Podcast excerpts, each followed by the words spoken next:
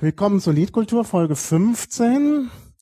Ähm, ich hoffe, wir sind auch im Stream zu hören. Da steht bisher nichts zu hören, müsste aber. Also jetzt Fragezeichen. Gut, also wir starten. Es geht heute unter dem Titel Geölter Blitz um Motorräder, Motorrad, Motorradkultur. Man weiß nicht so genau. Also alles rund ums Motorrad sozusagen. Ich sitze hier einmal mit Dirk, Triple Smart. Hallo. Hallo Dirk. Dirk ist sozusagen derjenige, der den Anstoß gegeben hat und die anderen müssen sich selber vorstellen. Ich bin der Christoph. Hallo Christoph. Und? Ich bin der Horte, hallo. Ja, hallo. Ähm, was habt ihr eigentlich alle so mit Motorrädern zu tun? Wir fangen mal mit dem Christoph an. Ja, hm, Motorräder ist eigentlich bei mir so ein allgegenwärtiges Thema seit ewigen Zeiten. Ging an, dass man als kleiner Kerl so mit 16 sich fort, fortbewegen musste Mhm. und zwecks Geldmangel dann natürlich auch alles selber reparieren, mhm. was manchmal fast noch mehr Spaß gemacht hat, als sich fortzubewegen, weil man sich da natürlich mit anderen Leuten hat treffen können und das ein bisschen zusammen machen konnte. Mhm. Das Ganze ging bei mir dann so weit, dass wie ich nach dem Studium in den Job übergangen bin, dass ich meinen ersten Job eigentlich nicht zwecks dem Studium bekommen habe, sondern weil ich ein bisschen was ähm, vom Aufbauen von Motorradmotoren und so dann mit erzählt habe. Und das war Entwicklungsjob Automotive. Mhm. Und das war eigentlich der Grund, warum sie mich mitgenommen haben. Und das Thema hat sich dann halt immer weiter mit durchgezogen und in der Zwischenzeit ist eigentlich ein Leben ohne Motorräder für mich nur schwer vorstellbar. Aha. Ja. Na, das klingt doch gut. Also jedenfalls, äh, ja, sieht es so aus, als äh, hätten wir es da mit einem wirklichen Experten zu tun. Also auch was das Basteln angeht. Das ist natürlich auch nochmal ein interessanter Aspekt, auf den wir dann noch kommen werden. Ja, Dirk. Bei mir im Prinzip ähnlich, also auch als Teenagerzeiten mein erstes Muffa mit 16 und da ich keine 80er wegen meiner Mama fahren durfte, wurde der Drang oder die Wartezeit bis 18, bis ich endlich ein Motorrad hatte, endlos und suchterzeugend, dass es bis heute also anhält. Ich, mir geht's ähnlich wie Christoph. Ohne Motorrad bin ich eigentlich nur ein halber Mensch. Mhm. Ja, und Hotte. Ja, bei mir hat es angefangen und zwar hab, äh, hat der damalige Freund meiner Tante, da war ich glaube ich zehn, mich auf seinem 50 Kubik Kleinkraftrad mitgenommen. Und äh, danach war es mich, um mich einfach geschehen, ja, also diese Beschleunigung, dieses Fahren, dieses Gefühl, das hat mich einfach komplett umgehauen. Und ab da habe ich dann so ja mit den Hufen gescharrt und äh, habe dann auch schon über alle Jahre gespart, als auch als Kind oder als Jugendliche Jobs gemacht, Fanjobs gemacht, um dann mit 16 mir den Traum eines 80 Kubik Motorrades damals erfüllen zu können. Und seitdem äh, fahre ich immer Motorrad. Geschraubt habe ich auch ein bisschen, aber ich habe zwei linke Hände. Das heißt, ich habe Mhm. mir zerstört als gut gemacht. Darum bin ich eher einer vom Fahrenden, folglich des Schraubenden Volkes. Aber ähm, es hat mir so viel Spaß gemacht, dass ich dann sogar jetzt äh, fast zehn Jahre auch in der Industrie gearbeitet habe und habe äh, bei einem äh, ja, japanischen Hersteller für Motorräder im Vertriebsbereich fast zehn Jahre gearbeitet. Ja. Und äh, auch wie, wie für anderen gilt, äh, denke ich, dass ich auch so ohne Motorrad in der Garage oder im Haus fühle ich mich einfach nicht wohl. Mhm.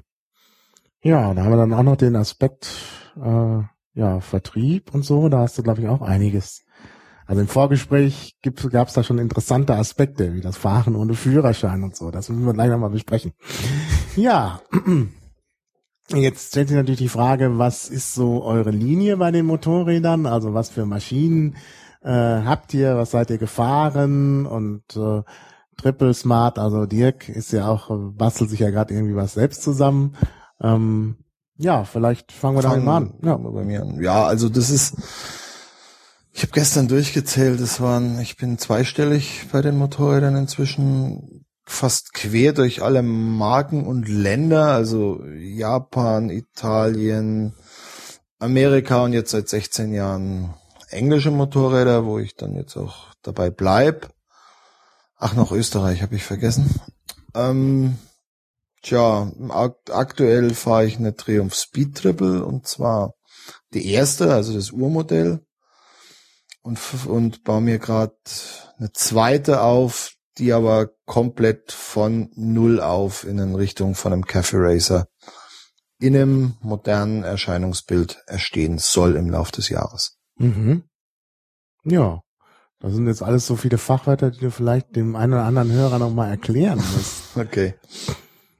Ähm, ja, Cafe Racer ist eine, eine Stilrichtung der Motorräder, entstanden in England der 60er Jahre, in London vor allem, im sogenannten Ace Café. Da entstand der Begriff Cafe Racer aus der Angewohnheit, vom Café bis zum nächsten Roundabout und zurück zum Café möglichst schnell zu fahren. Das wurde A, die Zeit gemessen und B, bevor die Single in der Jukebox aus war. Das Ah, war mal ja. so das, was man erreichen musste. Mhm. Und da, daraus entwickelt sich, entwickelte sich eine komplette Stilrichtung von Motorrädern, die bis heute gerade auch ein bisschen ihre Wiedererweckung äh, äh, erlebt. Ja. Ja. Christoph.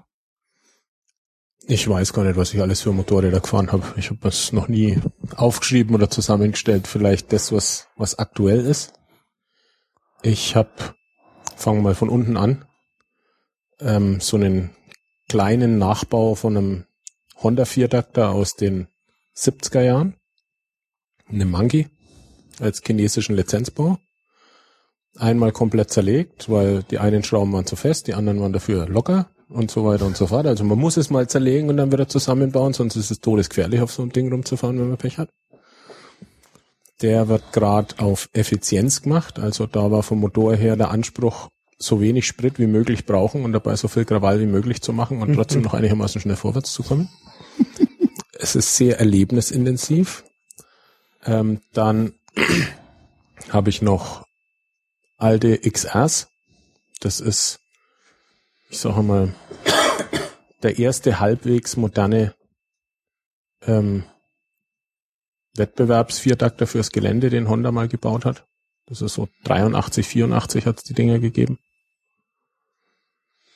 Dann habe ich mir jetzt eine was Altes gekauft für die Landstraße, weil mit den großen Teilen ist man auf der Landstraße, wenn man ein bisschen am Kabel zieht, immer in Geschwindigkeitsbereichen unterwegs, die einfach nicht mehr gehen, wo es dann schon Richtung ähm, latenten Selbstmord geht, drücken wir es mal so aus. Und das ist eine alte XJ, Baujahr 62, 550er. Die hat halt so 50 PS, macht einen Ersatzlärm. 82. Die kann nicht Baujahr 62 sein. 82 habe ich schon gemeint. Habe ich Ja, 62 gesagt? 82. Ja, ja. Gut. Ähm, das macht mir auf der Landstraße sehr viel Spaß. Schüttelt und rührt ein bisschen, wenn man es ein wenig übertreibt. Da kriegt man immer gleich so ein bisschen die gelbe Karte. Das ist ganz okay. Dann baue ich zum bisschen schneller auf der Landstraße fahren momentan eine alte G6R 1100W auf. Baujahr 93. Die wird dann ohne Verkleidung gefahren. Und das andere aktuelle Bike ist äh, Fireblade, die letzte 900er. Das war 2002, glaube ich. Und die wird dann des Straßenornats beraubt und wird dann bloß noch für die Rennstrecke hergenommen. Mhm. Da steht auch noch einiges an technischem Umbau an. Ja. Warte. Ja, bei mir ist es so, dass ich über ja alle Jahre, wie vorhin schon gesagt, ab 16 war ich immer zweirädrig motorisiert und habe auch so wie fast Dirk alle Provenienzen durch. Ähm, vom Einzylinder bis zum Vierzylinder, von 6,8 bis 170 PS, alles schon gefahren besessen. Aber habe dann äh, vor zwei Jahren gesagt, ich möchte mh, sowohl Leib und Leben als auch den Führerschein behalten und habe aufgrund dessen dann äh, mich von meinen großvolumigen Fahrzeugen getrennt und habe jetzt aktuell eine 800er Triumph, eine Bonville, die ein bisschen umgebaut ist zum Kaffeeracer, wie es Dirk schon vorhin gesagt hat. Aber nicht so modern, sondern klassisch wie in den 60er Jahren letzten Endes. Hab dann noch äh, eine, ja, an so einem Projekt, so ein Bauprojekt darum liegen, so eine Honda Monkey. Hab, äh, meine Frau hat eine Kawasaki Estrella, so ein kleiner Einzelne, den wir noch ein bisschen fahren. Und äh, ich bin schon wieder am Spechten nach so einem leichten, schlanken Einzylinderbike fürs Frühjahr wieder für die fränkische Schweiz, so ja Mhm. à la Yamaha SX 600 oder sowas in die Mhm. Richtung. Ja, also der Trend zum Zweit- und Drittbike ist auf jeden Fall vorhanden. Ja. Ja, gibt's da eigentlich so, ähm, ja, wie soll man sagen, so Schulen, dass man sagt, also äh, äh, wir fahren nur englische Motorräder oder nur italienische oder nur japanische? Das ist noch viel schlimmer, glaube ich. Ähm, und zwar ist es so, dass es in anderen Ländern ähm, wie in Amerika oder Australien und so weiter gibt es so, ich sag mal, Clubs von von Fahrzeugherstellern gibt es einen BMW-Club, es gibt einen Moto Guzzi-Club etc. etc. oder eine, eine Honda Owners Group oder Red Riders Group. In Deutschland ist es so, dass ja zwei Leute zwar den einen Verein gründen müssen und bei uns ist es sogar so, dass Leute sagen, nee, wir fahren nur Honda Goldwing, die anderen fahren nur BMW RL50 GS, die anderen fahren nur Honda Fireblade, die dritten fahren Suzuki GXR und alle haben einen eigenen Club. Und die fahren zusammen und die hocken sich zusammen. Also ähm, ich glaube, dass die diese Abgrenzung ist aus meiner Sicht und Spezialisierung noch deutlich äh, ähm, weiter verbreitet bei uns als in anderen Ländern. Hm. Also da ist eine deutlich stärkere Abgrenzung nochmal innerhalb der Motorradfahrer. Teilweise geht's dann auch ums Segment, weil je nachdem, was für Klasse von Motorrad ich fahre, habe ich ja auch einen anderen Erlebnishintergrund, sagen wir mal so. ganz klar. Ob ich mir jetzt eher die Landschaft anschauen will oder ob es darum geht, möglichst schnell im Kreis zu fahren oder was auch immer. Da trifft sich dann ja ein anderes Volk, wenn man so will. Das Ah, stimmt, ja. ja. Also bei mir war es auch teilweise echt so, dass, dass das Gras beim Nachbarn immer grüner ist. Mhm. Also ich hatte Ende der 80er bis Mitte der 90er war ich manifestiert Harley Davidson. Also es wundert mich bis heute, dass noch keine Tätowierung da irgendwo hängen geblieben ist, aber so weit ging es dann doch nicht. Und dann kam die Ducati Monster raus. Mhm. Und ich war auf der Stelle in dieses Motorrad verliebt. Und ich musste dieses Motorrad haben. Und es ging nur um einen Preis, die Harley musste weg. Mhm. beide konnte ich mir nicht leisten. Mhm. Aber du hast dann zumindest soundtechnisch schon mal keinen Entzug gehabt, drücken wir es mal so aus. Das stimmt. ja, ein bisschen schon. Und was war da so toll an der Ducati Monster? Äh, sie war für mich von der Erscheinung her, von dem ganzen Konzept eine unglaubliche Schönheit. Also Mhm. ich war in dieses, ich habe sie gesehen und war in dieses Motorrad verliebt. Mhm. Und dann dieser innere Krieg, wie kriegst du das hin? Und das Geld langt ja vorne und hin nicht. Und du hast eine Karre, die ein Schweinegeld damals auch gekostet hat. Harley sind weiß Gott nicht billig. Und jetzt dann noch so ein Spleen und dann musste irgendwann die Entscheidung getroffen werden. Also sie hat, sie ist direkt in mein Herz gegangen. Mhm. Mhm. Und äh, da man auch behaupten kann, dass die eine der Wendepunkte Mhm. für Ducati war, wieder zurück auf den Erfolgsschiene, ist es nicht nur mir so gegangen. Ja. Ja, man sagt ja, jedenfalls habe ich das gelesen bei dem Material, was du daher äh, zusammengestellt hast, dass ähm, irgendwie äh, Design so eine besondere Rolle spielt bei den italienischen Motorrädern. Ähm, Das kann man schon durchaus so sagen. Sie haben es immer irgendwie hingebracht, die Augen der Motorradwelt auf sie zu richten, zu fast jeder Zeit. Also da, die Liste der Ikonen ist lang. Ducati 916 bis hoch, jetzt gerade wieder. Benelli mit seinem Insektendesign, wie ich's finde mhm. äh, Moto Guzzi, wo der, wo der, das Design, das beherrschende Designelement dieses, der Motor ist. Mhm. Und der Rest ist alles zweitrangig und Aber, aber ist es nicht generell so, dass, also aus meiner Sicht, das Motorrad als solches, Motorradfahren ist was rein Emotionales, also rational fährt heutzutage niemand mehr, mehr Motorrad. Und äh, ich bin der Ansicht, dass Motorräder immer emotional sind. Und Design ist nicht nur eine italienische Sache, sondern es gibt, es gab auch schon Designs in England, es gab in den USA, ich meine, Harley Davidson ist auch ein klares Design. die haben alle ihren typischen Look. Genau, und äh, ich denke einfach, dass es einfach so ist, dass, dass es Sachen gibt, die dann einfach ins, ins Herz stechen, die dich emotional berühren, die musst du einfach haben, du musst das Ding erfahren, du musst anfassen, du musst die Vibration spüren, du musst den Wind, du musst den Klang, wenn sie, wenn sie, wenn du Vergaser aufziehst, das ist dann so röchliches Ansauggeräusch. Das ist alles sehr emotionales Motorrad von als solches. Und es gibt einfach Designs, die dem mehr ins Auge stechen als dem mehr letzten Endes. aber in der Summe ist Motorradfahren eine rein emotionale Kiste. Ja, Ja. absolut. Und darum glaube ich einfach, dass es ähm, sicherlich Designs gibt, Love it or leave it, das wird immer so sein. Und es gibt sicherlich auch eine große Anzahl von Durchschnitts- oder Butter- und Brotfahrzeugen, die, die keinen hinterm Ofen vorlocken. Aber alle Hersteller hatten noch über die Jahre, zumindest mal ein, zwei, zumindest die, die noch am Markt sind, hatten ein, zwei so Sachen, wo jeder sagt, boah, das war ein tolles Ding. Ja. Ja. Die einfach auch emotional berührt haben. Analogautos. Ja. Das wird, das wird immer so sein. Ja. Was äh, völlig seltsame Ding, äh, seltsame Sache in dem Zusammenhang ist, wenn ich beispielsweise ganz normal durch die Stadt fahre und ich kriege auf einmal einen Geruch von Castrol TDS in die Nase. Das Zweiaktöl, das ich früher als Kleiner Ja. gefahren bin. Das auch. löst sofortige, wehmütige Reminiszenzen aus. Aha. Also es ist ganz eigenartig. Das geht so ganz weit in die Vergangenheit, wenn man da was riecht. Aha. Das ist also echt irgendwie was Multisensorisches, wenn man so will. Krawall, Geruch and so on. Ja. Naja, aber äh, ich meine, das Fahrerlebnis muss doch auch eine gewisse Rolle spielen, oder? Also Ja, nicht, nur, nicht nur das Geräusch, sondern ich meine, man fährt ja auf dem Motorrad, man fährt schnell, man ist irgendwie so ähm, auch direkt dem Fahren ausgesetzt. Beim Auto ist man ja irgendwie in so einem Kasten Das drin. hängt von der Art des Motorrads ein bisschen ab. Ja. Ja. Es gibt Motorräder, die einen völlig entkoppeln von dem. Also ich habe das mal auf einer auf einer BMW-Tourer erlebt. Es gibt auch Leute, die das lieben, die gar nicht spüren wollen. Ich weiß. Mhm. Äh, da steigst du auf die Autobahn, setzt einen, ziehst einen Hahn auf, schaust auf den Tacho, der steht auf 240 und du denkst, du drehst dir jetzt eine Zigarette Ah ja. und hörst Radio dabei. Ah ja. Das gibt's, aber das ist jetzt was, was ich nicht will. Ich hab's Hm. gern ohne Hm. Filter. Hm. Also deswegen Ja. auch ein unverkleidetes Motorrad. Hm.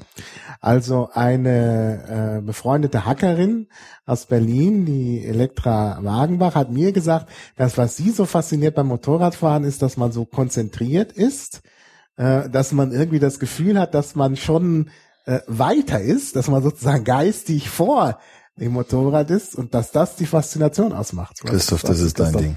Habe ich ja Extremgeschichte dazu. Das ist Mach. sehr Ja. hart.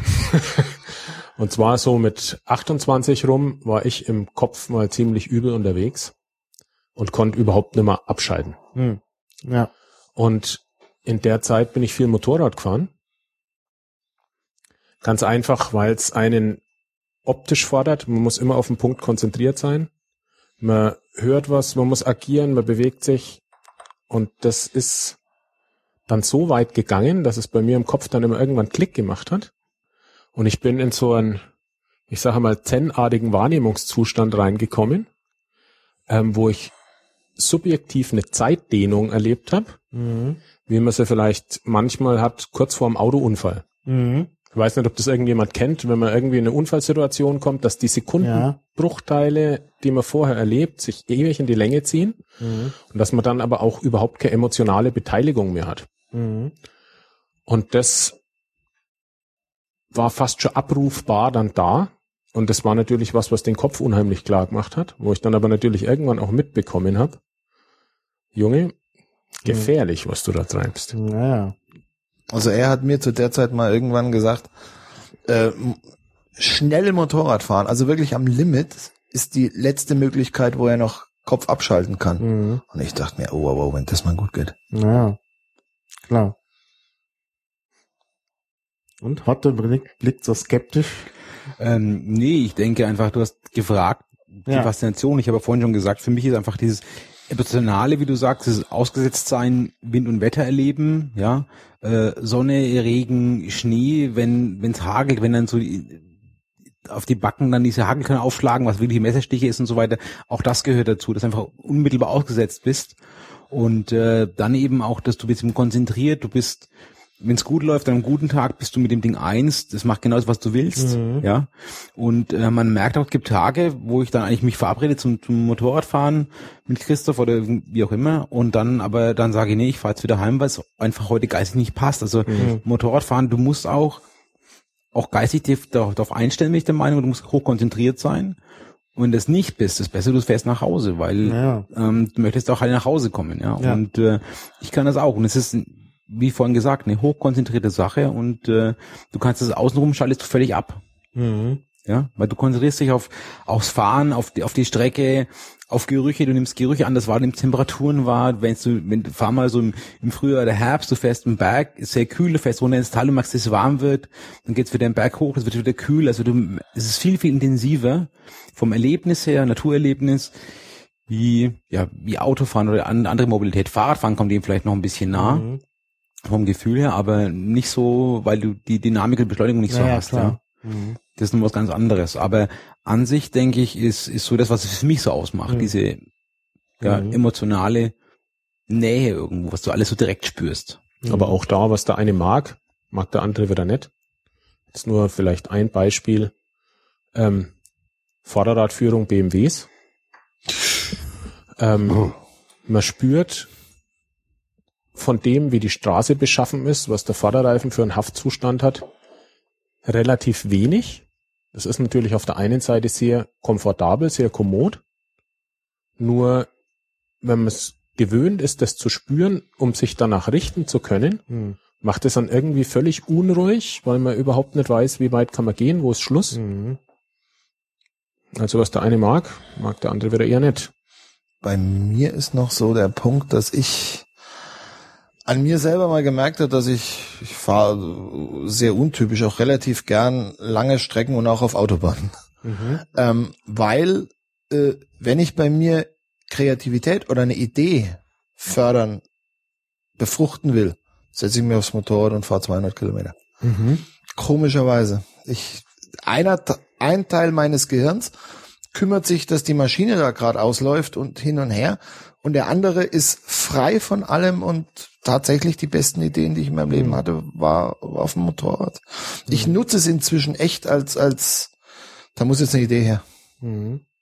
Aber Autobahnfahren ist doch gar nicht so das, was Nö, natürlich nicht, aber es ist in, in, äh, in Kurvenstrecken Hm. äh, ist die Konzentration zu hoch. Ah, ja. Du darfst nicht vergessen, das ist äh, eine absolute Höchstleistung, Hm. die, wie es Bernd Spiegel in seinem Buch Die obere Hälfte des Motorrads schreibt, ah, niemand. Hm. niemand schafft es länger Hm. als zwei Stunden am Limit Motorrad zu fahren. Hm. Das ist eine absolute Höchstleistung. Hm. Und auf der Autobahn äh, geht das so. Da geht das. Ja. Das ist- Hm. Ja. Aber es löst bei mir irgendwie so ein, so ein Kreat, ich keine Ahnung, ich kann die Landschaft, ich kann die Gedanken schweifen lassen und ich Hm. nutze es inzwischen aktiv, den Effekt. Hm. Das Ja. heißt eine andere Form des Zen letzten Endes. Ich, ja, ich hab's, irgendwie merkte ich die Häufung. Und wenn sie dann dir feststellt, dann kannst du es auch aktiv einnützen. Naja, das mit dem Zen hat man ja öfter. Ne? Da gibt's ja auch entsprechend. Da gibt's das Buch, ja. Da gibt's ein Buch, genau. ja. Ähm, wobei bei dem Buch geht's ja um äh, Maintenance, also um äh, äh, Motorradbau und Zen. Das hat, also ich habe sehr viel Spaß dran. Ich denke, Christoph geht's ähnlich. Oftmals auch einen tierischen Frust, wenn man da aus, geht ja los, man hat das Geld nicht für Werkstätten. Und man kann vor allem auch die Qualität von Werkstätten nicht immer, äh, ist ihr Geld wert. Ja. Sagen wir mal so. Da macht man es vielleicht dann doch lieber selber. Und es fängt dann bei mir als angefangen vom Schludel, Schludel.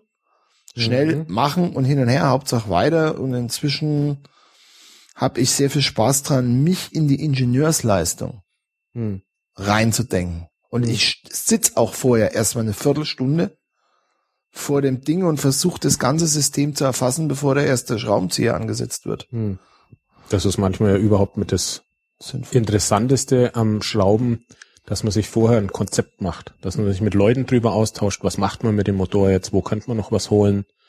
Ähm, das kann ja ein halbes Jahr dauern, bis man in sich schlüssiges technisches Konzept hat, das man dann irgendwann einmal angeht. Mhm. Ja. Dann hat man mal so ein komisches, beglücktes Grinsen im Gesicht, wenn man irgendwie eine neue Idee gehabt hat. Aber ich möchte ähm, den Dirk ein bisschen widersprechen, weil es klingt so, als wenn jetzt alle Motorradwerkstätten irgendwo keine gute Arbeit leisten würden etc. Und da, Dirk, möchte ich schon ein bisschen widersprechen. Das sind deine Erfahrungen. Ich weiß nicht, wo du warst etc. ähm, ich habe in meinem Leben auch, weil ich ich habe zwei linke Hände, ich muss, ich gebe es weg, das Motorrad. Und äh, ich habe auch schon Erfahrungen gemacht mit Licht und Schatten. Äh, wo es Licht gibt, gibt es aber auch Schatten. Mir fehlt die. Sonne.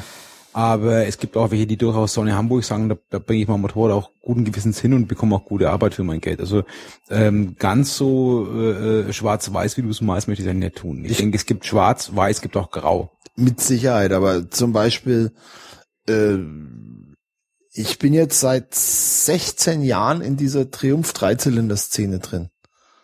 Und ich kenne in ganz Deutschland präzise zwei gute Schrauber. Und die haben keine Triumph-Werkstatt. Das ist dein, das ist deine persönliche subjektive Klar, Wahrnehmung. das ist eine, das ist, ist Summe meiner Erfahrungen. Und ich denke, du musst logisch. einfach auch sehen, du hast da draußen genug Leute, die vielleicht auch wie ich technisch zu wenig Ahnung haben oder sich nicht, nicht die Lust oder die Zeit oder die Dinge haben, die muss sich da so weit reinzufuchsen, um auch dann so ein, so ein Urteil zu fällen letzten Endes. Es geht darum, dass du sagst, ich muss mein Fahrzeug weggeben, ich möchte, dass es fährt, ich möchte, dass es sauber bremst, ich brauche neue Reifen etc. Und ich denke, äh, ähm, ich weiß nicht, wie die Ansprüche immer sind, ne? aber wie deine Ansprüche sind, da sagst du, das muss so und so sein. Das Ganze treibt ja teilweise sogar Blüten. Ein Freund von mir kommt eigentlich vom Autoschrauben her, der hat sich immer Saabs aufgebaut. Alte, hauptsächlich 900er und sowas. Und das wird dann aber ein bisschen zu platzvernichtend und zu geldvernichtend und überhaupt. Und der hat sich jetzt bewusst ein Motorrad gekauft, der ist relativ lang nicht mehr gefahren, wo er nicht nur fahren kann, sondern wo er basteln kann und basteln muss. Die Kurzine. Genau, Gozzi in dem Fall. Und es gibt ja ähm, viele ähm, Motorradmarken, wo man eigentlich schon empfehlen könnte, gerade wenn man sich ein bisschen was Älteres kauft, die sich nicht zuzulegen, wenn man nicht selber schraubt, weil sonst kommt man recht wenig zum Fahren. Aber das macht ihm voll Spaß und das ist total okay. Mhm. Was, was sind das für Motorräder, die man Italiener meistens. Also Ah, ja. ältere Italiener sind bastelintensiv. Aber das nimmt man ihnen nicht übel, das gehört zum Geschäft, das passt so und wenn das anders wäre, wird was fehlen. Von älteren Harleys wird behauptet, dass die nicht ölen, sondern äh, nur ihr Revier markieren. Aha. Aber Fakt ist, dass es echt schwer ist, Hm. eine ältere Harley komplett dicht zu kriegen. Na, geschweige denn, dass sie ihre Schrauben behält. Das ist noch das Nächste, aber auch Engländer, alte Engländer da, pff, mein Gott, die haben auf einem anderen Technologielevel gearbeitet. Hm. Klar. Ja. Bei heutigen Materialien, da ist halt mal ein, ein, ein, Pizzateller große Dichtung, Hm. wo Harley an der Stelle hat, waren die halt vor 40 Jahren nicht dicht und heute sind sie dicht für immer. Aber Entschuldigung, Entschuldigung, Entschuldigung, lieber Dirk, es gab auch andere Hersteller, die waren auch aus, aus Europa oder zum Beispiel auch aus, aus Fernost. Die haben auch vor 40 Jahren schon Fahrzeuge gebaut, die Sehr nicht richtig. geölt haben, die Sehr zuverlässig richtig. waren. Sehr Ja. richtig. Ich weiß. Sind die Deutschen. Nee, Nee? nee. Also ein, ein, ein Bekannter, der war lang Werkstattleiter in einer Honda-Werkstatt und der sagte mal, das Schlimmste, was dir passieren kann, ist ein Honda CB600. Die siehst du nie mehr in der Werkstatt. Ah, Das ja. Ding geht nicht kaputt. Mhm. Ja, das ist klar. Und da muss ich heute echt recht geben, als die Honda CB57 rauskam, die am Anfang hier belächelt wurde. Wie geht das? So viel Leistung mit so wenig Hubraum? Das kann nicht halten, das kann nicht halten. Ja. Tja, Edge-Jungs, die waren besser wie ihr. Ja, heute, warum sind die Japaner da so gut? Denn selber in Japan, also ich weiß nicht, ob da so viele Leute Motorrad fahren in Japan. Doch, doch. Ich meine, Ja? Japan, der hat auch einen sehr großen, sehr großen Motorradmarkt. Und äh, was sie halt gemacht haben, ich denke, die Japaner kamen ja Ende der 50er hier rüber, haben erstmal das äh, angeguckt, was es hier gab, haben die Fahrzeuge mit nach Japan genommen, haben sie optimiert, haben sie verbessert, erstmal ja sicherlich kopiert am Anfang, äh, haben sie aber dann entsprechend optimiert und kamen halt mit einer wirklich überlegenen äh, Qualität zurück. Hm. Und äh, wenn du schaust, ich meine, wir sind im Automobilbereich auch, ähm, Ja. wenn du die, wenn du dir die Panne-Statistiken anschaust vom ADAC etc., wer ist da immer vorne dabei? Ja, Ja, klar. ich will jetzt da für das Land der aufgehenden Sonne keine, keine Lanze brechen, aber da machen die einfach ihre Hausaufgaben. Das Ja. können die ohne Zweifel. Ja, brauchen wir gar nicht diskutieren. Absolut. Hm.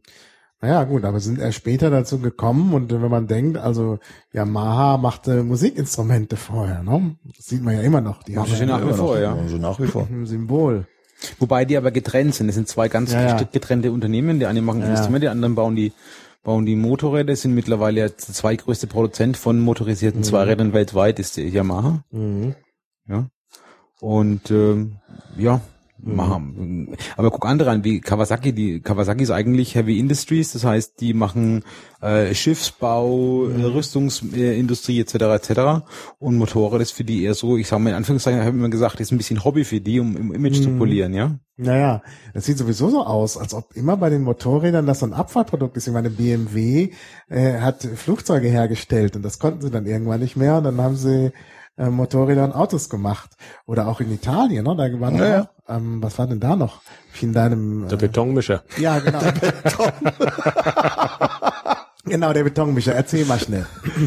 Ja, also die ursprüngliche Guzzi-Motorenkonstruktion geht halt auf einen benzinbetriebenen Betonmischer zurück. Das war halt so ein V2, der da seitlich in dem Kasten drinnen gegangen war und der das Ding angetrieben hat. Es wird ja aber behauptet, dass es eine Urban Legend ist. Ja, es soll eigentlich ein, ein kleines Fiat Militärfahrzeug sein.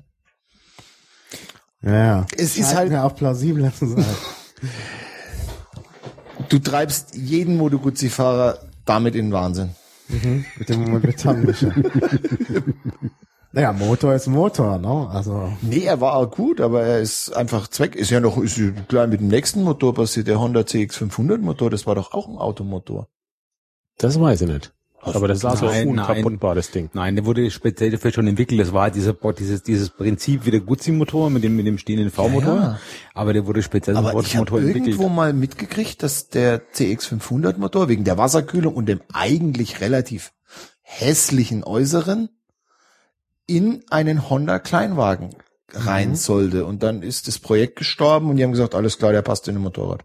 hm. Aber der ist ah, so. Also diese, also diese ähm, Anekdote kenne ich jetzt nicht. Okay. tja. Aber es ranken sich ja sehr viele äh, Märchen und Sagen im Motorradbereich. Absolut, wissen, da ja. ist aber gut in Geschichten Ja? dabei. Ja, ja. Was gibt's denn da noch? Wo wir schon dabei sind? noch mehr Betonmischer und Was mich von den neuen Sachen her eigentlich immer relativ fasziniert, ist, wie der kleine Nischenanbieter KDM die Sache angeht. mhm. Weil ähm, in der Automobilindustrie und auch in der Motorradindustrie ist es ja so, dass immer mehr Know-how auch zu den Zulieferern geht. Mhm. Das ist jetzt beim Auto zum Beispiel ganz extrem, wenn jetzt da zum Beispiel eine neue i-Tafel, also das große Kunststoffteil, wo die Instrumenten drinnen sind, gemacht wird, dann muss man das vorher genau durchrechnen, dass sich dann der Kunststoff nicht irgendwie verzieht oder dass das Maß am Schluss nicht passt, weil diese riesen Spritzgusswerkzeuge, die kosten ein Schweinegeld, sind Riesendinger und das, wenn mal nicht funktioniert, dann kann man das nicht irgendwie eindosen und nochmal machen. Mhm. Und das haben die Automobilhersteller früher zu den Zulieferern verlegt. Mhm. Und jetzt können es die Zulieferer nicht mal mehr selbst machen, sondern die Zulieferer hängen es dem Materialhersteller aufs Auge. Und der Materialhersteller macht dann die Spritzgusssimulation und konstruiert das Werkzeug. Also das sind so die Blüten, die es momentan treibt. Und KDM geht den Weg ganz andersrum. Die haben eine ultra hohe Fertigungstiefe. Die machen also was sie noch selbst machen können, selbst. Mhm. Und es ist natürlich unheimlich aufwendig. Ist vielleicht auch finanziell nicht so lukrativ, aber ich finde, das Ganze hat einen gewissen Charme.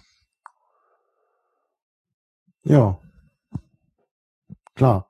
Gilt meines Wissens auch irgendwie für Moto Guzzi. Bin ich nicht so drin. Ich habe Ja. mich nur mal mit dem Thema DLC-Beschichtung, also diese ähm, ähm, Diamantbeschichtung im Endeffekt, die ultra hart ist, aber saugute Gleiteigenschaften hat. Da habe ich kürzlich mal was mitbekommen, was die da jetzt auf Nockenwellen draufhauen und auf Kolben draufhauen. Hm. um es leichter lagern zu können. Dann hat man natürlich weniger Gewicht, dann kann man wieder ein bisschen höher drehen und Mhm. solche Sachen ziehen die alle ins Werk mit rein und machen es quasi auf einem kurzen Weg. Also was ich letztens mitgekriegt habe, ist ähm, Moto Guzzi kann nicht wachsen. Aha. Die sitzen am Chroma See in Mandello del Lario Mhm. und die haben ihre Werkshalle in den Felsen reingesprengt. Mhm. Vor, Ja. Und das, das erweiterst du nicht einfach mal. Hm. Und irgendwie vor der Stadt, da ist der See. Die können Mhm. da keine Halle bauen und sie wollen nicht aus Mandello del Lario raus. Aha. Weil das quasi zu ihrer Genetik gehört, da alle wohnen, die sich da Mhm. auskennen und Ja. deswegen, das verhindert immer so ein bisschen, immer mal in Ansatzweise doch mal einen Expansionskurs, den sie eigentlich bräuchten, weil eigentlich sind sie zu klein. Mhm. Mhm. Ah ja. Ähm, widerspreche ich da ein bisschen, Dirk, und zwar ist so, dass Moto Guzzi gehört mittlerweile zum Piaggio-Konzern, der groß genug gewesen auch die Mittel hätte, aber da momentan, wie es erst aussieht, äh, Moto Guzzi halt äh, keinen ja, Expansionskurs verordnet, ja. Ich denke, wenn sie wollten, könnten sie schon, aber gehört zum Konzern und Piaggio Vespa läuft recht gut momentan. Warum Und stecken sie dann aber mehr nicht, Richtung Roller, ne? Ja, klar. Ja. warum stecken sie es nicht in ihre traditionsreiche Tochter? Hm. Du musst dir den Markt anschauen. Ich meine, äh, wenn du guckst, guck mal den, den europäischen, weil Moto Guzzi spielt nur in Europa eine Rolle letzten Endes, guck den europäischen Motorradmarkt an.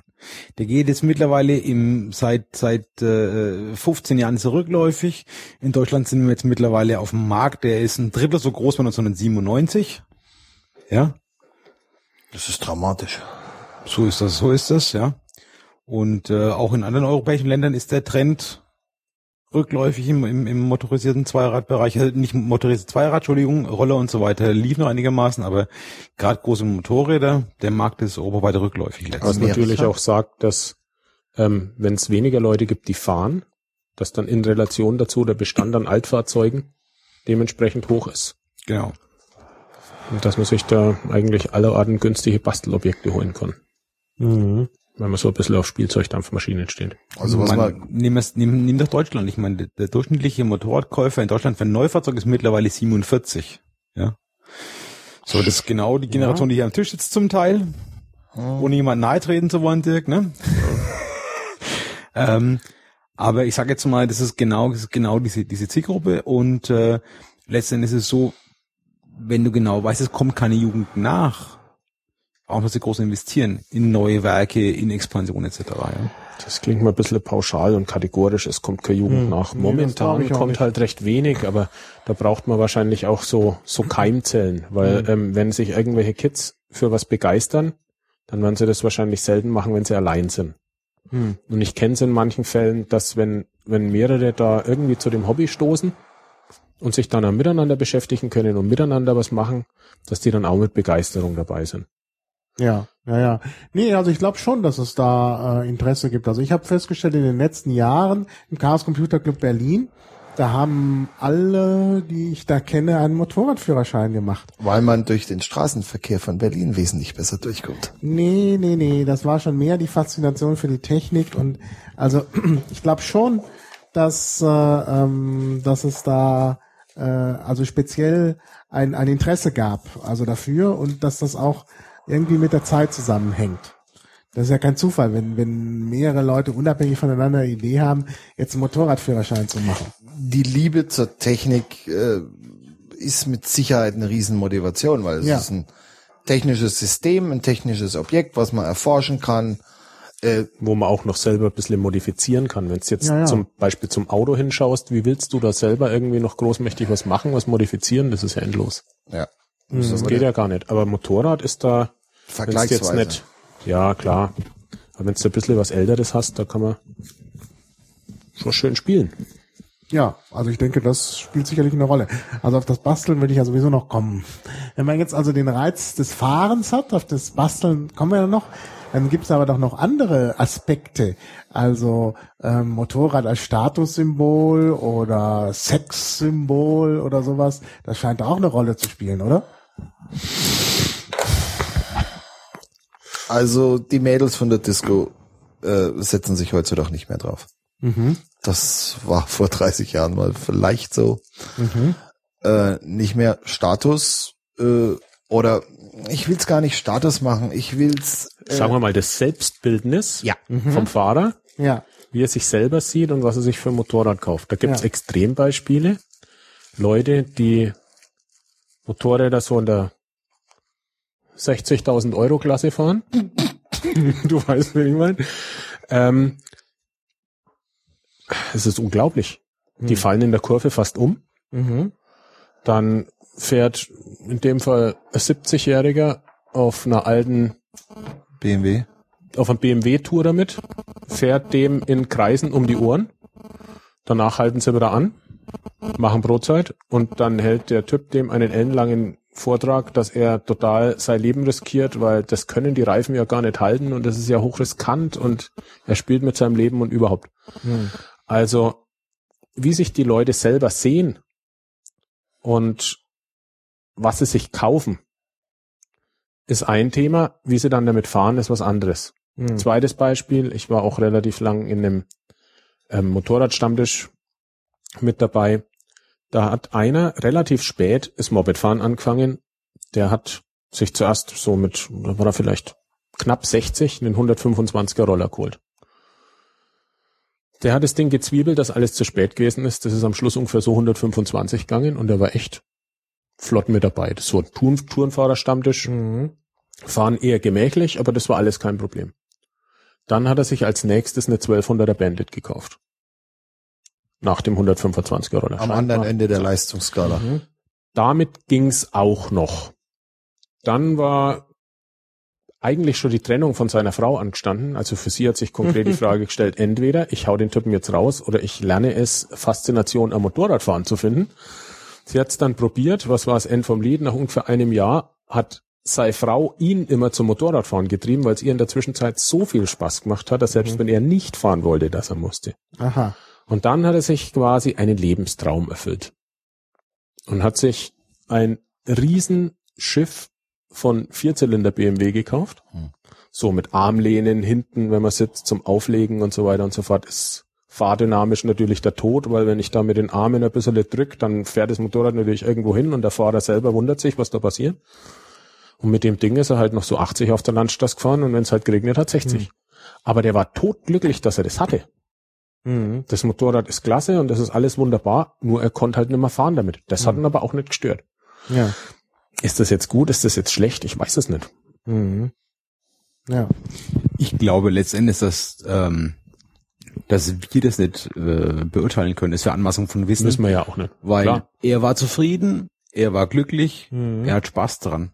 Ich So weiß what? auf jeden Fall, dass das Mitfahren mir dann eher weniger Spaß gemacht hat, weil das ist ja dann wieder Ja. Das seid ihr jetzt unbenommen, aber Genau. für ihn, er hat doch seine Erfüllung seines Hobbys, damit äh, konnte er frönen. das war die Krone, eindeutig. Ja. So. Ja. Und ich glaube einfach, weil ich meine, auf der einen Seite sprechen wir immer davon, dass der Motorradfahrer, wir haben vorhin die Trends besprochen, von wegen Customizen, sprich individualisieren, jeder möchte sich selber darstellen damit, jeder möchte damit gesehen werden, was er hat, etc. Wie sieht er sich selber, das Eigenbild, das Fremdbild, etc. Oder möchte auch, dass es einfach für seinen Fahrstil besser funktioniert. Ja, immer aber, aber äh, der Punkt ist doch der, dass doch dann jeder nach seiner Fasson glücklich werden soll. Ja, deswegen gibt's ja genug. logisch, unbenommen. Ich finde es Ja. bloß in manchen Aspekten halt teilweise skurril. Mhm. Für die Leute selber Ja. macht Sinn, aber es ist nicht so selbsterklärend, wenn man sich das von außen anschaut. Dass es einen gewissen Charme hat, äh, humoristisch, bin ich komplett bei dir, ja. Also ich denke, es gibt da sicherlich unterschiedliche äh, Situationen.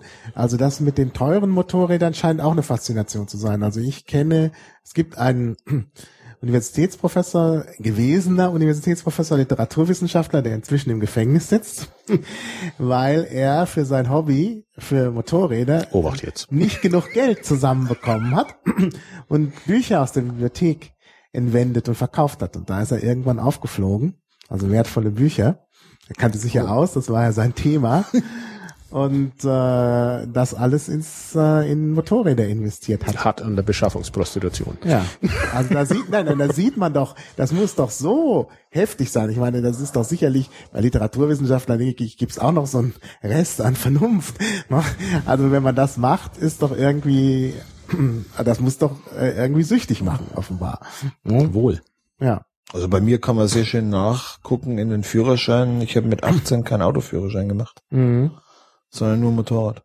Ja, aber das kann ja wieder damit zusammenhängen, dass du mit 18 nicht genug Geld für ein Auto hattest. Ich hatte, wenn ich mir ein Motorrad leisten, ich hatte mit 19 mein erstes neues Motorrad mir zusammen erarbeitet. Hm. Da hätte, das hätte auch für einen Gebrauchtwagen gelangt. Ah ja. Das war äh, nach dem ersten Winter durch mit dem Motorradfahren habe ich danach selbstverständlich anders drüber gedacht, wenn du jeden Mhm. Tag in die Schule oder Praktikum musstest und dann bei minus 10 Grad 20 Kilometer, Mhm. da hast du dir die Hände äh, mit der anderen Hand vom Lenker geklopft, Aha. weil die so steif gefroren waren. Ah ja. Und da habe ich dann ja nächsten Sommer dann natürlich einen Autoführerschein gemacht, aber es war damals, Auto ist nicht mein Fahrzeug. Naja, ja, klar. Ja. Ja. Mhm. Dann musste man auch mal irgendwann mal erkennen, dass man Motorradfahren tatsächlich auch noch nach der Fahrschule Mhm. lernen muss. Also mein erstes Motorrad-Nachführerschein war eine 65 PS Kawasaki Z550 und die hat mit mir gemacht, äh, was ich wollte. Und das wäre auch, wenn ich dabei geblieben wäre, wäre das schiefgegangen. Mhm. Die hat mich ein paar Mal in Situationen gebracht, Mhm. wo du wirklich runterstehst, absteigst und erstmal denkst, oh je. Ja. Und dann kauft man sich, bei mir war es eine Enduro, Mhm. Ah ja. Geländemaschine. Mhm. Und mit der hat man dann einfach mal ordentlich auch ein bisschen das Fahren gelernt. Ich weiß nicht, bei dir? Ja, bei mir ist es auch von der Enduro gekommen. Du hast pauschal mehr Talent wie ich. Tja. Die Enduro ist bloß leider versauert, da will ich jetzt wieder ein bisschen damit anfangen. Ja. Seid Dann- schmalzfrei. Ging's Richtung Straße und dann habe ich aber, wie gesagt, gemerkt, dass wenn man die Emotionen ähm, schwer entkoppeln kann vom Fahren, wenn da so ein bisschen ähm, der Notaus fehlt, dass es gefährlich wird, weil das fahrdynamische Potenzial von einem Motorrad einfach für jemanden, der, der das noch nicht gemacht hat, schlichtweg nicht vorstellbar ist. Hm. Also aktuelles Sportbike so acht Sekunden auf 200. Hm. Und wenn einem da natürlich der Gaul durchgeht und man aus irgendeinem Grund gerade ein bisschen aggressiv unterwegs ist Mhm. und man zieht dann ein bisschen ein ganz unqualifiziertes Gas auf, Mhm. da habe ich dann eben gemerkt, Straße ist nicht so mein Ding, das lasse ich lieber bleiben und dann bin ich eben recht lang Enduro gefahren, weil die Dinger, die gehen dann halt vielleicht 140, 150 und dann ist er gut. Mhm. Und bin dann halt so mit 27, 28 wieder Richtung Straße zurück.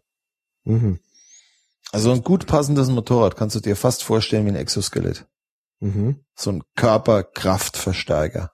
Ah ja. Naja, es muss also auf jeden Fall schon mal auf die Ergonomie, auf Ja. alles angepasst sein und das ist, das ist auch noch so ein Punkt. Ähm, man lernt was dabei. Also sowohl als, als Kleiner, wenn man jetzt das Basteln anfängt und wenn man jetzt da mit, mit was Kleinem rumfährt, was man halt notgedrungen selbst zurechtschrauben muss. Aber dann auch später, damit ich, wenn ich jetzt zum Beispiel den Ehrgeiz habe, schnell zu sein, dass ich das Ding auf die eigenen Bedürfnisse anpasse Mhm. und da das richtige Setup finde, den richtigen Reifen, der dazu passt, die Ergonomie richtig einstelle, dass die Griffe beispielsweise schon mal richtig hingedreht sind, dass der Winkel stimmt und alles. Ähm, das ist was, was unheimlich befriedigt, wenn man nicht, wenn man merkt, irgendwas passt nicht und man findet dann raus, woran es liegt und findet wirklich die richtige Einstellung und man fühlt sich einfach ein Stück wohler und es geht wieder ein bisschen mehr. Das hat, finde ich, auch einen Charme. Ja, und das ist genau der Hacker-Ansatz. Da fühlt man sich auch wohler, wenn man das Problem gelöst hat. Genau, ja, ja.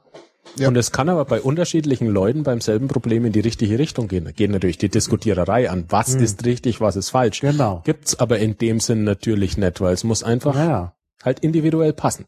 Ja. Und dann ist es gut. Genau. Ja. Ja, das ist bei den Hackern auch so. Also VI oder Emacs oder so. Naja, klar, das ist, ähm, ja, das lässt sich gut nachvollziehen. Da sind wir dann auch schon beim Basteln. Da müssen wir dann doch noch einiges übers Basteln sagen. Ähm, ja, da gibt's ja erstmal diese Geschichte mit dem Motorrad Selbstbau, was du ja machst, Dirk, ne? Ja, also das kam nicht über Nacht. Da träumt ja irgendwie jeder schon mal länger dafür. Aber der auslösende Faktor, ich, ein Freund von mir ist vor 18 Jahren in die Staaten und der hat seitdem am Anfang aus Geldmangel inzwischen als, als Hobby angefangen hat, sich Motorräder selber zu bauen. Und nachdem ich 2009 sein aktuelles Projekt gesehen habe, wo ich 2008 die Baustelle gesehen habe, Mhm. 2009 das fertige Motorrad, äh, reifte der Entschluss und dann ging ich auf die Suche. Was? Und es war dann äh, Schuster, bleib bei deinem Leisten, nimm das Motorrad, was du kennst. Mhm. Und habe dann halt konkret genau dieselbe Maschine gesucht, die ich schon hatte, weil die ist oft genug lag die unterm Schraubenschlüssel und haben mir dann angefangen, okay, wie kann so ein Ding aussehen? Internet, äh, Bildersuche, Recherche hin und her und habe mir dann so in meinem Kopf mein Motorrad zusammengebaut, was sich in Details immer noch ein bisschen zusammenbaut und jetzt Wobei das so aus der Entfernung betrachtet bei dir einen ziemlich künstlerischen Approach hat. Das heißt, du, du magst eigentlich primär so eine Art Skulptur, die dann aber auch fährt. Ja. Ja. Der, der Designfaktor steht definitiv im Vordergrund. Aber beim Rest habe ich ja nicht das Problem. Ich weiß ja, wie das Ding fährt. Ich verändere ja keine Fahr Fahrwerksparameter. Das, Und das ist, finde ich, gerade das Geile an der ganzen Sache. Wer, wer Kunst machen will, kann im Endeffekt Kunst machen. Wer Fahrmaschine machen will, der kann eine Fahrmaschine bauen. Ähm, also da kann man sich auf so viel verschiedene Arten und Weisen austoben. Ja. Oder man kann alles miteinander kombinieren, natürlich im besten Fall. ne? Also die Suche nach einem passenden Tank, Hm. da bist du aber beschäftigt. Und der TÜV macht das alles mit. Wenn man vorher mit dem redet, ja. Ah ja. Also konkret, du hast Motorrad A, die du kennst, die du vor 16 Jahren gekauft hast. Du hast dasselbe nochmal gebraucht, gekauft. So. Und dann musst du ja eine zerlegen, worauf deine ganze Garage voll mit Teilen ist. Mhm. Da hab, bin ich auf den Gedanken gekommen, kauf dir einen dritten Rahmen, quasi als Rückgrat. Mhm. Das habe ich getan. Jetzt habe ich quasi drei Rahmen und zwei Motorräder. Bin mit dem Rahmen erstmal zum TÜV. Hab gesagt, so und so, das habe ich vor. Zu meiner damaligen Überraschung hat der Ingenieur gesagt, das ist alles okay und es war richtig, dass ich vorher vorbei bin, um das jetzt zu klären und dann viel Spaß und wir sehen uns dann bei der Abnahme Mhm. und noch ein paar Tipps gegeben. Und jetzt habe ich die Situation, ich habe einen nackten Rahmen, also quasi das Rückgrat, und kann peu à peu von Motorrad B die Teile ausbauen, modifizieren oder nicht, je nachdem, was ich will, und an den Rahmen. Und Ziel ist, dass er Muss man vielleicht noch was dazu sagen. Das ist ja, wenn man sich damit nicht damit beschäftigt, ist einem das vielleicht gar nicht so bewusst. Aber bei Motorrädern kommt's auf das Jahr, in dem der Rahmen gebaut wurde, drauf an. Da gibt's quasi ähm, Benchmarks. Geräuschbestimmungsvorschriften, die muss ich ab einem bestimmten Jahr einhalten. Habe ich einen Rahmen, der älter ist, auch wenn ich das Motorrad nagelneu aufbaue, muss ich mich im Endeffekt nur an die Geräuschbestimmungsvorschriften halten, die für Motorräder dieses Baujahrs gelten. Aus dem Grund sind da teilweise ähm, ältere Sachen gesuchter wie aktuelle, zum Beispiel in der ganzen Harley Customizer Szene, ganz klar. Ähm, weil man da ganz einfach noch wesentlich mehr Freiheiten hat. Aber generell habe ich auch in letzter Zeit den Eindruck gewonnen, dass die die Leute, die die Fahrzeuge abnehmen, also die TÜV-Ingenieure, dass da früher der Behördenschimmel noch mehr im Vordergrund gestanden war wie jetzt. Also jetzt sagen einem die Leute halt, was geht und was nicht geht und man kann sich mit denen ähm, da nüchtern drüber unterhalten, ohne dass das zu einer persönlichen Sache wird, wo man irgendein Sakrileg wieder der Straßenverkehrsordnung begeht. Und das war's früher. Mhm. Also ich bin beim TÜV mal abgeperlt, weil mein Kennzeichen zu scharfkantig ist. Ah. Es war, es ist ein Kennzeichen. Wie Kennzeichen sind in Deutschland? Mhm. Mhm. Die, die stehen bei Harley schon immer nach oben, bei anderen Motoren stehen die nach unten. Und dann meinte der, das ist das scharfkantige Teil, das geht so nicht. Mhm. Und ich stand völlig perplex vor dem und was sollte ich tun? Das ist so quasi, das Kennzeichen ist ja eine Ja. Art Urkunde. Mhm. Es war, Ja. Ist klar, da nicht alle, jeder alle Vorschriften im Kopf, aber das Allergenialste war immer noch das Thema, Matthias Müller baut seine XT 500 neu auf. Und er hat sich eingebildet, das Feuerwehrrot für einen Rahmen, das wäre was Brillantes. Baut das gesamte Motorrad um einen mit Original Feuerwehr Lack lackierten Rahmen drum auf, fährt zum TÜV und bekommt dann mit, dass das eine unerlaubte Beleuchtungseinrichtung ist, die quasi nur für Sonderfahrzeuge zulassungsfähig ist. Ah.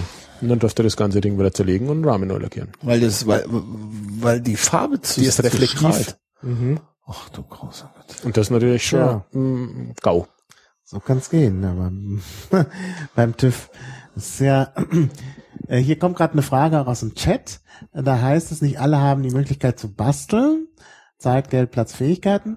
Äh, wie ist das mit äh, ja Zusammenschlüssen, also Do-it-yourself-Werkstätten, wo man irgendwie Immer mehr, immer mehr. Immer mehr. Das Gerade gibt- wir beide gerade. Gibt's, gibt's so. auf jeden Fall und ich denke auch, dass es, in, es gibt auch in jeder Stadt, wenn du in, ein bisschen der Szene ein bisschen guckt und ein bisschen so diese lokalen Motorradblättchen und so weiter, gibt's immer wieder Möglichkeiten auch, ähm, dass Leute gemeinsam Garagen anmieten, zum Winter einstellen, da auch gemeinsam Ja. schrauben. Ähm, gibt's hier auch, auch bei uns gibt's das hier, wo man sagt, wo man genau weiß, das sind zwei so Garagenhöfe, da, das sind drei Garagen, sind nur von Motorradfahrern belegt, die schrauben da auch und gibt auch so Stammtische, wo man hingehen kann, wo man auch Kontakte kriegt. Und die Motorradfahrer sind ein offenes Völkchen, ja. Und da denke ich, kann man mit den Leuten gut in Kontakt kommen. Also Möglichkeiten, glaube ich, gibt's in jeder Stadt, dass man. Wobei es auch so ist, dass es manchmal ein bisschen unter der Hand ist, weil in vielen solchen Werkstätten treffen sich halt Leute und schrauben, aber da wird natürlich auch, ich sage mal, schwarze Auftragsarbeit erledigt. Und aus dem Grund sind natürlich oftmals die Leute, denen die Werkstatt gehört, gar nicht so dran interessiert, dass das maßmäßig publik wird. Ah ja. Wobei das sehr oft auch Keimzellen sind, gerade für, für jüngere Leute, um erst einmal hinzukommen, weil sie eben die Möglichkeit haben, nicht selber zu schrauben. Und da gibt's bei uns, in, ich wohne jetzt in Bayreuth, kenne ich einen Fall, das ist eine relativ große Werkstatt, da hat man vielleicht Platz für so acht Motorräder. Und da ist eigentlich dann immer irgendjemand drinnen und schraubt ein bisschen, man unterhält sich ein bisschen, schaut einfach bloß einmal vorbei, trinkt vielleicht mal ein Bier mit, weiß der Kuckuck was. Aber das ist nicht öffentlich. Da muss man sich halt ein bisschen umhören bei den Leuten, die sowas interessiert und dann findet sich da eigentlich immer irgendwas. Mhm. Wo man auch, wenn man mal was zu machen hat, einfach mal vorbei kann und das Ding dann mal zwei, drei Tage reinstellt und selber schrauben kann und so. Ja. Und dann kriegt man natürlich auch Tipps, wenn irgendwas. Was der eine nicht weiß, weiß der andere. Ja. Hin und wieder hast du auch mal die Situation, wo du die berühmte dritte Hand brauchst. Mhm. Und dann ist das schon sinnig. Also Ja. er baut sich gerade in seinen Keller eine Motorradwerkstatt, wo ich so ein kleines bisschen hoffe, mein Eckchen abzukriegen. Aha. Und ja, klar, macht Sinn. Ja.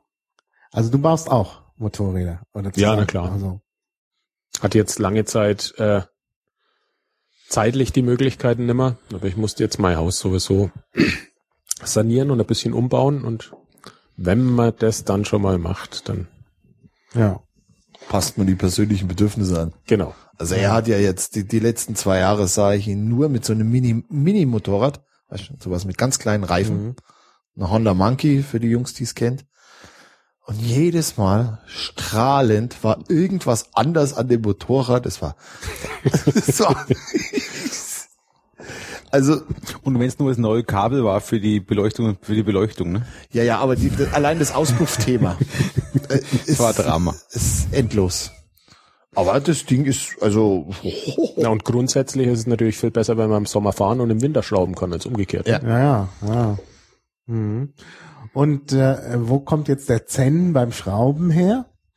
Ich meine, das, äh, immer dann, wenn, wenn die Nacht so schnell rum ist. ach so, ja. Das, wenn man dann in so einem Mhm.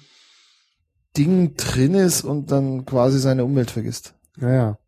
Der hört dann immer schlagartig auf, wenn einem irgendeine Schraube in den Motor reinfällt Hm, und man jetzt eigentlich das, diese 250 Kilo Motorrad umdrehen und schütteln müsste, was man aber nicht kann. Und was dann auch nicht funktioniert, weil es ja dann meistens irgendwo am Öl festklebt oder Dann weiß der ist Kuckuck man was. sehr schnell wieder in der Realität, aber das kommt so. Das Mhm. Und wie kriegt man die Schraube dann wieder raus? Zerlegen. Ach so. Oder wenn man Glück hat mit so Magnet äh, Ausfahr, wie so, wie so Antennen, da gibt's vorne so Magneten und wenn man Glück hat, macht's naja, aber Klick. der Rest ist ja auch aus Metall. Da gibt's- Aluminium meistens. Ach so, ah. gut. Aber da gibt es sowieso die vielfältigsten Möglichkeiten der Selbstüberlistung. Ähm, mein Highlight persönlich, ich habe für die alte Honda Enduro noch drei Motoren. Mhm. Ähm, bei zwei Motoren ist das Vorgelege vom zweiten Gang kaputt. Das heißt, da springt der zweite Gang unter Last immer raus. Mhm. Und einen Motor habe ich, der ist perfekt. Jetzt habe ich natürlich die drei Motoren bei mir unten in den Schrank reingestellt. Jetzt weiß ich bloß blöderweise nicht mehr, welcher welcher ist. Und die jetzt natürlich einzubauen und zu schauen, zusammenzubauen, gar zusammenzubauen und einzubauen und zu schauen, wo der Gang rausspringt, ist äh, irgendwie albern. Jetzt weil ich mal irgendwann einmal so ein Schwanenhals-Endoskop zulegen müssen, um mir das Vorgelege vom zweiten Gang jeweils anschauen Ah, zu ja. können. Und Bei mir war, ich habe mal eine Harley, die hatte einen kleinen Motorschaden, da musste der Motor raus. Die Gelegenheit habe ich benutzt, das ganze Motorrad zu zerlegen und ah, das ist aber wieder was Harley-spezifisches, weil die einen extra Öltank haben, der mit Schläuchen vor zum Motor geht und so und ich war am Zusammenbauen. Und saß wie so, sah aus wie so ein Kabelsalat, Mhm. nur waren es Ölschläuche. Und ich hatte nicht die geringste Ahnung, wie ich das wieder in diesen, in diesen Motorradrahmen reinwickel und flecht. Ich habe aufgegeben. Ich habe es Hm. tagelang probiert, wie so ein 3D-Puzzle. Ich hatte auch keine zweite zur Hand oder einen Freund, wo ich es mir angucken konnte. Und das Thema Internet und gucken gab es zu dem Das, Zeitpunkt das nicht. gab's nicht. Ah. Und es ist bis heute die Motivation, warum ich auf der Basis meines vorhandenen Motorrads eine zweite baue. Mhm. Ich kann nachgucken, wie es ist. Ah ja. Na gut, aber inzwischen gibt's ja im Internet alles Mögliche an. Inzwischen schon, aber das war damals, ich habe es nicht, ich habe es nicht hingekriegt. Ich habe Hm. mir einen Fachmann, ich habe gesagt, da, bau den Ölkreislauf Ja, aus. Ah. Wobei das auch was ist, was mich stark gewundert hat. Ich habe jetzt in letzter Zeit auch viel mit, mit Kids gebastelt. Und die, wenn im Internet irgendwo eine Schraubbeschreibung gefunden haben zu einem Problem, dann wird da überhaupt nicht mal nachgedacht, ob die jetzt sinnvoll ist, ob das Mhm. passt, ob das eigene Modell, das man hat, Mhm. wirklich zu 100% deckungsgleich ist oder doch ein bisschen anders. Dann geht's los und dann sind sie völlig verblüfft, wenn das irgendwie nicht hinhaut. Hm. Also, dass, dass es für alles eine Anleitung gibt, die man findet, ist Ja. teilweise dann ein bisschen die Legitimation, den eigenen Kopf auszuschalten, was auch Ja. wieder schade ist. Aber das Ja. macht man zwei oder dreimal, danach ähm, entwickelt sich der kritische Geist von selbst. Mhm. Lernen durch Schmerz. Oh ja. Ja, klar. Ja gut, man kann natürlich auch im Internet Leute fragen. Und dann Da kriegt man aber mitunter auch nicht unbedingt die besseren Schwankende Antworten. Qualität. äh, ja, schwankende Qualität. Gut, deshalb, also beim Leute fragen muss man wahrscheinlich das Gehirn eingeschaltet lassen. Also ich weiß schon, bei mir im, in meinem Forum für mein Motorrad, Hm. wem ich, was jetzt Fakt ist und was jetzt eher ins Blaue geschossen ist. Mit der Mhm. Zeit kennt man halt auch die Ja, Leute. ja. Ja. Ja, das, Das erinnert mich sehr an äh, meine Zeit mit, mit Gentoo.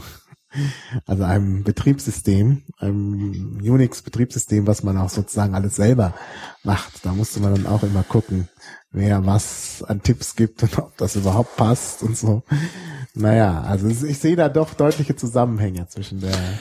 Ja, das ist auch relativ endlos. Also äh, für Sachen, die ich nicht mehr selber kann, dann fahre ich tatsächlich in die Gegend von Mainz Mhm. und dort sitzt der für mich Schraubergott. Der Mann ist Mhm. gelernter Flugzeugmechaniker. Mhm. Und mit der Sorgfalt und Überlegung, wie er an Flugzeugtriebwerken baut, die funktionieren müssen.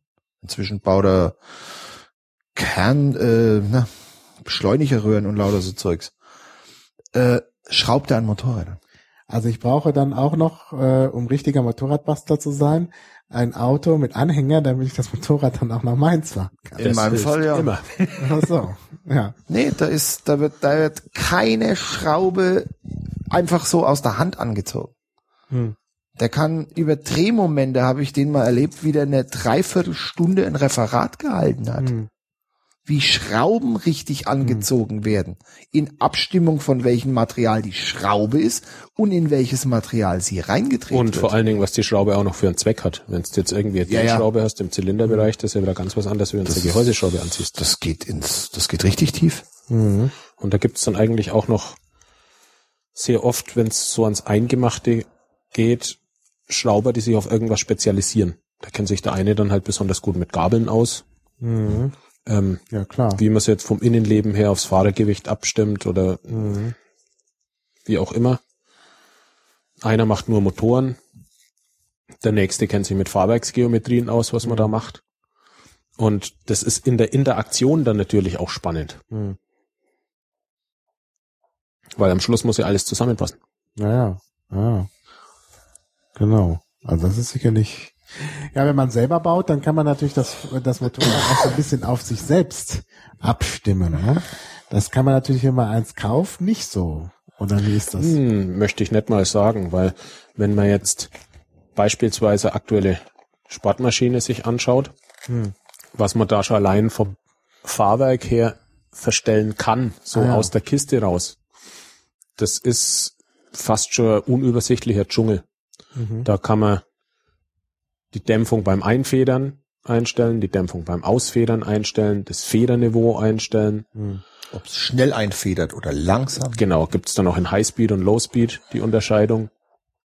Und ähm, das, was da standardmäßig eingestellt ist, das bezieht sich, glaube ich, bei den japanischen Mopeds immer auf den 68 Kilo japanischen Standardfahrer. Nein, es gibt, es gibt für je nach den europäischen Märkten, das sind, es sind Einstellungen, die es für den Durchschnittseuropäer gemacht, Mhm. mit den Gewichten, gibt ja Kommissionen, die Leute, die dann immer so Screenings machen, das heißt, werden Leute, äh, werden Durchschnittswerte gebildet, Größen und so weiter, Ergonomie, das heißt, wenn du Motorrad kaufst, das aus der Kiste ist so, dass es für so und so viel Prozent der Leute schon passt, auch die Fahrwerksabstimmung schon passt und so weiter. Und sind wir ganz ehrlich, ihr diskutiert jetzt gerade auf einem sehr hohen Niveau mit, mit der Verstellerei, aber ich glaube, dass 90 Prozent der Leute, die das Thema Motorrad fahren betreiben, 90 Prozent, Ja. Mit der Standardeinstellung aus der Kiste bestens zurechtkommen Ja. und am besten überhaupt nichts dran verstellen, sondern einfach damit fahren. Ja. Weil man kann unheimlich viel verhunzen, wenn man Genau. da qualifiziert dran rumschaut. Also Aber man kann es auch schon beim Standardmotorrad, ohne dass man in irgendeiner Form da Richtig, aber ich glaube, dass, ich, Zubehör. ich glaube, dass 90 Prozent mit der Standardeinstellung ab Werk glücklich und zufrieden sind. Absolut. Und du bist tolerant. Also in den sech, in den ersten 14 Jahren von meinem Motorrad ging mir schleichend aus Verschleiß des Hinterradfederbein natürlich die Dämpfung und alles hin und weg, aber man hat sich halt drauf angepasst. Das ist so ein schleichender Effekt und man adaptiert es und merkt's nicht. Bis es mir dann doch letztendlich zu blöd war und ich mir dann auch ein, ein, ein was war's denn, ein Wilbers, ein, ein gutes Federbein gekauft habe und das Motorrad war wie ausgewechselt. Und ich habe erst dann gemerkt, wie schlecht das Motorrad war. Oder das Fahrwerk. Da, anderes Motorrad. Ist ganz klar, weil du bist gewohnt und Ja. mit dem schleichenden Grad der Verschlechterung adaptierst du einfach. Ja. Stellst dich darauf ein, du weißt, ich muss halt früher bremsen oder es, auf diesen Strecken muss ich anders fahren. Und irgendwann ist es so am Ende, sagt, jetzt muss ich doch austauschen, dann hast du was völlig Neues. Heute, ich habe nicht gemerkt, wie schlecht es wirklich war. Hm? Wäre natürlich auch möglich gewesen, irgendwann nach einem Jahr oder nach eineinhalb Jahren die Dämpferventile mal ein bisschen zuzudrehen, dann wäre es auch wieder gegangen, ohne dass man neues Federbein hätte kaufen müssen. Aber Tja. wo bleibt da die Zubehörindustrie? Die wollen ja auch was verkaufen. Eben. Das stand eh an. So. Ja. Ja. Naja. Man kann da, Jetzt also, sind wir natürlich zu ein, was noch gar nicht kommen. Ja. Es Fahren an sich. Ja, das Fahren an sich. Ja. Wo ist da der Witz? Die einen schauen sich die Landschaft an, die anderen freuen sich auf irgendwelche Treffen zu fahren, die Dritten wollen schneller sein wie der hinter ihm. Ja. and so on. Ja. Das ist ja eigentlich nicht der Witz der Sache per se. Hm.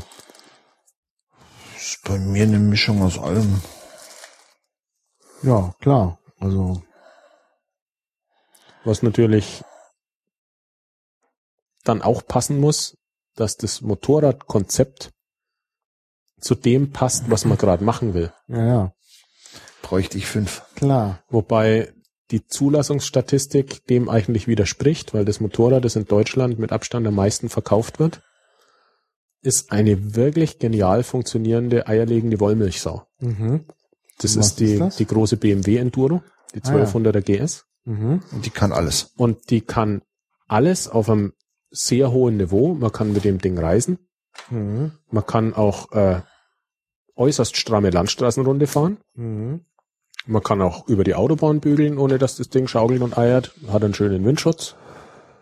Aber Enduro ist doch eigentlich ein Gelände. Äh, Motorrad, oder? Sagen wir so, bei den Motorrädern sind die Geländeversionen noch nicht so weit von ihrem Ursprungszweck weg wie beim Auto.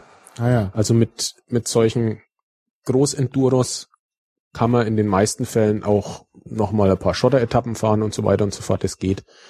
Aber das Gewicht setzt da natürlich auch ein Limit. Weil wenn ich jetzt mal so 230 Kilo oder was umschmeiß, Hm. ähm, ob ich dann noch Lust habe, die aufzuheben, ist die erste Frage und ob ich es dann kann, Mhm. natürlich die nächste. Mhm.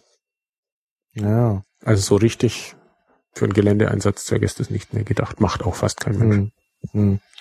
Naja, Geländeeinsatz geht ja sowieso nur sehr eingeschränkt. Man kann ja nicht einfach durch jedes Gelände fahren. Oh. Speziellen Plätzen möglicherweise. Ich war Mhm. mal, es gibt in dem französisch-italienischen Grenzgebiet in der Nähe von Turin Mhm. gibt so eine illegale, aber halb akzeptierte Augen zudrück äh, Enduro Paradies. Äh, die haben im Ersten Weltkrieg da irgendwie gekämpft und haben da Eselpfade bis auf die höchsten Gipfel rauf. Mhm. Ja, ja, klar. Und auf die kann man heute noch fahren. Mhm. Und dann gibt's den Mont Chapaton, den Mont Chaffareux. Mhm. Und ich habe noch eine KTM Geländesportmaschine und war mit der unterm Gipfel, da ist vorm Gipfel noch so ein ganz steiler Anstieg und dann stehst du auf dem Gipfel auf 3300 und bla Meter. Das ist dann eher so Trailwandern, wenn man so Ja, will. ja. Und ich habe wie so ein Pferd, was vor einem Springding bockt, habe ich jetzt vor der Anfahrt nochmal, boah, guck dir das erstmal aus der Nähe an und hin und her.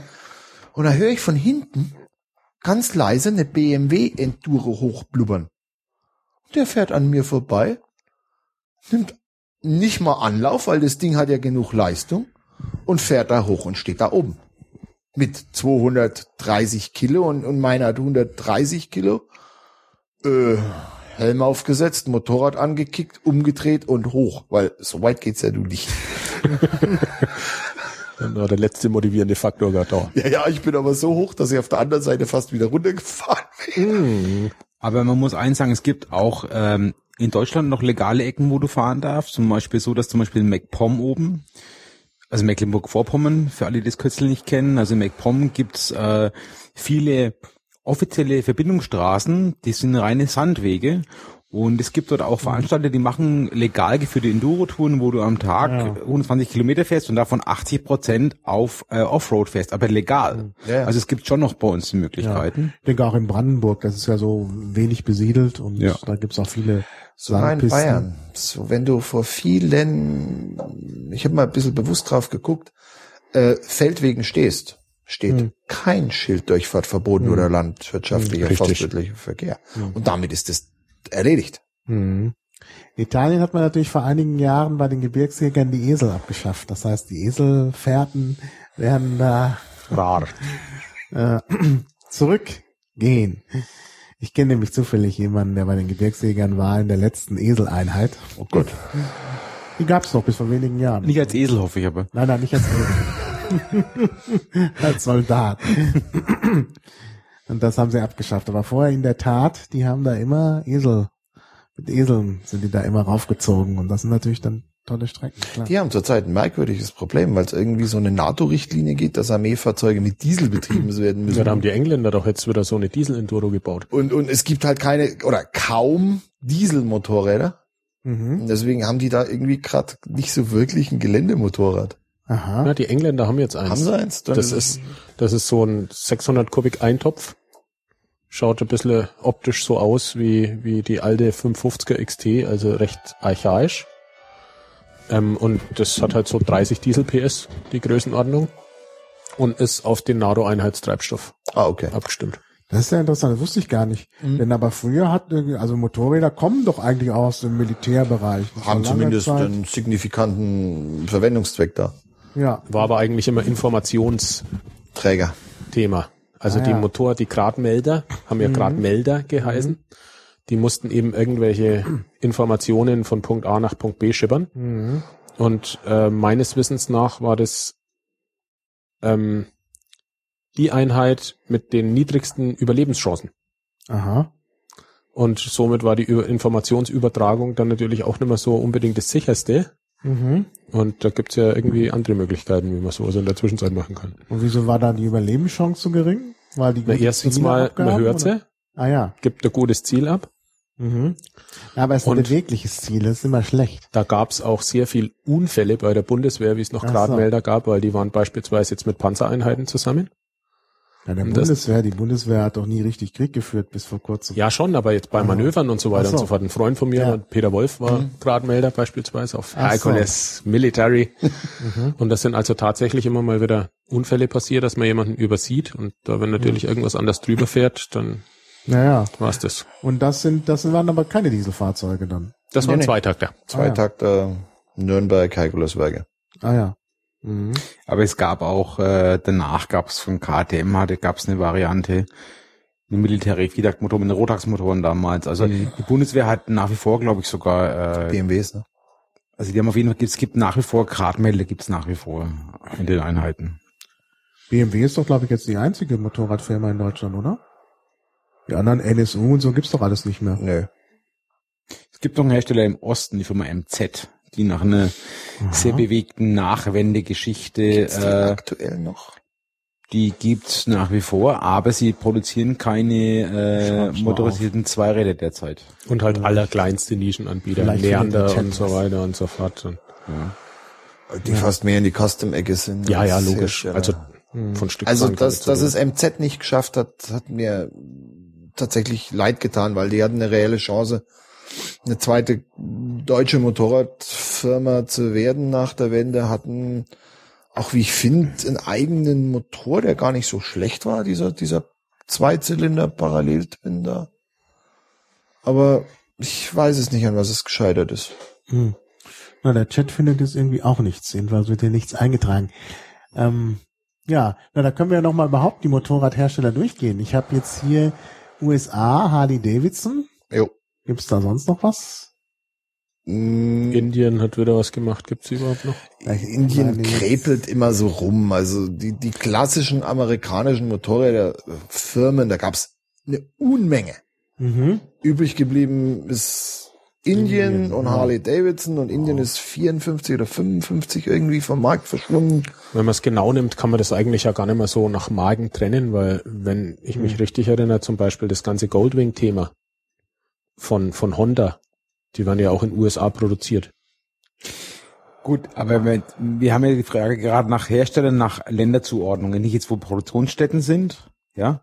Ja, Weil, schon, aber es ist ja auch ein Motorrad, das für den amerikanischen Markt mehr oder weniger konzipiert ist. Also auch die, die großen Hersteller haben ja in Europa ein anderes Programm wie in USA und so weiter und so fort. Die diversifizieren da ja auch und dementsprechend waren dann auch die Entwicklungsstätten und die ähm, Produktionsstätten. Produktionsstätten Aber es ist so, Marktnah. in den USA ist es so, es gibt. Harley Davidson nach wie vor. Es gab immer wieder Versuche, alte Marken auf, äh, aufleben zu lassen, ob es jetzt, äh, äh, ob es jetzt eben Indien war. Ähm, es gibt, aktuell gibt es noch Victory als US-amerikanischen Hersteller. Ja. Stimmt, den habe ich vergessen. Die haben ja. vor zwei Jahren jetzt erst neu begonnen oder vor drei Jahren, Ja. auch in Deutschland was aufzubauen. Ansonsten fällt mir zu USA. Duell also ist ja jetzt leider platt. Buell gibt's nicht mehr, der hat Harley Davidson ja geschluckt und dann platt gemacht. Äh, ansonsten, Man beachte die Träne in meinem Auge. es gibt noch ein paar kleinere vielleicht, die jetzt mir aber jetzt aktuell äh, keine Das Namen sind aber wie- alle so in der diese, Customer-Ecke. diese, diese Confederate zum Beispiel oder diese OCCs, das sind aber so Custom Bikes, die zu, für sehr, sehr teures Geld eben 80, 100.000 Mhm. Euro Fahrzeuge anbieten. Ähm, aber zum Teil nur für den Home Market. Diese Confederate, glaube ich, gibt es in Europa überhaupt keinen Vertrieb Nee, zum leider. Beispiel. Ja. Du mal? Und das ist so USA. Ja. Großbritannien. Triumph. Triumph. Triumph. Und Norton ist jetzt, glaube ich, auch Und ganz neu wieder gekommen. Norton kommt neu, da, ja, Ja. ein Titelbild. Mhm. Schauen wir mal, äh, wie lang. Schauen wir mal, wie lang, weil es eher so eine Manufaktur wohl sein wird. Entschuldigung, wir haben in Deutschland die Firma Horex vergessen. Na, bei Deutschland, ah, Horex. Richtig. Ja, genau. Horex. Ja. Horex halt ist ja wieder eingestiegen im Markt mit dem Sechszylinder-Projekt. Sechszylinder, ja, Mensch. Horex, H-O-R? EX. Ja. Mhm. Ja. Gut, Hat bei, auch das kurz eingeflochten, weil wir gerade bei Nee, traditionsreichen Namen sind. Stimmt, Bei- sehr traditionsreicher Name. bei dir habe ich gelesen, Triumph von Norton, da gab's die, äh, die Mode, die zu kombinieren. Ne? Ja. Da gibt's die Ja, ja. Die Triumph Norton Ja. Hybrid. Na klar, also, Und die Norwins. ja, und alles. Ähm, ja, ne, das Ding war einfach Implantierte Yamaha V-Motoren.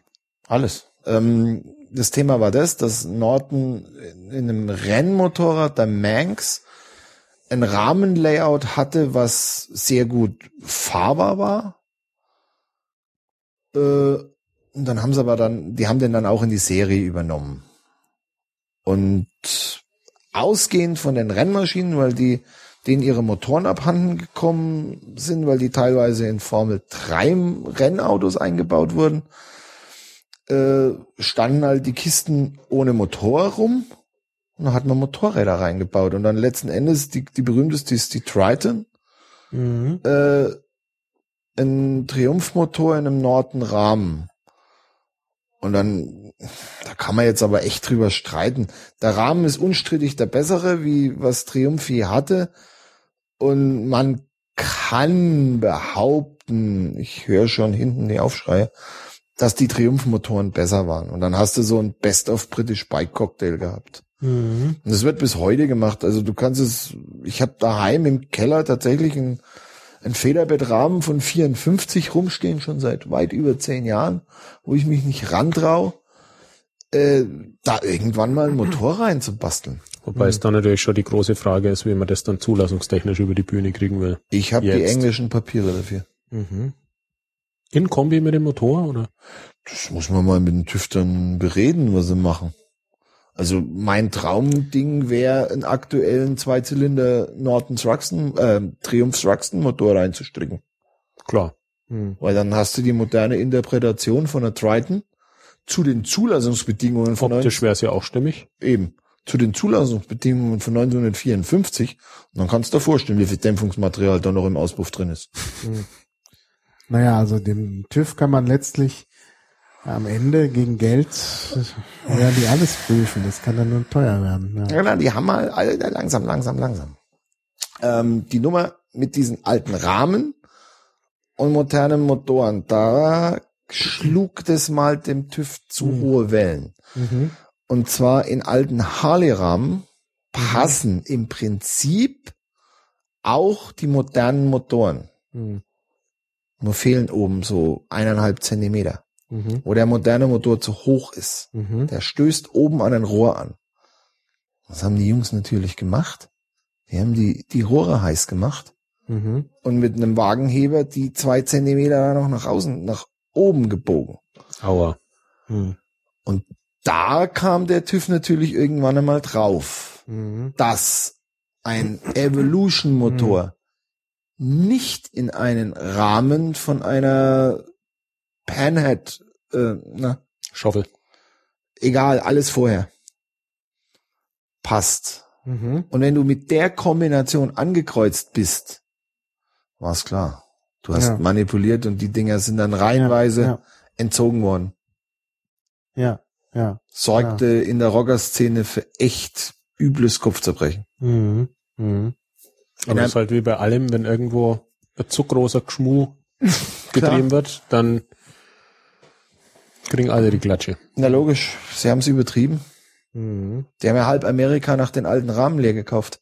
Ja, klar. Und dann pff, hältst es nicht unter der Decke, der, der, Mhm. der, der Topf Ja, ja, kocht vor über. allen Dingen, ja, ja, wenn man da was, äh, dann, wenn man das, wenn man die Biegung ändert, ändert, dann ändern sich natürlich auch die Strömungsverhältnisse und so. klar. Juckt in Amerika, und so weiter. juckt Ja. in Amerika kein Schwein. Hm. Mein Ami-Kumpel, dessen erstes, in Anführungsstrichen, selber gebautes Motorrad war eine Yamaha, die, die 750er, dieser Einzylinder, diese Softjobber gab. XV. XV 57. Einer der hässlichsten Motorräder, die je gebaut wurden. Und die hat er für ein Apfel und Ei gekriegt und hat den Rahmen auseinandergeschnitten und ein Rohr eingeschweißt, Mhm. damit die Gabel weiter nach vorne kommt. Mhm. Der Winkel, den Winkel verändert. Und ich stehe vor dem Ding, sehe die Schweißnähte. Mhm. Und abgesehen von dem TÜV-Problem sage ich zu ihm, hast du, traust du dir das wirklich? Und, Mhm. und der antwortete einigermaßen entrüstet. Entschuldige mal, ich bin Heizungsbauer. Wenn ich ein was kann, dann sind's Rohre schweißen. Mhm. Damit war der Fall für den erledigt. Das Ding Ja. fährt heute noch. Ja. Naja, wenn du es kannst und weißt, was du tust, Mhm. geht eine Menge. Ich würde es mir nicht zutrauen. Tja. Naja. Gut, dann hast du jetzt das äh, Thema Chopper erwähnt. Das, äh, Die sag mal, was das ist. Das weiß ja vielleicht nicht jeder von den Naja, das sind mit, mit den Füßen voran das beste Mittel gegen Achselschweiß, weil die Arme meistens recht hoch hängen.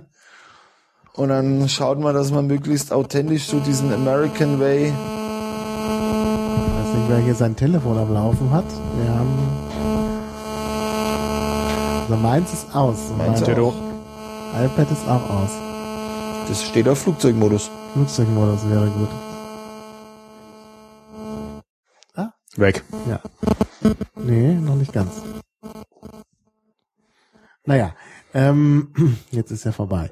Also, Chopper, äh, genau, Hippies. Äh, 60er Jahre waren sie auf einmal da. ist aber auch wieder vorbei, ne? Man sieht keine oder Kommt aber immer mal wieder. Nö, nö, also das, das ist auf stabilen Level schon allein dadurch, dass Harley Davidson die Dinger ja quasi serienmäßig baut.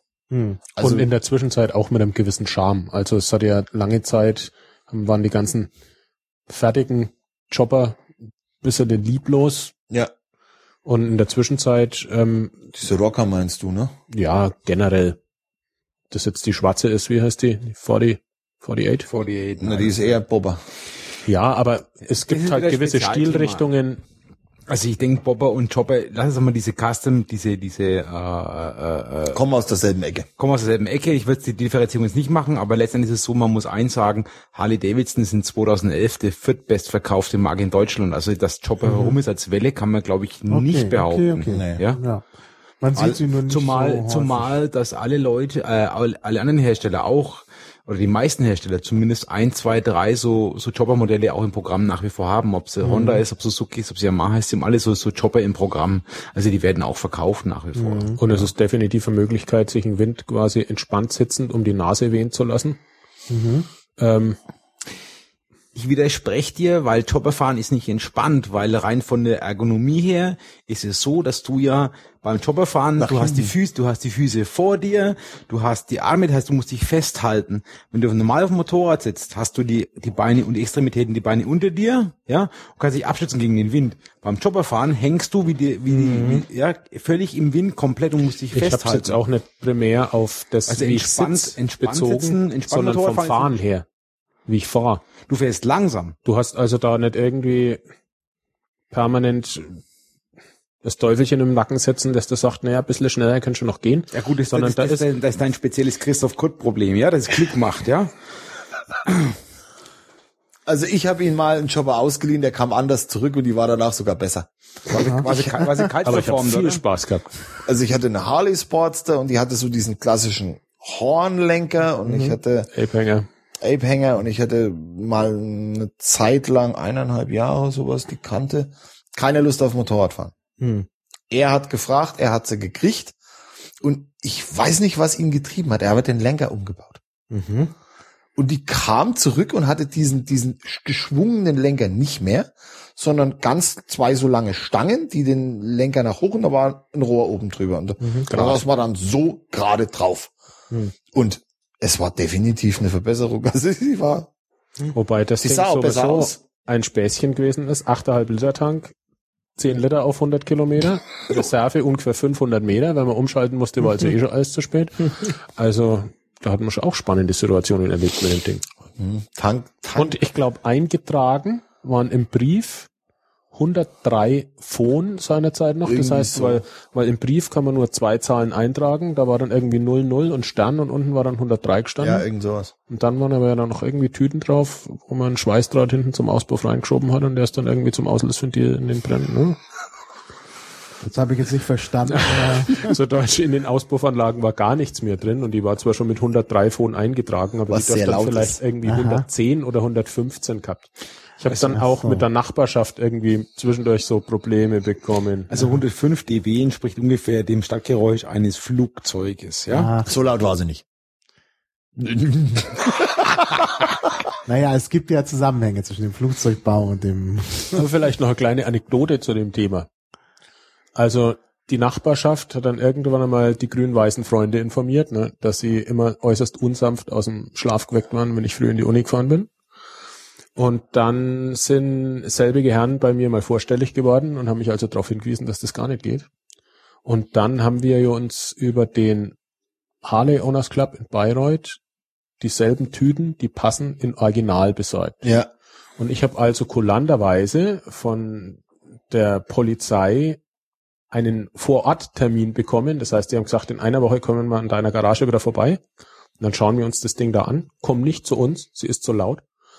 Ähm, und dann, wenn alles klar geht, darfst du weiterfahren. Jetzt habe ich also diese Tüten da bekommen. Die genauso Die- aussehen, die wie drauf waren. Mhm. War spannend. Der hat also seine ganzen Auspuffanlagen im Keller in aufgeschnittenen Kanistern gelagert gehabt, wo Altöl drinnen war. Hat den Ärmel runter gekrempelt, hat also immer in diese Altölkanister, wo man ja nichts gesehen hat, reingelangt, hat was rausgezogen. Oh, die sind von einer Igler, die passen nicht blub und wieder rein ins Öl. Bis er dann irgendwann die richtigen Töpfe gehabt hat. Und die habe ich draufgebaut und ich war grad fertig. Und dann waren die Kameraden auch schon vor der Tür gestanden. Und dann lasse ich das Ding also an. Hat ja nur gequalmt. Eben. Und es macht also blub, blub, blub, blub, blub. Alles wunderbar, die waren glücklich und dann fängt das Ding auf einmal zu qualmen an wie Sau, weil natürlich innen drinnen aus dem ganzen Dämpferinnereien dann das Öl raus. Gebrannt ist. Naja, kurz geschwitzt, ging aber noch über die Bühne. Mhm. Naja. ähm, ja, äh, wir waren bei den verschiedenen äh, Herstellern. Also äh, Österreich haben wir dann mit KTM, Genau. Knick, knack. Knick, Knack. Sie falten Plastik. Ach so. Hm. Ähm, ja, Italien. Moto Guzzi hatten wir schon erwähnt. Ducati und? Aprilia. Ach so, Aprilia. Benelli. MV Augusta. Ah. Also MV, Agu- Augusta ist Mechanica Vagera, wenn ich nicht alles. Haben die Italiener jetzt nicht irgendwie einen Antrag gestellt, aufgrund ihrer Motorradkultur ähm, zum Weltkulturerbe erklärt zu werden? Wie war das? Würde mich nicht wundern, aber so ich ein Ding. hab nix gehört. Aha. Ja. Also das Motorrad scheint irgendwie zum Selbstverständnis des Italieners ein bisschen essentiell. Also wenn ich einen italienischen Ja. Motorradfahrer mir vorstelle, dann ist ein Typ im T-Shirt, Shorts, Ja. Badeschlappen an der Strandpromenade von Rimini. ja, aber das Thema ist rum. Helm, Helm über, über, über den Arm. Das Thema ist rum, weil es war ja tatsächlich so und die haben also jetzt schärfere Auflagen Mhm. und ziehen die schärfer durch, teilweise wie bei uns. Die haben ganz hohe, äh, ganz äh, hohe Bußgelder inzwischen und äh, Ordnungsgelder, wenn man da das äh, zwingt dann doch zum Umdenken. Ich weiß es. Es ist auch kein Spaß mehr. Wir sind, wir Ja, sind früher gerne mal Mhm. mit so einer Truppe von vier bis fünf Leuten so eine Woche mal zum Motorradfahren Richtung Alpen gefahren, gerne Italien, Frankreich Mhm. und auch gerne jenseits der STVZO, auch dort in den Mhm. Ländern. Und äh, es war früher so, dass es eigentlich wenig strafbewehrt war. Mhm. Mittlerweile ist so, dass Italien doch erstmal eher doch gemäßigt oder Mhm. relativ legal unterwegs sein sollte, weil die Mhm. Verkehrs, also äh, die die Kontrolldichte und auch die äh, Höhe ist und auch die Strafen deutlich höher als Ja, immer noch besser wie Österreich. Ne? Mhm. Ja. Wobei natürlich Italien eher so ein Rollerland ist. Ne? Also Ja, da kommt er her, ne? Ja. Ja, ich habe ja Sprachaufnahmen in Italien gemacht und habe mir da erklären lassen, warum äh, alle italienischen Jugendlichen einen Roller brauchen. Also mindestens die männlichen Jugendlichen. Ähm, also einer meiner Informanten, so ein alter Opa, der halt von früher erzählte, der meinte dann ja, man braucht, man braucht den Roller, ähm, sonst kriegt man keine Mädchen ab. Ja, das ist Okay. äh, Mhm. ist wohl der, der Punkt gewesen. Ja, es kommt dazu, dass in Italien halt die, die äh, äh, nicht verheirateten äh, Kinder, auch wenn sie schon 30 sind oder so, alle zu Hause wohnen. Und so, muss man halt irgendwie das Liebesleben nach draußen verlagern, weil die Mutter halt zu Hause aufpasst. Und da hilft halt der Roller, weil man dann eben mobil ist und äh, sich absetzen kann. Aber es ist ja, glaube ich, immer noch so, dass die, die Roller wachsen. Die Zahlen jetzt in Italien, oder? Ja? Also auf jeden Fall so, dass äh, Italien ist der größte Markt für Roller in Europa Mhm. mit Abstand. Ja. ja?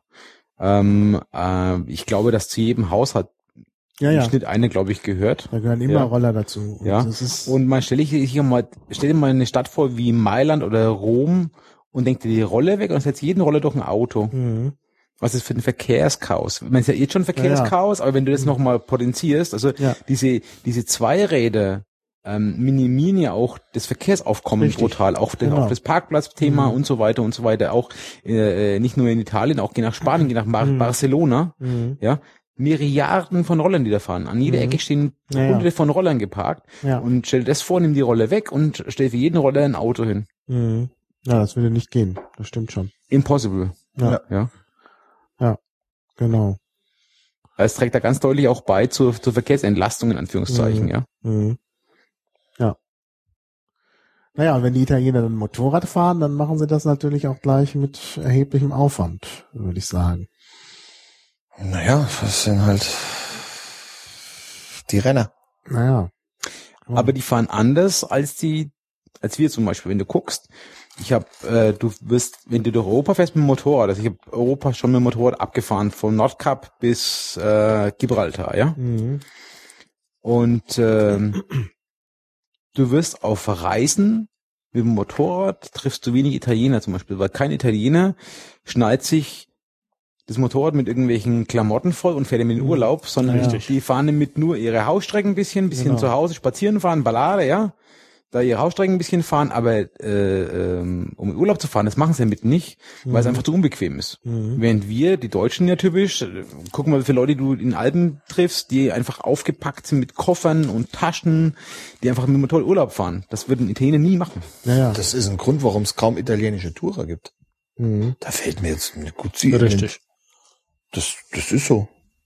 Ja. Ja. Ja, die Italiener haben ja eine ganz andere Urlaubskultur als wir. Die fahren einfach nur als Meer. Und das ist, haben sie sozusagen im eigenen Land. ne? Das ist ja schon nochmal was anderes. Ja. Dann schauen wir mal. Habe ich jetzt die Italiener halbwegs zusammen hier? Moto Guzzi, Ducati, MV Augusta, Aprilia. Benelli?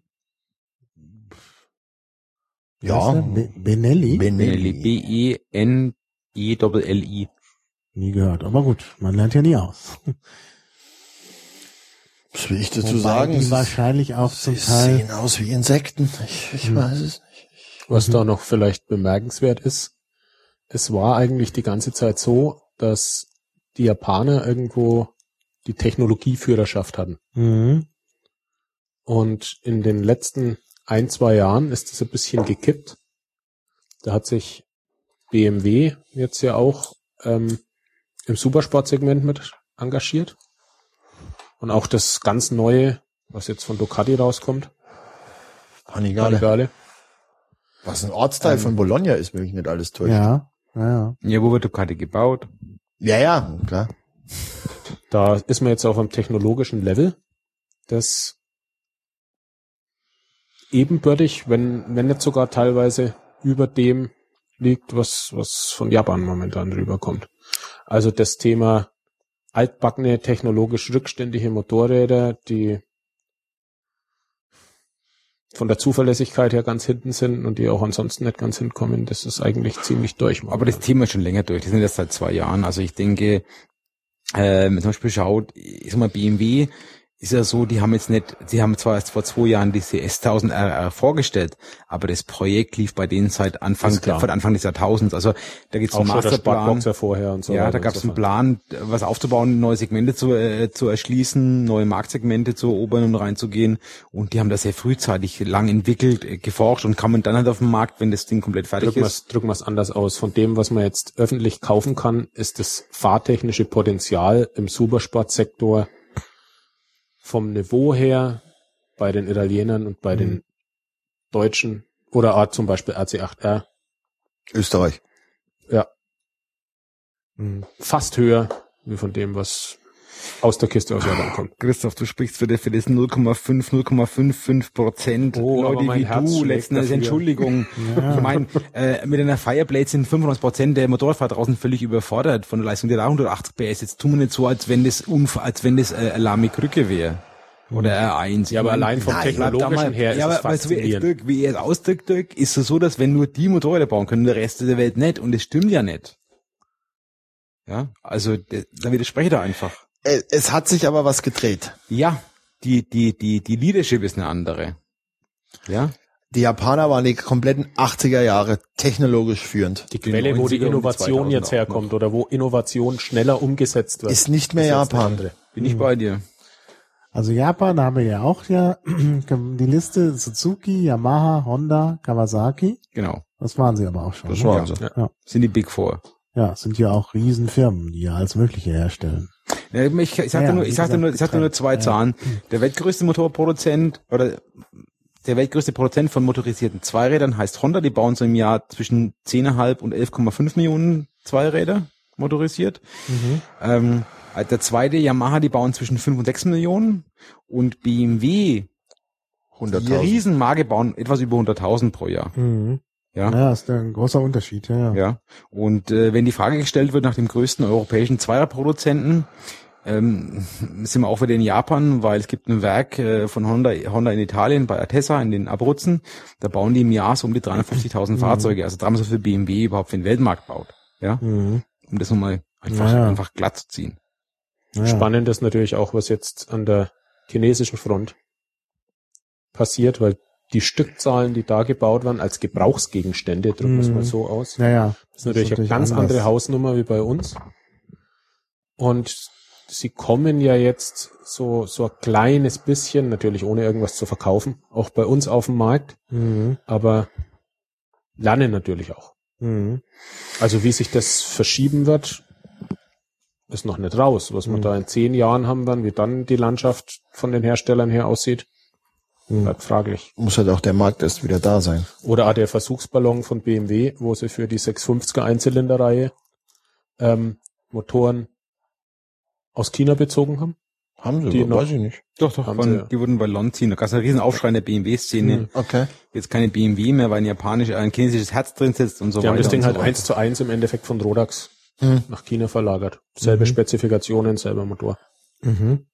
Also auch da die Nationalität und Globalis- weicht auf bei den Herstellern. Die, die, gut, ich meine, Klar. es ist ja so bei diesen so Herstellern wie jetzt Honda oder Yamaha etc.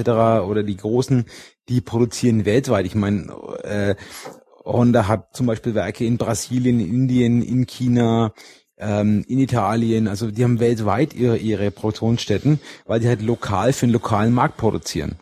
Ja. Mhm. Und, äh, Und die Dinger nicht durch die, auf Schiffen durch die Gegend. Es gibt aber halt auch Hersteller, die assoziiert man jetzt vom subjektiv erstmal mit einem bestimmten Land. Wie dass man jetzt eine Ducati mit Italien, eine BMW mit Deutschland verbindet. Aber auch das weicht eben langsam auf. Stimmt, Triumph hat in Thailand ein Werk. Mhm. Ja. Das kommt aus der Globalisierung zum Tragen, wo einfach die Kosten verschoben werden, Kostenrelationen, günstigere Produktion ja, klar. und auch werden diese Möglichkeiten genutzt. Ja. Ja, und solange das Moped Spaß macht und einen nicht ärgert, ist es ja gut. ja, So ist es. genau. Ja. Weil im Automobilbereich ist es ja auch so. Ich meine, kauf dir äh, ein BMW, der weiß nicht, kommt er aus den USA, kommt, wo kommt er her? Ja, aus welchem Werk? Oder ein VW, VW, es gab ja auch lange Zeit diesen Käfer VW, äh, den Käfer do Brasil, ja, bei uns zu kaufen. Es gibt Porsche, die sind in Finnland gebaut. Oder Suzuki Swift mit Motor aus Indien und das Auto kommt aus Ungarn. Mhm. Na klar. Alles ist gleich. Ja, das ist ja die typische Form der Globalisierung. Genau, und das ist im Motorbereich genau das Gleiche. Mhm. Und man muss sich einfach, glaube ich, von diesen nationalen Gedanken äh, einfach einfach trennen. Ja? Ja. Es ja, ist einfach eine, eine, eine globale Marke, die heißt es eine Ducati oder eine BMW oder wie auch immer. Und die wird nach den Standards produziert. Ob die jetzt aus Mhm. eine Triumph, ob der Thailand kommt oder England, das ist eine Triumph. Ja. Mhm. Ja. Ja. Ja, also dann haben wir jetzt, glaube ich, alle Länder durch. Oder gibt's noch ein Land, was wir vergessen haben, das Motorräder herstellt? Indien. Indien. Schweden. Ne, diese wir sind ja nicht mehr in Schweden. Huserberg ist in Schweden. Oder existieren die noch? Ja, das ging ja irgendwie völlig ineinander über. Ne, das waren doch die BMW hängt- Ingenieure von, von hängt jetzt, Husqvarna. Husqvarna dahinter. Also einer der ältesten Motorradmarken der Welt ist Husqvarna in Schweden. Die kenne ich nur als ähm, Kettensägen. Kettensägenhersteller. Der Texas Chainsaw Massacre. Fränkisch Fichtenmoped. die stellen, glaube ich, auch Nähmaschinen her. Ne? Ja, ja. Die hatten aber lange eine Motorradsektion und die ging's wirtschaftlich schlecht und sind nach Italien verkauft worden. An die Castiglionis, glaube ich. Mhm. Und die hatten dann eine Hausrevolte und eine ganz schöne Menge ihrer Entwicklungsingenieure und äh, ein, gro ein guter Teil der Husqvarna-Mannschaft hat das nicht mitgemacht Mhm. und haben in Schweden ihre eigene Motorradmarke gegründet. Husaberg. Husaberg? Nie gehört. Gehört aber mittlerweile zum KTM-Konzern. Ja. Mhm. Also die großen fressen die kleinen. BMW. gesagt. Richtig. Und wie hat sich dann Varimati irgendwie abgespalten? Die waren doch da irgendwie mit drin. Gott, oh Gott. Die Was? Abspaltung von der Abspaltung. Wie hießen die? Vertemati. Wer? Vertimati. E, V-E-R-T-I. V-E-R-T-I. M-A-T-I. Vertimati.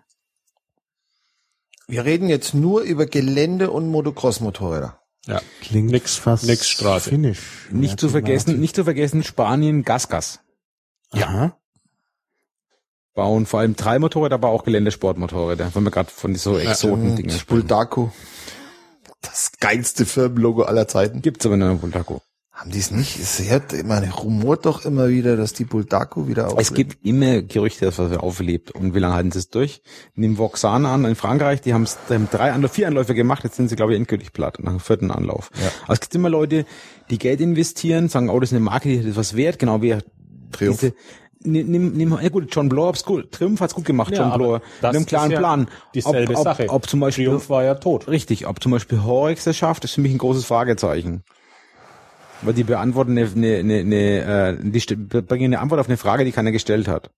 Mir ist das Motorrad zu altbacken. Oh ja. Optisch. Motor, mal gucken, aber da hätte man durchaus etwas radikaler rangehen können. Wie hieß das Französische? Voxan. V-O-X-A-N. Aha. Hm, aber gibt's nicht mehr. Sind, glaube ich, jetzt wieder platt, ne? Zum Ja. vierten Mal jetzt. Zurzeit sind sie. Ja, was kaufen denn die Franzosen? Die kaufen doch sonst auch immer nur ihre eigenen Produkte. Also ich Nee, meine, nee, nee. Autos. Im Motorradbereich ist in Frankreich ganz groß Kawasaki vor allem. Mhm. Sind, glaube ich, Marktführer, also die, die Japaner vorne. Und mittlerweile so, dass in Europa auch so ein Trend ist, dass viele BMWs auch gekauft werden. Zum Beispiel in Italien Mhm. ist, glaube ich, auch die BMW R1250 GS das bestverkaufte Motorrad Mhm. zum Beispiel, ja. Ja, die Italiener mögen, mögen BMW. Und in Frankreich, wie gesagt, ist Kawasaki und Yamaha relativ weit vorne, soweit ich weiß. Mhm. Aber Details kann ich jetzt nicht aus dem Ärmel schütteln. ja, ja.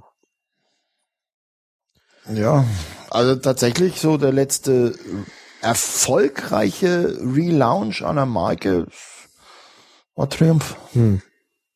Und was die richtig gemacht haben, wahrscheinlich hat er echt einen guten Masterplan gehabt. Also ich weiß ja jetzt von Anfang, sie sind auch einer der Gründe, warum sie verschwunden sind, waren schlichtweg Qualitätsmängel.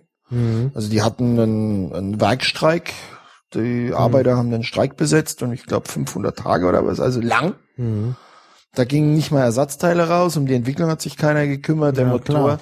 Na, Kam- wird Das, 1938 auf den Markt und dann sind die links und rechts von allen anderen Motorradnationen, vor allem von Japan, überholt worden und Ja. hatten einen Ruf, der war unterirdisch. mhm. Und dann kamen die zurück und ihr erster Motor, der war, man kann den durchaus als kopierten Kawasaki-Motor ver- Von der 900er Z, ne? von der GBZ 900. Was sagst du?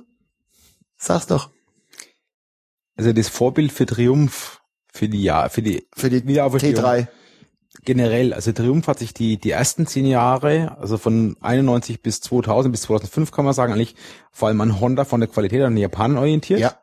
Vor allem auch bei den Vierzylindermotoren waren es diese Honda-Kopien, ja, beim Vierzylindermotor. Ich dachte, 600 kann TT war 600. Das, das ist eine Honda-Kopie. Ja, ja. Und äh, jetzt so seit zwei, drei Jahren haben sich jetzt BMW jetzt Vorbild genommen, die es jetzt da auch massiv angreifen, auch von den Segmenten her, die XC800 Tigers, ein Angriff auf die F800 GS etc. Und teilweise ja schon in einem fast 1 zu 1 Layout. Richtig, also wo es jetzt BMW attackieren. Aber der erste Triumph-Motor, der neuere, der, der sah so, der roch förmlich nach Kawasaki. Kann sein, ich bin da nicht tief genug drin, aber Fakt ist auf jeden Fall, sie haben sich sehr stark äh, daran von der Qualität her Das macht ja an den Japanern orientiert und haben das auch aufgezogen und Das gut hat auch gemacht geklappt. und hat geklappt. Also sie mussten einen Qualitätsstandard um den nicht mehr vorhandenen Ruf, der war durch Mhm. Qualitätsmängel völlig ruiniert, mussten sie nach ganz oben in die Qualität gehen. Mhm. Und da haben sie sich Aber das ist spannend. Ein Freund von An mir Japan orientiert. überlegt sich momentan eine Tiger, okay. also eine Triumph. Und dieses Qualitätsthema, das ist ja, wann war das? Vor 20 Jahren, wann sie platt gegangen sind? Vor 5 Jahren? Anfang, 83. Anfang der 80er. 83 war Ende. Und das ist bei ihm immer noch im Kopf. Also das ist was, warum er zuckt. Die öligen Motorräder, die ja, kaputt also gehen. wenn wenn jetzt Motorrad hat auch unheimlich viel mit dem mit dem Nimbus zu tun. Jetzt wenn ich an Ducati beispielsweise denke, ähm, was sie für Formensprache haben, was sie dann ähm, bei der bei der Generation jetzt vor der 1098er, 1198er, bei der 999, Die Weiterentwicklung von der 916. dass sie da zum Beispiel von der Einarmschwinge weggegangen sind und so weiter und so fort. Da war das Design ausschlaggebend, dass die so starke Einbrüche erlebt haben, ähm, dass es schon eng geworden ist. Dann mussten sie in der du Nach wirklich? Sie haben es übertrieben? Dann mussten sie in der nachfolgenden Generation, sind sie dann wieder auf Einarmschwinge zurück und haben einige ähm, Designelemente wieder von dem genialen Wurf 916er und Nachfolge Modelle übernommen. Und das ist was, was ich mir auch recht schwierig vorstelle, das Thema Design und Erwartungshaltung von den Leuten dann mit Innovation irgendwie so übereinzubringen, dass das passt. Dass man einerseits die Traditionalisten zufriedenstellt, dass sie ihren Wiedererkennungswert haben, aber auf der anderen Seite auch nach vorn geht. Hm. Hat BMW genauso. So Ein BMW Auto muss aussehen wie ein BMW und trotzdem immer noch Designakzente setzen. Wobei die Grätsche natürlich über die Segmente, die sie in der Zwischenzeit machen, ähm, schon weit. Ja. Ja. Naja, das ist schon sicherlich. Das ist nicht, das ist, das ist nicht einfach. Du hast, das, das war halt, Hm. diese 916, das war der Wurf. Mhm. Alle gedacht, was ist denn das? Oh Gott. Dann kostet die noch irgendwie knapp 20.000 oder was die erste? Ja. Also relativ unerschwinglich. Und das wobei sie da ja auch designtechnisch ähm, Sachen gemacht haben, die es vorher so in dem Sinn nicht gab, die also total innovativ waren. Underseat-Auspuffanlagen beispielsweise. Ja. War ja das mit das erste Mobile, das das hatte. also die Auspuffanlage läuft unterhalb des Sitzes, unter deinem Arsch. Mhm. Du winkst? Otto will irgendwas sagen? Christoph hat sich noch korrigiert, weil die ersten, die es gemacht haben, mit dem Underseat-Auspuff, das war die NR Stimmt. 57. Ja, Was hatte sie gekostet? Ding, ding. 100.000 Mark. Ja. Was war das? für NR eine? 57 war dieser. Ovalkolben Ja, ich weiß, bei, den, bei dem Ähm, 400er Ding. Willst du es erklären, die Geschichte der Bitte. NR? Bitte. Honda. Es ist Bi- Nein, bitte. Honda, also der Grand Prix Rennsport war äh, beherrscht von Zweitaktmotoren. Und Honda hatte den Anspruch, äh, da einzusteigen, aber mit einem Viertakter. Um letzten Endes äh, da eine Technologiewende herbeizuführen, zu zeigen, was sie können. So, und da haben die ähm, du erhöhst um Leistung, also das Problem, ein Zweitakter tut bei jedem Kolbenhub Leistung erzeugen. Womit rein Theorie, und ein Viertakter nur bei jedem zweiten zündet er.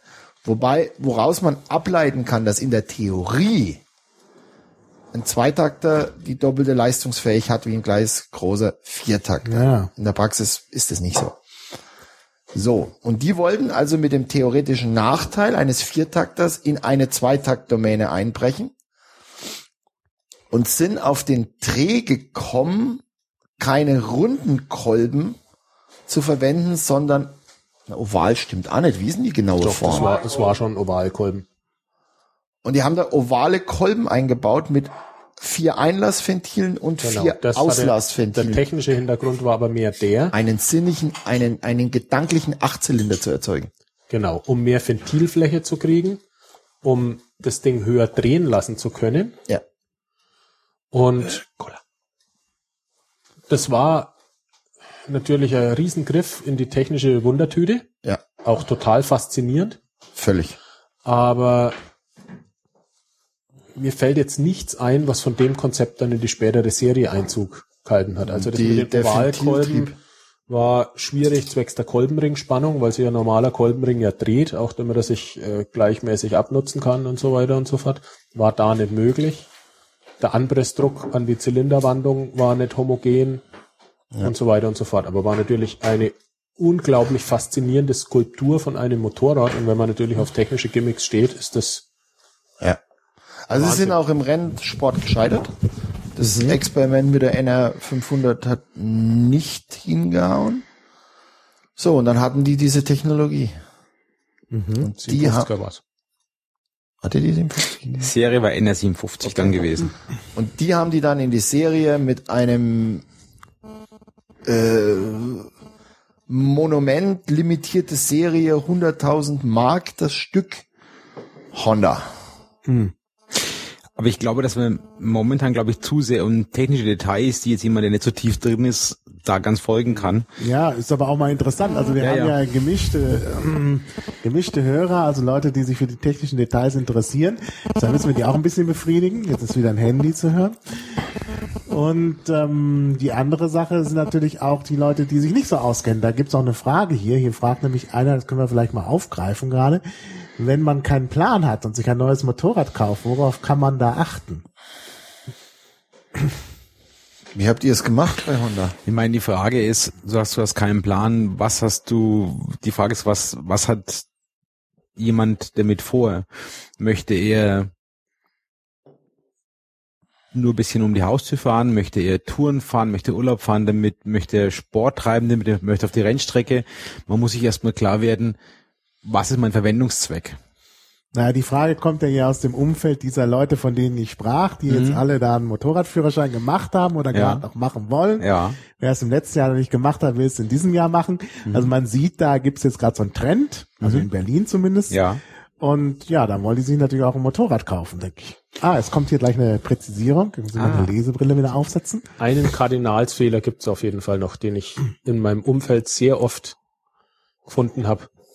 Die Leute beschäftigen sich mit dem Motorrad, beschäftigen sich mit Tests, mit, ich sage mal, Marketing-Geschwätz. Mhm. Dann fällt im Endeffekt die Entscheidung, sich ein bestimmtes Motorrad kaufen zu wollen, ohne dass man es jemals gefahren ist. Mhm. Und die Leute ziehen das dann auch durch, kaufen sich das Motorrad und stellen dann irgendwann vielleicht fest, mm, komme ich nicht so damit zurecht. Also das A und O ist auf jeden Fall, wenn man sich irgendwas zulegen will, selber fahren. Macht Mhm. Spaß, komme ich Mhm. damit klar, passt Ja. mir das, sitze ich Ja. richtig drauf, taugt Ja. es. Ja, ja, Was genau. fragt er denn? Na, er sagt jetzt hier, äh, es geht um technische Aspekte, ob die Maschine in Ordnung ist, ob sie nach 100 Kilometern auseinanderfällt. Gut, da würde ich, also da würde ich, wenn ich, ich nehme an, dass er, dass er nach einem Gebrauchmotorrad Ja, fragt, nehme ich an. Ja. Und da wäre mein Tipp, wenn ich da sicher gehen möchte, dass ich vielleicht vom Händler kaufe, weil äh, die Händler mittlerweile ja auch sehr stark das Gebrauchsangebot auch auch äh, da haben und anbieten. Und äh, der Händler hat ja, er hat eine Gewährleistungspflicht von zwei Jahren beim beim Mhm. Fahrzeug Ja, ja, und dann ist er auf der sicheren Seite damit, ja. ja. Und du kannst beim Händler auch Probe fahren und kann sicher sein, dass ein Motorrad, was der Händler verkauft, in der Regel auch dann gecheckt ist, gewartet ist und er auch was, was Vernünftiges bekommt für sein Geld. Ja. Mhm. Also mein konkreter Tipp wäre jetzt unter den Bedingungen, dass das Ding seinen Job tut, ohne sich Sorgen zu machen, Honda CBR 600. Mhm. Würde ich, ich würde es gar nicht so einschränken, Dirk, sondern ich würde ihm sagen, er soll sich gucken, was ihm gefällt. Alles mögliche Probe fahren, das kann ja auch ein Chopper sein, das kann ein Enduro sein, was auch immer. Aber wenn er weiß, was er möchte, dann würde ich zum Händler gehen und schauen, dass ich im Händlerumfeld was kriege, weil da habe ich Gewährleistung drauf. Das ist wichtig. Ich empfehle so jemand garantiert nicht, sich eine 78er Triumph zu kaufen und wenn sie noch so schön ist. Damit wird so jemand nicht glücklich. Es sei denn, er stellt sie als, als Skulptur ins Wohnzimmer beispielsweise. Das könnte funktionieren, aber er will ja fahren. Ja, oder er ist jemand, der sich dann, der das nutzt, um sich seine technischen Möglichkeiten zu erarbeiten und Fähigkeiten. Dann also, noch ein zweites Motorrad zum Fahren kaufen. Ja, genau. Also bei mir war es so, mein, ich hätte mir 95 eine, eine Ducati Monster gekauft und die standen ja damals schwerstens, war war eine, ist eine 95er, na klar. Und die waren ja damals echt im schweren Wind und die Qualität hat man gemerkt. Dieses Motorrad hat es kein einziges Mal ohne Panne von Berlin nach Bayreuth und zurückgeschafft. Respekt. Und es hat mir dieses Motorrad so, so toll die fuhr, völlig verleidet. Mir, ich weg und dann, dann kam die Triumph und die bis heute, das hat seinen Grund, unter anderem, weil das Ding einfach stoisch fährt. Wie viele Kilometer hast du jetzt drauf? 86.000, bla. Das- Gerade eingefahren. ja, ja, das ist, da ist eine Triumph, die, die alten. Ähm, und Ducati ist für mich als, als Designobjekt, als strahlender Motorradmarketing-Erfolg nach wie vor da. Kaufreflex null. Können die bauen, was sie wollen. Gut, also ich sag, ich, aber um die Frage nochmal, wie gesagt, ich würde es so machen, erst klar werden, was ich möchte, Ja. Probe fahren und dann mir gucken, was haben die Händler in der Stadt, in Berlin oder wo auch immer im Angebot, gucken, ob ich die, die Maschine auch finde. Ja. Also er sagt ja, er hat dann am Ende eine Kawa ER 500 gekauft, Macht weil der falsch. Preis entscheidend war. Da macht er aber echt 1700 Euro. nichts falsch. Hm. Das, die ist nicht umsonst ein sehr beliebtes Fahrschulmotorrad Mhm. und Qualität stimmt. Das, das ist, mein Gott. Und 1700 Euro ist ja auch günstig, muss man ja sagen. Stimmt. Ja. Man darf es mit dem Ding halt nicht so übertreiben. Nicht, Hat meine je, Frau nicht gefahren. jeder ist ein Christoph Kurt. Irgendwann setzt der gewisser Ringelnatter-Effekt ein. Was ist ein Ringelnatter-Effekt? Ja, der, der Rahmen ist recht weich, was man so normal gar nicht merkt. Und wenn man die dann wirklich einmal schneller in ein bisschen größerer Schräglage fährt,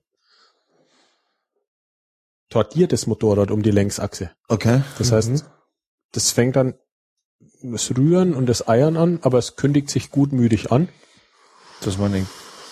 und schaukelt sich nicht auf. Aber, es ja auch aber, schon aber gegeben Moment mal, es hat, ist aber auch nichts Negatives, weil man muss doch einsehen, dass, dass viele moderne Motorräder der neuesten Generation so perfekt sind, dass du nicht mehr weißt, wenn du Grenzen überschreitest. Das kündigt sich nicht an. Aus dem Grund habe ich Bei mir die alte diesen- Yamaha gekauft. Bei genau diesen Grund. Motorrädern, die konstruktiv 15, 20 Jahre älter sind, die fangen eher schaukeln an, die sagen, jetzt ist gut, dann machen wir ein bisschen langsamer, dann mach ich das Gas ein bisschen zu, dann magst du, magst das auch. Da hast du eine Rückmeldung. Bei den Dingen, wenn du heute so eine, so eine Granate kaufst, die sind so perfekt ausbalanciert, das merkst du erst, dass du schnell warst, wenn du abgeflogen bist und am Baum hängst. Ja. Man merkt ja auch, was wir tun. Sein, sein, sein, sein Tritt, diese Yamaha, die ist ja wesentlich schwächer als du. Oder deine Triumph, du hattest auch schon leistungssteigere Motoren. Man Ja, ja. geht einen Schritt tatsächlich zurück, weil es dann doch das Fahrerlebnis eher steigert. Mhm. Was man halt erwartet. Ja. Sagen wir so. Ein alter, wackelnder, scheppernder und kreischender Haufen ist allemal gefühlsechter. Ja. Ja. Na, er schreibt jetzt hier, es war jedenfalls ein, es sei ein guter Kauf gewesen. Super Motorrad, wenn man mal von dem Motor, Motorschaden von 600 Euro absieht. Naja, gut. Wunderbar. besser Wahrscheinlich, wahrscheinlich vom Privat gekauft. Ja, ja. Ja, dumm, Ja, ja. zahle ich lieber 3 Euro mehr beim Händler bei einer Ja, ja. gebrauchten und habe eine Gewährleistung drauf. Ja, Ja. genau. Das wäre so mein Tipp, wenn jemand gar, also wirklich sagt, ich habe zwei linke Hände, ich kaufe es dann auch vom Händler gebrauchte, weil ich dann sage, wenn er das sage Mhm. Ja, ich ersten zwei, sage ich, hier hast du das Ding, kümmere dich. Wunderbar gescheite Bremsbeläge reinmachen, weil im Originaltrim war die Bremsanlage. Für kutsche Verhältnisse. Naja, aber man braucht einen dicken rechten Unterarm, drücken wir es mal so aus. Also man muss dazu mal sagen, dass wenn ihm in der Kurve es, das Hinterrad einen halben Meter versetzt, wird er noch nicht nervös. Naja, halber Meter ist jetzt ein wenig übertrieben. Nee, untertrieben bei dir, aber macht nichts. Okay. Also am Limit Motorradfahren, das ist also das ist beeindruckend, weil das auch so eine Art Körper. äh, Er sieht aus, als ob er surft. Das scheint aber immer gut gegangen zu sein. Also, Naja, er verlegt jetzt Gottlob auf die Rennstrecke. Eine Also- gewisse Ballettkomponente ist auf jeden Fall dabei. toi, toi, toi, knock on wood, aber drum ist es so, dass seine, dass seine Aussagen schon mit dem Expressfaktor zu belegen sind, ja, ja. klar. Also das ist, wie gesagt, 95 Prozent der Menschen, glaube ich, äh, kommen gar nicht in die Bereiche, die er jetzt kritisiert. Ja. Tja, was wir noch nicht angesprochen haben, ist äh, das äh, kulturelle Umfeld. Na, wer sich für Motorräder interessiert, interessiert sich ja vielleicht auch für bestimmte Musik oder so. Wie ist das denn? Das, glaube ich, ist mittlerweile, das ist so breit mehr? aufgefächert. Ich weiß nicht, also diese, dieses Klischee zu sagen, wer ein Chopper fährt, hört nur Born to be Wild. Ja. Ich glaube, das, das ist, ähm, es gibt sicherlich Geschichten, man sagt diesen Kaffeeracer-Leuten nach, dass sie so, so, so Rockabilly-Musik hören aus, Ja. aus den 50ern, 60ern. Aber das würde ich nicht um nicht unbedingt so als klar als klar äh, zuweisen. Ich denke, natürlich gibt es Tendenzen, aber ich kann so für mich sagen, ich höre von mild to wild alles ein bisschen und habe schon alle verschiedenen Motorräder gefahren. Ich kann nicht sagen, dass ich bei einer bestimmten Art von Motorrad auch eine be- bestimmte Musik gehört hätte. Das kann ich Das ist nicht vielleicht zuordnen. andersrum. Kannst du dein Lieblingsmotorradlied benennen? Das kann ich nämlich gerade, deswegen kam ich gerade drauf. Ich, das Motorrad ist bei mir ein Lied. Die Gorillas. Uh, every planet we reached is dead. Aha. Der Rhythmus ist wie ein Zweizylinder. Das kenne ich nun gar nicht. Das müssen wir aber irgendwie, der Chat muss das finden. Bitte findet mir dieses Lied. Von die Gorillas mit Z hinten. Every planet we reached is dead. Ich schreib's mal auf. Dann, dann kann man dann weitersuchen. Das ist. Vielleicht funktioniert's andersrum, weil ähm, das Motorradfahren was ist, wo man schon nennenswerte emotionale Erlebnisse hat, ist klar. Und dass das irgendwo äh, musikalisch dann als ein Niederschlag findet, ist auch logisch. Ja. Also dass man, dass es Musik gibt, die das Lebensgefühl von einer bestimmten Motorradfraktion abbildet. Hm. Das funktioniert wahrscheinlich eher. Wie sieht's denn bei dir aus? So langsam Motorrad fahren, wie ich Musik höre, kann ich eigentlich gar nicht. Äh, ich vermeide ACDC und CC Top. Also Mhm. ich habe gern Kopfhörer drin Mhm. und höre auch, Das habe ich aber auch mal probiert, das ging auch in die Hosen. niemals ACDC oder CC Top.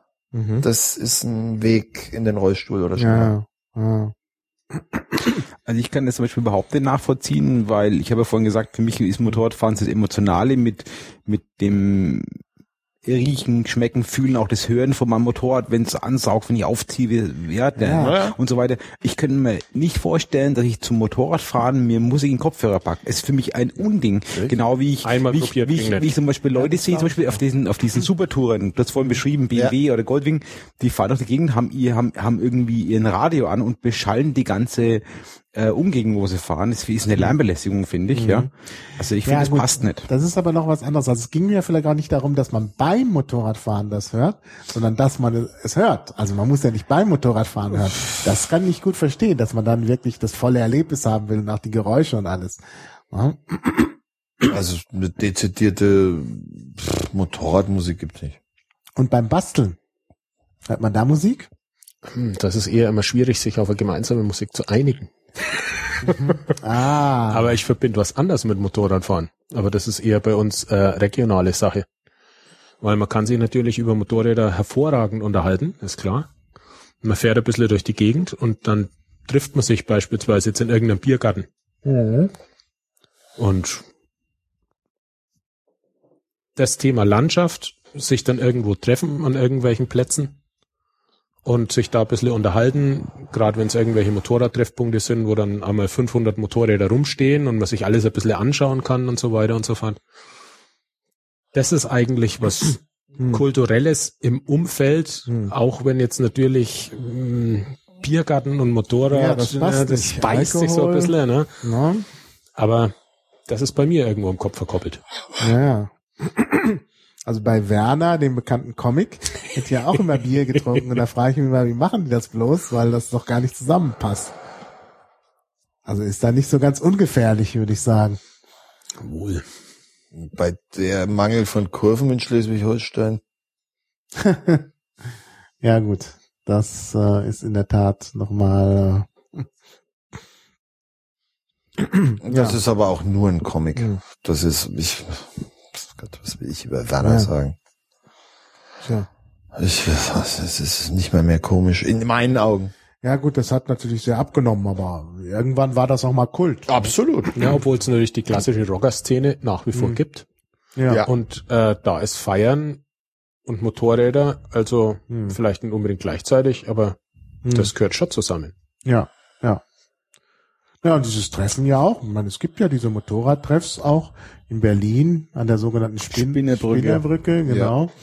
Das ist ja, also ich komme da im Sommer vorbei, weil es da zum Strandbad Wannsee geht. Und dann, dann mit dem Fahrrad von der S-Bahn. Also ich fahre nicht bis zum Strandbad Wannsee mit dem Fahrrad, das ist zu weit. dann kommt man da immer vorbei und dann sieht man da immer äh, also riesige Mengen von Motorrädern. Das Ich stand da nie. Unglaublich. Unglaublich. Ich stand. Aber es ist nach wie vor bemerkenswert, dass wenn man jetzt an irgendeinem Motorradtreffpunkt ist, wo jetzt ob es die Karte ist bei uns oder weiß der Kuckuck wo, dass man mit den Leuten auch auf eine andere Art und Weise ins Gespräch kommt. Hm. Also da ist es nicht so, dass es da irgendwelche gesellschaftlichen Hürden gibt, Ja, sondern es sind ja. halt Motorradfahrer. Mhm. Und das Mhm. macht Aber auch einen Unterschied. hier gibt's das doch auch, ne? Da gibt's doch in tiefen Ellern diese Serpentinen. Und da gibt's doch auch so einen Treff. Ja. Richtig. Mhm.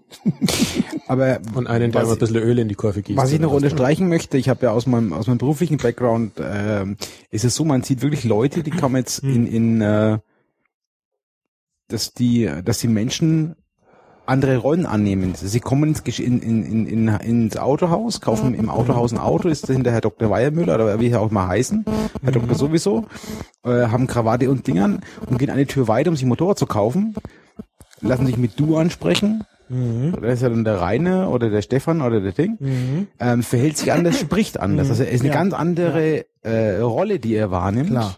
als Motorradfahrer, wie wenn er ein Auto kauft, wobei das ja nicht nur Mobilität ist, eines ist aber Hobby. Ja. Und äh, man fährt zum Motorradtreff, setzt sich an den Tisch und ist mit jedem per Du und äh, Ja. frisch frei von der Leber weg, ja. Und Ja, gibt's eben, wie es Christoph gerade sagte, keine, keine Barrieren letzten Endes, ja. Gibt ja noch in Deutschland diese schöne, manchmal auch nervige Tradition, man grüßt sich. Hm. Also zwei Motorradfahrer kommen sich entgegen, sie grüßen sich. Und wie machen Sie das? Indem, dass man die Hand kurz vom Lenker oder so. Hm. Gibt's verschiedene. Ja. Ach so. Ähm, aber ähm, das ist in anderen Ländern nicht. Mhm. Also wenn du durch Italien fährst oder in Frankreich und du fängst das Grüßen an, dann grüßt keiner zurück. Dann Mhm. ja, du hast das irgendwie so drauf. Das, also ich bin ein Grüßer. Ja. Auch wenn es im Sommer in der fränkischen Schweiz aufgrund der Unmenge von Motorrädern man ja fast die Hand nicht mehr an, an den Lenker kriegt vor lauter Grüßen. Aber Ja. ich find's doch eine erhaltenswerte Tradition, die es da in Deutschland noch Mhm. gibt.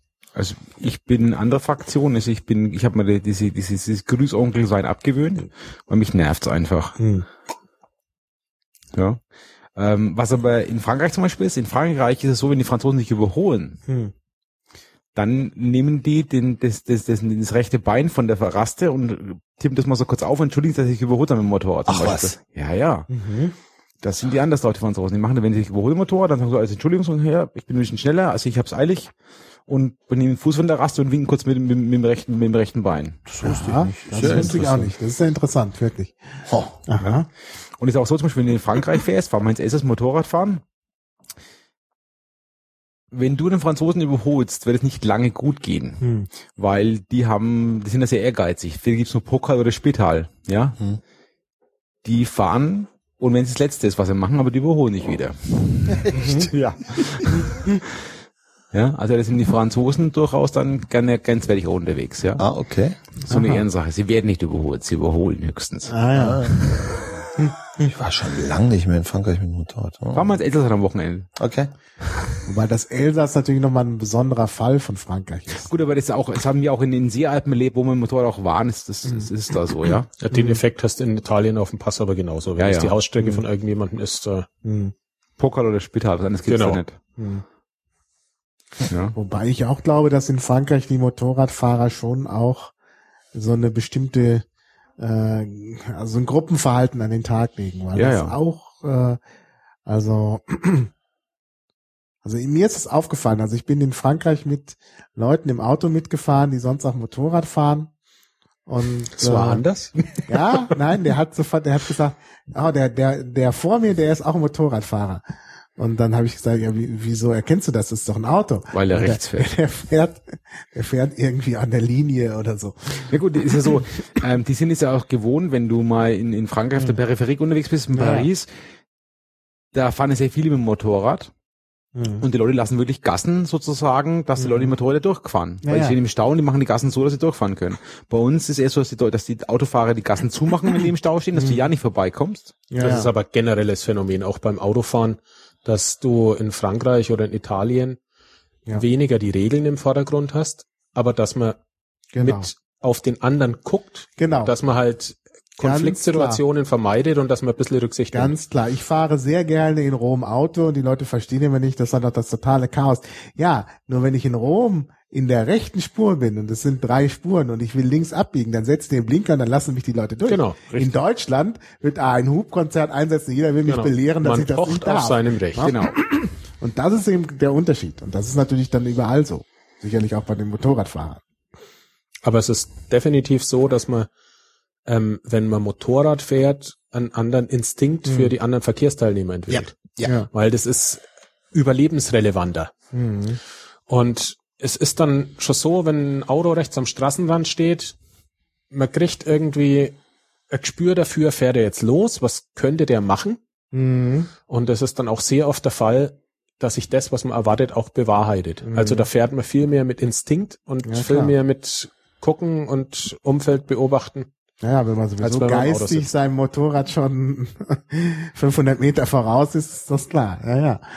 Es sagt gerade jemand, dass das aber immer so ist äh, mit dem Grüßen, dass das alle Gruppen machen. Die Schiffer machen das, die Straßenbahnfahrer machen das, dann machen das die Motorradfahrer auch. Aber witzigerweise bei den Motorradfahrern sind in der Zwischenzeit auch viele Leute Hm. von diesem vermeintlichen Grußzwang genervt.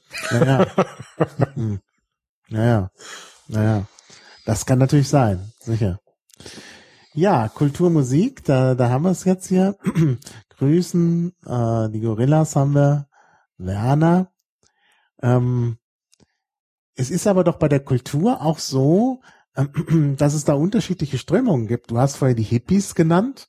Jo. Ja, jetzt seid ihr ja alle irgendwie keine Hippies, würde ich sagen. Oder? Oder Die Hippies waren jetzt an nicht so die Motorradfahrer. Das ist halt so, dass Easy Rider in dieser Hippie-Szene äh, verortet war und da da seine Handlung Hm. spielte und irgendwie den Janis Chopper, Choppers hat man schon den Eindruck. eher Rocker, Eher Rocker. eher Rocker. Hm. Also unter den Rockern gibt's eigentlich nur zwei Arten von akzeptierten Motorrädern, das sind die Chopper und die Hm. Street Fighter. Aha. Also die voll aggressiven. Mhm. Das ist Ja. so. Aber nee, Hippies eigentlich nicht. Hm. Die Strömungen beim Motorradfahren kann man vielleicht dann eher in solche Kategorien wie äh, Urlaubfahrer, also so Langstreckenkameraden, Hm. ähm, Gruppenfahrer, ähm, Hausstreckenfahrer, Leute mit dem Sportler. Hm. Die ganze Geländefraktion, die immer das Richtig. neueste Motorrad haben müssen, weil sonst Ja. ist der soziale Abstieg garantiert. Naja, gut. Als Statussymbol, das hatten wir ja vorhin schon. Das ist natürlich auch. Das ist bei denen echt schlimm. Also Ja. da Mhm. Wobei man natürlich mit wenig Sachen das Material so schnell runterreiten kann, wie Mhm. wenn ich jetzt einen Crosser fahre, weil den schmeiße ich ja die ganze Zeit in die Ecke, also der hält auch nicht ewig. dafür sind sie aber ganz schön teuer. Richtig. Aber wenn wir von Kultur sprechen, was man schon sieht zum Beispiel, ähm, ich gehe jetzt mal in die Werbung. Mhm. Es gab äh, bis vor einem Jahr lief im, im, im Fernsehen so ein Werbespot von einer deutschen Bausparkasse, Ja, ja, Ja. Ich erinnere mich. Genau. wo dann diese auf Rocker getrimmten Jungs mit der Harley und dann kam dieser Spot mit der Bausparkasse, Ja. wo ich dachte, das wäre vor 20 Jahren undenkbar gewesen. Ja, also da sieht man eigentlich, dass man Motorrad auch in der Gesellschaft angekommen ist, was Ja, ja. früher wurden ja die Motorradfahrer, das kenne ich auch noch aus, aus so Anfang der 80er, wenn du da triefend nass irgendwo angekommen bist, Hotelzimmer gebraucht hast, weil du auf auf der Reise warst, war es eben voll oder wie auch immer. Heutzutage sind Motorradfahrer sehr gern gesehene Gäste in Hotels. Wenn du in die Alpen fährst, an jedem äh, äh, Hotel ist ein Schild Mo Motorradfahrer Welcome etc., weil sie wissen, es ist mittlerweile, ich habe vorhin gesagt, Durchschnittskäufe mittlerweile 47, ja. Ja. Es ist eine, eine gut situierte Klientel, das heißt, die Leute lassen auch Geld da, geben Geld Genau. dafür aus für das Hobby und so weiter. Also es ist mittlerweile so akzeptiert. Das, du kannst auch mittlerweile mit dem Motorrad durchaus äh, in einem sehr guten Hotel vorfahren und du wirst kein Problem haben, ein Zimmer zu kriegen. Ja, also und wie gesagt, es wird damit, damit ge- geworben. Ja, eben diese Bausparkasse, dieser, dieser Spot, Stimmt, wo das Ganze ein bisschen da, da integriert wurde. Also ich denke, auch in der Gesellschaft ist es mittlerweile der Stellenwert anders, weil früher war ja Motorradfahren Ja. eher so der Outlaw, der Rebell, ja, war so eben 70er Hippie, Easy Rider, die Rocker-Szene etc. etc. Und äh, mittlerweile ist es doch so, dass du als Motorradfahrer kannst du dich jederzeit outen und keiner guckt dich schief an. Ja, ja. Ja. Man Also hat, da- denke ich schon, schon cool, ist schon auch ein, wie soll ich sagen, ich will nicht sagen Paradigmenwechsel, aber doch so, dass es, dass es hier was sich, was in der Gesellschaft geändert hat zu dem Thema, Ja. ja. Mhm. Ja. Ja. Ja. Also ich sehe gerade, es gibt im Internet, ist ja unglaublich, äh, ähm, was? Motorradfahrerjargon, also ein ganzes Lexikon. Na hopp, dann raus Es damit. geht bei A los mit Abflug. also ihr habt, ihr wisst, was das ist, okay. Ablegen. Gut, äh, also wirklich sehr, sehr lang. Also wir können da nicht auf alle Wörter eingehen. Ähm, Vollstrecken ist noch gut. Vollstrecken, ist das hier drin? Vollstrecken. Da muss ich jetzt ganz nach unten gehen. Vollstrecken. Versägen ist da? Jo. Gut, es ist, es ist eigentlich das Gleiche, nur noch Vollstrecken, ja. Ja. Ja. Mhm. Das Überholen unter Ausnutzung der zur Verfügung stehenden Mot Motorleistung. Interessant, ja, Und ja. äh, unter Umständen, je nachdem, eine lebensverneinende Fahrweise, ja? Mhm. Ah ja. Gut, also es ist ja so einiges Ja, es ist endlos. Windgesicht. Ja. Bekannt? Ja. Mhm. Ah ja. Scheint wirklich zu stimmen. So, er hat's erfunden. Aha. Er zusammen mit Ach, die Bücher, ja, da müssen wir, das müssen wir nach, das muss ich nachher noch alles aufschreiben, diese Bücher. Weil Was äh, habt ihr denn da an Büchern? Vielleicht können wir kurz drüber sprechen, dann vergesse ich es auch Der nicht. ultimative Klassiker. die obere Hälfte des Motorrads. Stimmt, steht sogar schon bei mir im äh, Äh, Pad das, hat schon einer, das ist ein Verhaltensforscher, hat einer schon reingeschrieben. der so das Thema Motorradfahren und was passiert mit deinem Geist und darauf auf, Mhm. Optim, auf Optimieren. Mhm. Der erklärt dir alles, was in deinem Hirn abläuft, wenn du Motorrad fährst. Super. Das ist sehr interessant. und Ja. sehr hilfreich, gut Motorrad zu fahren zu lernen. Ja. Mhm. Also gibt es auch ein gutes Übungsbuch von ihm. Das steht bei mir auf der Liste. Das muss demnächst. Das wird vom Frühling noch. Ähm, Die Einheit von Fahrer und Maschine, das sagt es aus, ja. ja, ja, dann haben wir Ernst Leberkurs, den sogenannten Klacks, Mhm. einer der berühmtesten deutschen Motorradjournalisten, die schönsten Motorräder des Jahrhunderts. Mhm. Das ist so Ein quasi, nee, Klassiker. er ein Klassiker. Er geht auch echt in die Technik. Ja, man sieht es jetzt gerade, wenn du das durchblätterst. Na, auch und Technik vor. da geht's von A Technische bis Z. Abbildung. für Leute, die ein technisches Verständnis von Motorrädern haben wollen, gibt's eigentlich kein besseres als Besser machen. besser machen, arbeiten an Motorrädern Oh, von Karl hier Hartweg. kommt das gesamte, die gesamte Bibliothek. Ich habe oben nochmal so einen Boden. Das Ah, ist von 1959 und es geht Werkzeuge, die man benutzt. Mhm. Grundsätzlich, das ist teilweise geht's um Wahnsinn. Physik. Ja, ja. Also das klingt jetzt 1959, das klingt danach, was, was will man jetzt heutzutage damit anfangen? Aber das grundsätzliche Funktionsprinzip ist ja immer noch das Immer das gleiche. Gleiche und ja, das und ist immer noch das ist die Verbrennungsmotoren, Genau. Das ist die Hackerbibel der Motorräder, würde ich fast sagen. ja, ja. Weil er auch Werkstätten verdammt. Mhm. Das ist Und dann habe ich halt hier noch gerade so ein bisschen nach Jahrzehnten, weil ich mir da Mhm. Mal was rausgeguckt habe, aber auch von Genau. Klacks, Ja. der die deutsche Motorradszene als Journalist geprägt hat, wie wahrscheinlich kein zweiter, das sieht man. Tja, da haben wir eine neuere Auflage desselben. Aha. Das ist auch alles Klacks. Ja, nicht durcheinander bringen, nicht, dass ihr euch hinterher eure Bücher. So. Na, das ist ja wirklich eindrucksvoll. Ja, habe ich auch. 100 heiße Schraubertipps. Das ist doch von Ölfuß, oder? Genau. Ja. Also das, wie gesagt, ist ein, ist ein Buch, ähm, wo jemand, also Udo Jannik, Wolfgang Usleber, äh, Spitzname ist Ölfuß, der Mhm. eigentlich für, ja, ich würde mal sagen, so zwei Linkshändige wie mich, Mhm. eigentlich sehr schön bisschen was äh, beschreibt, wie man beim Schrauben einfach so Tipps gibt, wie man es einfach Ölfuß machen muss man kann. noch was dazu sagen. Das war der, der ähm, betreffs der Warner Comics Mhm. die Mopeds dann immer in die Realität umgesetzt hat. Also das Aha. ist Der, Der Schlauber vom Kumpel. Werner. vom Ach so. Brösel. Aha.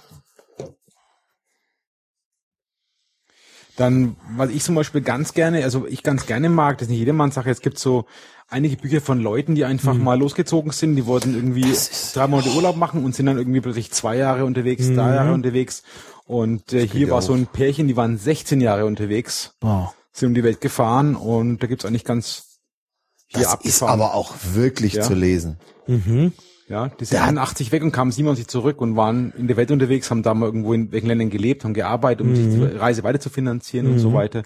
Also gibt's eigentlich ganz, ganz schöne Bücher. Vor allem haben also, die ihre Motorräder, wie man hier in Patagonien sieht, quasi zum Segler umgebaut Ja, ja. und einmal zum Motorboot. Da. Oh. Das, das, dieses Boot wird angetrieben durch die der Motorräder. Ja, manchmal muss das sein. Da kommt man dann nicht Was? so. Schaufelraddampfer. Ja, ne? natürlich. Also, also ich, ich mag solche, solche Reiseberichte, die dann so Langzeitprojekte sind, irgendwie, die eigentlich gar nicht geplant sind, sondern Mhm. ich glaube, hier ist losgefahren, glaube ich, um seine Schwester zu besuchen in Japan oder irgendwie sowas. Und das war er. Oder war er? Seine Freundin. Ja, und äh, waren dann eben ein Projekt mit 16 Jahren unterwegs. Und was das Schöne ist am Motorrad, das kann man wirklich auch aus eigener Erfahrung, glaube ich, sagen, jeder von uns, der ab und zu damit mal unterwegs war, auch, du fährst auch, ich habe das auch sehr genossen, ich war zum Beispiel mal acht Wochen allein in den USA unterwegs mit dem Motorrad. Ja. Du kommst irgendwo an, du hältst an, du wirst von Leuten angesprochen. Also Motorrad ist ein sehr, ja, ein kommunikatives Medium. Ein- Ja. Die Leute sprechen dich an, sprechen mit dir, wo kommst du her, wo willst Ja. du hin? Du wirst eingeladen. Ich habe dann in diesen acht Wochen, ich habe dann den ganzen mittleren Westen durchquert. Ich wurde sehr von Leuten eingeladen. Oder das mit dem. Auto auch passiert. Also ich bin mit dem Auto durch die USA und äh, sobald man, wir hatten so ein altes Auto, wo man immer Öl nachfüllen musste, alle alle paar hundert Kilometer. Rent a Lemon oder was? Und immer wenn wir angehalten haben am Straßenrand, hielten sofort andere Autofahrer, um zu fragen, was mit uns ist und um uns zu helfen. Das wäre in Deutschland völlig undenkbar. Ja, völlig. Also Aber wie gesagt, ich kenne jetzt auch, wie gesagt, auch, auch mit dem Motorrad, wie gesagt, ob es auch in Europa war, etc. Reisen, also du hast immer sehr schnell Anschluss gefunden, auch Mhm. zu den Leuten, ja. Also Ja. ich habe das, ich Ja, genieße das auch nach wie auch, vor ja, gerne ja. allein auch mal wegzufahren für ein paar Tage mit dem Motorrad irgendwo hin. Du kommst immer mit, mit Mhm. Leuten ins Gespräch, lernst neue Mhm. Leute kennen, Kontakte. Das finde ich ganz spannend, ja. Ah ja, hier schreibt jemand auch über Wörter, das passt zu dem, was du gerade gesagt hast. Die Winterfahrer grüßen nur andere Winterfahrer. Saisonschwuchteln werden demonstrativ ignoriert. Treffen sich zwei Winterfahrer, ist die Freude groß. Man hält an, umarmt sich, baut ein Iglu oder wenigstens ein Lagerfeuer und redet mindestens zwei Stunden Benzin. Da gibt's witzigerweise sogar eigene Zeitschrift.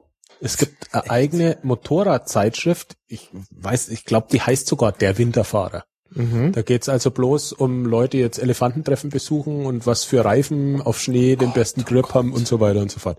Also es gibt keine Nische, die nicht besetzt ist anscheinend. Ja, ja, ja. Und ja. das abgefahrenste in dem Zusammenhang, Winterfahrer, ist ja die Kristallrallye in Norwegen. ja, ja, ja, ja. Da gibt's eine Rallye, die ist im Polarkreis irgendwie, so ein Wintermotorradtreffen. Ist dann, das ist dann so kalt, ich glaube minus 45 Grad oder 40 Grad minus. Das heißt, die lassen abends aus den Motorrädern das Öl ab, wenn die ankommen, stellen es über Nacht auf, dem, über Nacht auf den Ofen, ja, und dann morgens, bevor sie gemeinsam wieder losfahren, das Motoröl angewärmt wieder einzufüllen, damit die Motoren anspringen. Naja, klar. Also, sehr abgefahrene Geschichten, die es da gibt. Und Ja. die technischen Konstruktionen, was die sich einfallen lassen, um sich irgendwie von dem kalten Wind zu schützen, das ist also, Hm. mein Gott. Hm. Äh, ich bekenne mich in dem Zusammenhang echt zum Weichei und ich habe ein Saisonkennzeichen. Mhm. Da, nee. Aha. Das zwei Winter gemacht, das ist gut.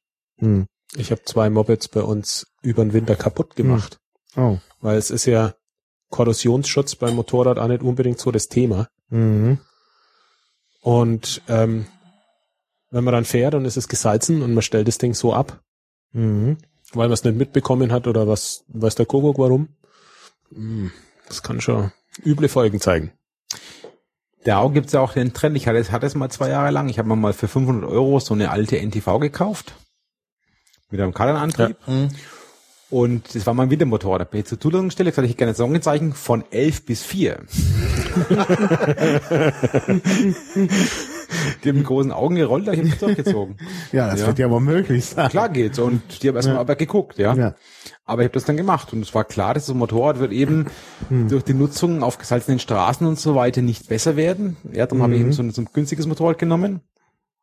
Aber ich kann, das- ich fand es ganz toll, wenn du in die Fränkische Schweiz fährst, wenn die Straßen trocken sind und du hast links und rechts Schnee. Na klar, liegen. Also vom Erlebnis her Mhm. super. Ja, das kann ich nur empfehlen, macht Ja. total Spaß. Ja, dann braucht man natürlich auch sehr warme Kleidung. Ne? Ja gut, ich meine, es gibt ja diesen uralten Spruch, es gibt kein schlechtes Wetter, Ja, ja. nur falsche Kleidung. Naja. Und das stimmt. Mhm. Ja.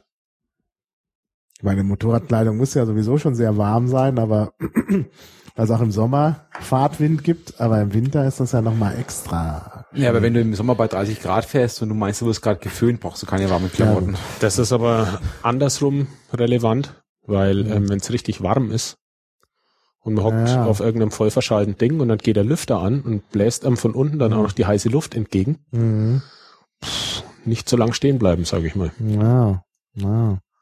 Ah, das ist. Und du schwitzt wie ein Verrückter. Das Ja. kannst du fast nicht oben reintrinken, was du im Ja Körper klar, und du kannst ja nichts verdunsten, du hast ja dein Kombi an. Also Eben. das kann im Extremfall kannst du da ganz schönes Licht Da ausblasen. gibt es eine schöne Anekdote und zwar Freunde von mir wohnen in Nürnberg und die waren verabredet mit einem Freund aus Hof, dass sie gemeinsam nach Südfrankreich fahren. Das war so ein Sommer mit 35, 40 Grad. Und da kam ein Motorrad aus Hof nach Nürnberg, ist so in den Garten, hat erstmal die Kombi aufgemacht und hat sich den Gartenschlauch vorne reingesteckt und hat sich erstmal komplett gewässert, so Wenn du rausgelaufen ist, um sich allein, abzukühlen. allein den angeschwitzten Motorradklamotten wieder runterzuschälen, da, da, da greifst du ja fast schon manchmal zum Messer am liebsten. Na klar, und das Zeug muss ja so eng sein, dass es nicht flattert. Ja. Weil sonst, wenn es flattert, leidest Bewegung in den Lenker ein, dann eierst rum. Und wenn man dann drinnen sitzt wie die Wurst in der Pelle und man, Naja, das Ja. Ding klebt dran, hm. ja. Ja, was haben wir hier noch auf der Liste? Ähm, ja, wie sieht's denn aus? Da gibt's doch diese berühmten äh, Motorradclubs. Du hattest da gerade so ein Buch mit Hells Angels. Ähm, Johnny Borger, diese, ne? ja, das kommt ja, glaube ich, auch. Die Bezeichnung Hells Angels kommt ja von äh, Bomberstaffel. Bomberstaffel, ne? Naja, da sieht man wieder den Zusammenhang zwischen Motorrad und Flugzeug. Zeugen, da gibt's Parallelen. Ja Gott, was will man über, ich meine, ich war nie in der Szene, ich war in den frühen 90er am Rande dieser Szene. Äh, Das sind aber die Gruppenausfahrten, glaube ich, ziemlich wichtig. ja, ja, na klar. Aber was mich damals auch echt gestört hat, dass, dass mir andere Leute sagen, was gut und schlecht ist. Hm. So, daran bin Ja. ich damals schon gescheitert. Hm. Ähm, ich weiß noch ein Erlebnis, das war so unglaublich. Es gibt ein, oder gab's, ich, wie gesagt, ich bin völlig raus aus der Szene. Es gab mal einen Dachverband der Rocker Deutschlands, die Biker Union. Da war ich 90 auf der Hauptversammlung. Mhm. Da ging es darum, da war damals Streckensperrungen und so ein Riesenthema noch, gegen das man demonstrieren wollte. Mhm. Und ich bin mit meinem Kumpel Wolfgang da in der Hauptversammlung, Turnhalle drin, 1000 Rocker und machen einen auf Basisdemokratie. Mhm. Und das Thema ging darum, ob man in Bonn damals noch Mhm. eine große Demonstration für seine Interessen macht oder ob man das jetzt zum Beispiel dezentralisiert und auf die Landeshauptstädte. Mhm. Und die Mehrheit ging in Richtung eher auf die Landeshauptstädte und mein Kumpel Wolfgang war der Meinung, nein, eine große in Bonn Mhm. und geht auf die Bühne. Mhm. Erzählt dann, warum und seine Argumente und dann merkte er aus dem Publikum eher so ein Raunen Mhm. und verliert die Nerven und sagt dann so im breitesten Fränkisch, ja, was glaubt denn ihr, wen die Bar Kasper auf den Motorrädern noch interessieren? Und ab dann ging die Debatte Oh. rum, ob das Kasper auf Motorräder sind oder nicht. Mhm. Weil jeder natürlich virtuell so diese, diese Mütze mit den Glöckchen aufhat. Mhm. Dieses, ich, der kam runter, ich sag, Wolfgang, das mit den Kaspern war jetzt. ähm, es gibt die großen Clubs, die, die verändern sich auch. Mhm. Also, äh, ich, wann war denn das? Zum Wernerrennen rund um Anfang der 90er waren somit die größten, die Bones, die waren so rein Main und so. Ganz, ganz dick, also fast ihre eigene Gewalt dort. Die haben keine Helme getragen, die Motorräder waren gebaut, wie sie sie wollten und nicht wie der TÜV sich das vorstellt. Und dann irgendwie sind irgendwie der zweite große war Gremium, die dann immer dann die ganzen angeschlossenen kleinen Clubs haben. Mhm. Und es hat sich so nach meiner Beobachtung verlagert in neue, in, in die Traditionsclubs, Hells Angels, die dann, die aus den Amerika rüber importierte Zofferei mit den Bandidos Mhm. Und wo das dann auch teilweise echt wüst und kriminell Mhm. zur Sache Ja. geht und ich, ich blick nicht mehr durch. Ich, Mhm. keine Ahnung. Ja. Also einer der ähm, früheren Rocker-Szenen Durchblicker, ein Typ namens Doc Baumann. Dr. Baumann, irgendwie, der ist jetzt einer der bekanntesten Photoshop-Spezialisten. Mhm. Der hat sich dem auch irgendwie, also der schreibt jetzt Bücher über Photoshop. Mhm. So. Ich habe äh, im Herbst nochmal Urlaub gemacht, so ein paar Tage. Und da habe ich einen Typen getroffen, der früher bei den Angels dabei gewesen ist. Und der ist raus vor ein bisschen was über zehn Jahren schon Mhm. und hat gesagt, dass ihm persönlich das Thema Lebensgefühl und Miteinander und einfach Spaß haben mit der Zeit zu kurz ko- gekommen ist. Mhm. Da ist also auch äh, geschäftliche Mhm. Komponente teilweise Ja. mit dabei. Und für den war das Thema dann irgendwie durch, war mehr so Mhm. interessant für den. Ja, logisch, Ja. wenn die sich, wenn die sich um Marktanteile in der Türsteher-Szene von Deutschlands zoffen, Ja, klar. wo bleibt denn das dann noch, ne? So. Ja. Wir sind ja jetzt auch nichts Kriminelles unterstellen. Das sind ja allermeistens echt schwer arbeitende Menschen. Mhm. Jedenfalls so wie ich sie kennengelernt habe. Ja. Und die Rockers, die du da auf deinem T-Shirt hast, was sind das für welche? Das ist das tatsächlich das Englische. Aha. Das ist das der Rockerbegriff der Engländer. Hm. Die sehen auch anders aus wie die Amerikaner. Hm. Die tragen seit jeher Helm. Mhm. Und das ist eigentlich so der englische Hm. Coffee Racer Rockers Schriftzug, Hm. den man dadurch vielleicht erkennt, das typisch englische, dass das R Ja, das R. Ja. nach rüber gezogen ist, was ja bis heute noch an Triumphs so ist. Mhm. Mhm. Da gibt's eigentlich aber auch noch eine schöne Anekdote weg jetzt von den Rockern, nämlich zum Namen Triumph. Das war nämlich einer der ersten Namensrechtsstreite, Mhm. die jemals entschieden Mhm. wurden. Denn Triumph kam eigentlich aus Deutschland. Ja, ja. Triumph Adler macht der Genau. Schreibmaschinen, genau. Genau, diese Nummer. Die Mhm. gingen dann relativ früh nach England, fingen auch, glaube ich, in England mit Motorrädern an. Mhm. Und dann kam der Erste Weltkrieg. Mhm. Und dann ging es natürlich nicht, dass diese Firma da irgendwie zusammenhängt. Und dann haben die sich jahrelang über die, auf internationaler Ebene damals schon, Mhm. um diese Namensrechte gezofft und dann wurde vereinbart, dass das englische Triumph das R den Bogen Mhm. unten zieht und die deutsche Triumph das T den Bogen Ah, nach hinten ja. zieht. Und damit war der Fall vom Tisch. Mhm. Und das sieht man an Triumph Adler Schreibmaschinen, Hm. die ist aber auch nicht mehr. Aber der neue Triumph und der alte Triumph-Schriftzug Der von ist auch Motorrädern unterschiedlich. der ist auch Inzwischen- unterschiedlich. Ne? Inzwischen ist es der dritte. Naja. Der ganz neueste ist wieder ein Schritt Richtung zurück zur Tradition. Mhm. Die basteln halt auch immer an ihren Pfeilen, an ihren Ja. Namen. Der Ducati-Schriftzug, wie oft hat der gewechselt? Mhm. Das ist ja, da fallen mir ja aus, aus dem Stegreif fünf Mhm. ein. Hm. Ja. Ja. Ähm, Dann wäre noch das Thema Outfit. Also was zieht man an zum Motorradfahren? Äh, also dein T-Shirt-Outfit passt irgendwie nicht so richtig. Das ist mehr so schwarzes T-Shirt, nicht mehr in die Hacker-Szene verlegen. Aber oh nee, Christoph, T-Shirts sind das. schon Christoph mit dem Flanell ähm, Karos ist Passt schon mal. natürlich eigentlich wieder nicht zum Moped. Passt unter keinen Kombi und so weiter und so fort. Ja, aber es hat schon mehr sowas, weiß ich nicht. Und dann natürlich auch die Koteletten. Das habe ich ja auch schon lange nicht mehr gesehen. Das, äh, ja, das würde man auch so ein bisschen, glaube ich, mit der Rocker-Szene verbinden. Aber ich glaube, es ist in der Zwischenzeit eher individuell. Ah ja. Also da, mir fällt jetzt Kein keine Gruppierung ein, die ich kenne, bis auf klassische Hm. Rocker-Gruppierungen. Ja, und wo- natürlich wo Funktion. ja, ja. Klar, das ist was anderes. Aber wo Ja. so eine äußere Gleichschaltung vom Stil her da ist, fällt mir jetzt eigentlich, fällt mir gar nichts Mhm. Ja. an. Na gut, bei die Street Fighter Armeejacke Simpson Helm. Ja, Ja, klar. naja, dann, Logisch. dann das, also es gibt ja dann eben noch die Funktionskleidung, ist ja klar. Und die Armeejacke, nicht? Nee, die hat keine Protektoren drin, so. nichts. Ja. Das Einzige, was bloß witzig gewesen ist, ähm, die ganzen Aerohöcker. An den, Was sind Das- Aerohöcker? Die Kamelkombis. also es ist so, dass ich, wenn man schneller fährt, hinterm Helm Luftwirbel aufbauen. Ah ja.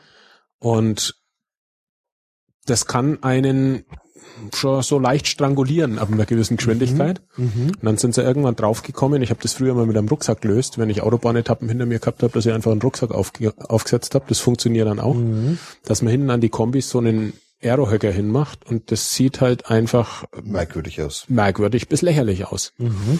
Und bis das quasi akzeptiert gewesen ist, dass es einen gewissen Sinn macht, ähm, wurde da viel Hohn und Spott vergossen. Mhm. Ja, Aber da ist es eigentlich bei in Sachen Kombis und so weiter und so fort, das ist primär eigentlich die Funktionalität. Mhm. ja. Wobei man natürlich dann immer noch gucken muss. Also auch da gibt's ja mehrere Möglichkeiten. Leder oder nicht Leder, ne? Da kommt ja, das jetzt ist, der Kunststoffingenieur hoch. Bitte erklär's. das ist aber primär eigentlich eher, was für einen Einsatzzweck habe ich. Mhm. Wenn ich natürlich ähm, Reisen mache, Mhm. dann brauche ich was, was mal nass werden kann, wo ich Ja. auch nicht so viel so, so drinnen schwitze und so weiter und so fort. Mhm. Dann ist er Textilkombi fahren, Mhm. ist klar. Nur von dem Thema Abriebbeständigkeit Mhm. und was passiert, wenn ich so und so lang schlitter, gibt's eigentlich keine Alternative zum Leder nach wie vor. Mhm. Wobei, äh, wobei man dazu noch sagen muss, dass es mittlerweile auch Lederkombis gibt, die mittlerweile eine Gore-Tex-Membran drin haben. Das heißt, du bist genauso regengeschützt. Ja. Ja. Klar. Und äh, nichts für ungut, aber im Falle eines Falles geht nichts über Leder von der Sicherheit her. Ja. Brauchen wir nicht diskutieren. Ja. Und äh, von dem her, ich glaube, wenn man da Es hat mehrere Aspekte. wenn man auf den, wenn man auf den Aspekt der Sicherheit eingeht, glaube ich, ist eine Lederkombi äh, ist A und O, ja. Und äh, Textilklamotten, durch das, dass es eben auch jetzt mittlerweile dichte oder wasserdichte Regen äh, Lederkombis gibt, ist das nicht das Thema. Was da oft vergessen wird, wenn ich äh, gute Schutzkleidung bauen will, muss die auch rutschen. Mhm. Denn das Schlimmste, was mir passieren kann, ist, dass wenn es mich jetzt hinhaut, ähm, dass das so stark bremst, dass man quasi ins Rollen kommt. Ja. Da bricht man sich alle Extremitäten. ja. Das heißt, das Zeug muss gleiten. Mhm. Und dann hat man natürlich beim Kunststoff immer das Thema Reibungshitze. Ähm, da ist es auch kritisch zu sehen bei der ganzen Funktionsunterwäsche, weil es ist natürlich klar, Funktionsunterwäsche ist besser, aber ab einer bestimmten Temperatur fängt die das Schmelzen an und wenn die dann erstmal richtig schön in der Haut drinnen hängt, ähm, da lasse ich mal lieber einen Baumwollfetzen rausziehen, wie reingeschmolzenes Polyester. Ja. Ja. Also es ist echt heftig. Ich bin einmal bei relativ niedriger Geschwindigkeit abgestiegen und mit meinem Motorradhandschuh den Asphalt entlang. Und da waren hier, um, um diese Ballen zu schützen, waren hier lauter so, so Metallnieten. Gleitnieten, ja. Ich habe danach den Handschuh rum und hatte hier lauter kleine Brandblasen. Genau in dem Muster von den Dingen. Ist aber besser wie Haut weg. Absolut. ja, Aber klar. das doch sag mal. Weil beim Handschuh kannst du auch nicht so stark aufdicken, dass es das. Leder selbst trägt. Das heißt, da Ja, muss ja. man sich irgendwas einfallen klar. lassen, dass das halt nicht durchsteuert. Aber das war pff. also keine Geschwindigkeit. Das war irgendwie maximal 50. ja. Und Helm? Offen geschlossen ist die Frage. Ich schalte mich hier aus, weil mein Helm ist 16 Jahre alt. Was? Den muss man doch alle zehn Jahre wechseln mindestens. Ja, aber wenn man sich zum 30. einen Simpson kauft, dann sieht man das anders, weil man die auch in Deutschland nicht mehr kriegt. Ach so. Und für ein neues Visier muss man in die Schweiz fahren. Mhm. Da gibt's einen nächsten Importeur. Mhm. Gut, ich bin Großteile meines Lebens mit Jethelm gefahren und fahre auch wieder mit Jethelm. Ich habe auch noch einen den Ich kann's, ich kann's nicht leiden, wenn ich so eine Scheibe vom Gesicht habe. Ja. Ähm, ich habe auch in den Zeiten, wo ich Integralhelm gefahren bin, das Visier immer offen gehabt, weil ich, ich brauche diesen, ja, ich brauche diesen Luftstrom einfach. Das ist für mich Motorradfahren. Nehmen, wo ich das Visier ganz zumachen würde, hätte ich das Gefühl, ich hocke im Auto. Also, Also moderne Helme sind absolute Hightech-Geräte. Das ist, ich mein, deiner hat doch sogar so, so einen eigenen Sonnenbrillendings da drin, ne? Ja, das hast du jetzt relativ häufig. Echt? Mir eine fremde Welt. Da könnten wir aber auch noch mehr machen, technisch. Wie, Oh, die Belüftung oder was meinst du jetzt? na, Teilnehmerschalen und solche Sachen. Ist schon gekommen, aber macht keiner mehr. Weil da gäbe es Materialien, mit denen man Helme bauen könnte, die Ja. Wesentlich besser sind, als wie das, was man jetzt am Markt hat. Da gab's ja, Aus Kostengründen, oder? kennt sich halt mit der Verarbeitung niemand so genau aus. Mhm. Okay. Hat's aber schon gegeben, haben sie Ja. auch schon gemacht. Da gibt's Möglichkeiten. Ich kenne zufällig einen Materialwissenschaftler, der macht eigentlich Materialien für die Raumfahrt, aber der hat mir auch erzählt, dass man da ganz tolle Sachen Hm. machen könnte. Auch von den Polstermaterialien, die die Energie aufnehmen beim Crash. Ja. Ein Helm Aber was, was kleidungsmäßig immer mehr kommt und was natürlich auch richtig Sinn macht, wo nicht jeder unbedingt investiert, ist das Thema Sturzprotektoren. ja. Schildkröte am Rücken.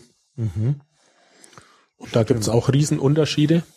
Und die Normen, die da am Markt sind, die ähm, sind teilweise von Hugo, weil die überhaupt nicht richtig abbilden, ob das Ding funktioniert oder nicht, weil einfach der das Testprozedere so weit vom echten Sturz weg ist, dass es wenig Aussagekraft hat. Meinst du diese, diese, diese Kunststoffe, die, wenn man biegen kann, aber mit einem Hammer drauf hat, der Hammer zurückfedert oder Ja, na, zurückfedern soll der jetzt eigentlich nicht, aber es gibt halt auch welche, wo die Energieaufnahme, also was ja Energie vernichten, mit der Aufprallgeschwindigkeit schön hochgeht. Das heißt, Ja. ich kann mich schön weich bewegen, da merke Ja. ich überhaupt nicht, wie hart das Zeug ist.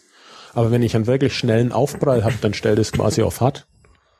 Und das sollte dann aber die Energie quasi vernichten. So eine Art Exoskelett wird das dann am Ende, ne? Das geht schon in die Richtung. Auch Ja, ja. Handschuhe gibt's jetzt richtige Handschuhe, wo ich Versteigerungselemente drinnen habe. Das kommt schon im Exoskelett nahe, wenn man Ja. so will. das brauchst du ja auch. Ich meine, das, sind, das sind unglaubliche Gewalten, wenn du Ja, da mal. klar, natürlich. natürlich, ja, ja. Das ist, du kannst dir bloß hoffen, dass wenn du absteigst, dass, dass kein Hindernis im Weg ist. Mhm. Ne? Deswegen Ja. sind ja Rennstrecken so schön Mhm. flach, damit sich die Herren. Ja, Das Problem Nummer eins ist, dass dich dein eigenes Motorrad nicht trifft. ja, ja. Auf einer Rennstrecke Problem Nummer zwei ist, dass dich das Motorrad de- deines Hintermanns nicht trifft. Mhm.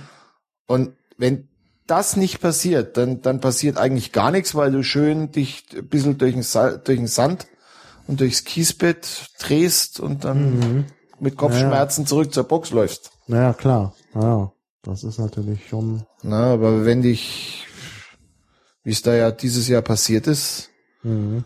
du ins Gehege mit deinen beiden Rennfahrern, die hinter dir kommen, dann ouch. Naja, klar. Dann wird's. Dann wird's heftig. Ja. Die Unfallzahlen, wie sind die? Die gehen runter und sind auf relativ im Vergleich zu 70er und 80er auf niedrigem Level stabil, so wie ich das mitkriege. Diese Thematik, weil es gibt ja in der EU dieses, diese, gab es diese Road Charter, die hatten, die wurde 2000 verabschiedet mit dem Ziel bis 2010 die Verkehrstotenzahlen so, so und so viel Prozent zu senken. Okay. Ähm, das ist erfol war erfolgreich im Bereich Auto. Es war erfolgreich im Bereich Fahrrad und Fußgänger. Und ähm, es war absolut gesehen nicht erfolgreich beim Thema Motorrad, weil die Zahlen auf gleichem Niveau mal leicht tendieren, ein bisschen zwar eine Trennung unten ist, aber relational trotzdem auf einem gewissen Niveau sind und verharren. Ja, was ja wiederum dann äh, immer wieder auch Thema ist. Äh, wir haben vorhin das Thema Motorradführerschein Ausbildung mal vorhin besprochen. Auch immer wieder Mühlen ist auf die ja ähm, Mühlen der Verbände für die Ausbildung. Die sagen, wir müssen die Ausbildung noch besser machen, noch stärker machen, noch mehr verbessern. Wobei die Motorradunfallzahlen Ende der 80er, Anfang bis Mitte der 90er sehr stark zurückgegangen sind. Aber das hat eher technologische Gründe gehabt, dass die Reifen halt wesentlich besser geworden sind, dass die Fahrwerke besser geworden sind, dass, dass man halt nicht aus einer Kurve rauseiert oder der Reifen auf einmal wegrutscht. Es gibt ja mittlerweile jetzt auch die Forderung, nachdem es jetzt seit ja schon schon 15 Jahre ABS im Motorrad gibt, gibt es die Forderung auch, äh, also auch seitens ADAC zu sagen, ABS verpflichtend für alle Motorräder einzuführen, etc. etc., weil es doch eine eine äh, bessere, also schon ein Sicherheitsaspekt ist, ja. Der Feind ist der Schreck. Und da kommt ist beim Motorrad noch was anderes wie beim Auto, weil beim Auto, wenn ich in eine kritische Situation komme, dann latsche ich voll rein. Das Es war ist aber so, beim klar. Motorrad, da muss ich mich ja festhalten. Da weiß ich ja nicht, bleibt mir das Vorderrad stehen und so weiter und so fort. Und es gibt sehr wenig Leute, die das auch wirklich üben. Und das hat man dann sehr oft in, in, in Notsituationen, dass die Leute bremsen, aber sie trauen sich eigentlich nicht voll zu bremsen. Trauen sich nicht so zu verzögern, was das Ding hergibt. Und da ist man natürlich mit ABS auch besser bedient. Da ist die Hemmschwelle dann einmal richtig reinzulangen auch geringer. Oder der andere Effekt, also es schreibt der Verhaltensforscher, der Feind ist der Schreck. Mhm. Du fährst, du hast, du bildest eine Einheit von Mensch und Maschine. Naja. Die Maschine erlaubt dir, deine körperlichen Kräfte zu verhundertfachen.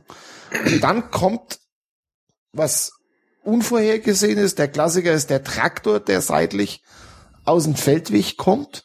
Mhm. Und du wirst, und die Einheit wird auf der Stelle aufgelöst. Mhm. Du bist Passagier. Mhm. Und dann neigst du in so einer, auch von der, vielleicht vom Auto zu einem Reflex. Mhm. Das ist mir Gottlob noch nie passiert. Und das gibt aber, das ist eine häufige Unfallursache, die dann volle Lotte in die Eisen gehen, um aus der Situation rauszukommen. Mhm. Und ein Motorrad ohne ABS, wenn das Vorderrad blockiert, liegst du. Gibt es auch noch einen zweiten Effekt, der da damit eng zusammenhängt. Jeder Mensch hat eine Schräglagengrenze im Endeffekt im Kopf. Und die hängt natürlich mit dem Erfahrungshorizont zusammen, den man hat. Das heißt, wenn ich noch nie über 30 Grad Schräglage gegangen bin Werde ich es auch nie tun. und ich komme in eine Situation, wo ich dann die Möglichkeit habe, entweder die Kurve weiter zuzumachen und mich quasi in neues Land zu begeben, das ich noch nicht kenne, oder ins entgegenkommende Auto reinzufahren, fahre ich aber ins entgegenkommende Auto rein. Ja. Unwillkürlich. Und aus dem Grund ist es eigentlich auch eine gute Sache, wenn man sich mal irgendwo als Motorradfahrer einen Freiraum, zum Beispiel im Rahmen von irgendeinem Motorradtraining oder weiß der Kuckuck was sucht, wo man sowas dann einmal geführt, vielleicht auch mit einem Instruktor ausprobieren kann. Das macht dann heiden Spaß. Also das ist nicht so bierernst und trocken, wie man sich das vorstellt, sondern das ist eine richtige Gaudi eigentlich. Und wenn man das dann mal gemacht hat, dann hat man natürlich auch seine Grenzen woanders und das ist natürlich aktive Sicherheit beim Ja. Fahren. Man muss es aber auch jede, zumindest alle zwei Jahre wieder neu trainieren, weil wenn Klar. du mal, wenn du machst ein Training und das solltest du alle zwei Jahre auffrischen oder, oder, oder fortgeschrittenen Kurs machen, aber ich kann es nur empfehlen, weil es einfach, wie du sagst, aktive Sicherheit ist. Also so Aber wenn die Straße mal frei ist, einfach mal eine Vollbremsung hinlegen, ne, damit man mal wieder ein Gespür hat für sein Bremst und sowieso, wo, das ist wo fängt der Reifen das Rutschen an und so wer macht denn das? Ich. Ich. Okay. Keine, keine Wie, erste viel, wie, Ausfahrt. wie, wie viele Leute machen das in einem Umfeld? Ich weiß es nicht, bin nicht dabei. Okay. Aber das ist halt so ein Punkt der Erfahrung. Ne? Ich bin, ich bin, ich bin ja bei dir, aber Fakt ist eins, so ich, wie gesagt, ich würde es immer wieder empfehlen, ich, auch, ich mache das auch immer wieder, so alle zwei, drei Jahre mal so ein Sicherheitstraining mitzumachen mit dem Motorrad. Es schadet nichts. Nee, ja? absolut nicht. Und ich kann es nur empfehlen. Ne, und halt also so Mindset-Sachen, also im Gedanken, das kann man sich antrainieren, dass das zu einer Automatik wird, immer einen Notausgang suchen. Mhm. Was wäre, wenn in 100 Metern wiederum der Traktor steht? Mhm. Dann ist, Generell Blickführung. Ja. Das, du musst ja eigentlich anders fahren und anders schauen, wie du es vom Auto gewöhnt bist. das stimmt, das ist und da gibt's viele ganz Sachen, interessantes da kommst Thema. du von selber gar nicht drauf, aber wenn es dann sowas mal hörst Ja. ähm, und du probierst es dann einmal aus, stellst, da, stellst fest, dass es viel leichter geht, beziehungsweise dass manche Probleme, die du hattest, nicht mehr hast. Also du guckst woanders hin. Und das sind Sachen, die man in der Fahrschule nicht lernt. Und wer bietet solche Sicherheitstrainings an? ADAC. ADAC fällt mir jetzt als erstes ein. Ja. Äh, ADAC, es gibt Fahrschulen, die machen das regelmäßig. Ähm, ich glaube, wenn du im, im Internet googelst, gibt es ein AD, äh, gibt's ein Motorradsicherheitstraining, bekommst du eine Liste. Ja. Ja, es gibt Ja, vom, klar. es gibt vom, vom BDVM, vom Bund der Deutschen Motorradfahrer, gibt es so einen Büchlein, das hat, glaube ich, 30 Seiten, wo über das ganze Jahr Termine drin sind mit Sicherheitstrainings. Ja, die liegen in der Regel bei den Motorradhändlern aus, diese Heftchen. Und da kann man sich immer was buchen. Oder auch die kleine Nummer viel, viel lokale Motorradclubs machen es teilweise so, dass er im Frühjahr ähm, für einen Fünfer oder für einen Zehner oder weiß der Kuckuck was einmal sich einen großen Parkplatz schnappen. Und da ist dann halt der Instruktor dabei und da hat man dann halt zum Saisonauftakt mal zwei Stunden, drei Stunden üben, wo man alles Mögliche mal durchmacht. Das, Allein das bringt schon unheimlich viel. Das sind halt so Sachen, dass du dazu neigst, dahin zu fahren, wo du hinguckst. Mhm. Und wenn du den Traktor anguckst, der dir im Weg steht, dann fährst du da rein. Wie mit dem Pfosten auf der Skipiste. Ja. Und, Ja. und, und das sich abzutrainieren und, und die Situation ist, du hast drei Kurven vor dir und dein Blick muss an die dritte gehen, Mhm. an die letzte. Also das, das muss man aber, Naja, das, das, Also das ist, muss man ganz bewusst lernen. Oder Mhm. ich musste es zumindest bewusst lernen. Naja, und man muss das wahrscheinlich auch immer wieder ein bisschen, Üben. Dass das Ding weitergeht bis zur nächsten Kurve und man in die übernächste guckt. mhm. Und genau. dann fährt man da ganz automatisch hin. Und Mhm. wesentlich runder und wesentlich schöner, äh, als es anders wäre. Mhm. Ja. Ja. Gut, dann haben wir das Thema Sicherheit auch berührt. Was für Themen fehlen uns denn jetzt noch? Comics. Das, Irgendwie die mit, Comics? mit Werner ist es zu flach. Gut, dann sag doch mal was zu den Comics. Äh, Frankreich, Joe Bar Team, Mhm. äh, rund um ein Joe's Bar Mhm. und in der Szene der Peripherik-Renner, Mhm. was ich an dem und halt Motorradgeschichten. Es geht darum, sich gegenseitig die lange Nase zu ziehen. Wer ist der bessere Fahrer? Wer hat die schnellere Mhm. Maschine? Es sind vier Kumpels.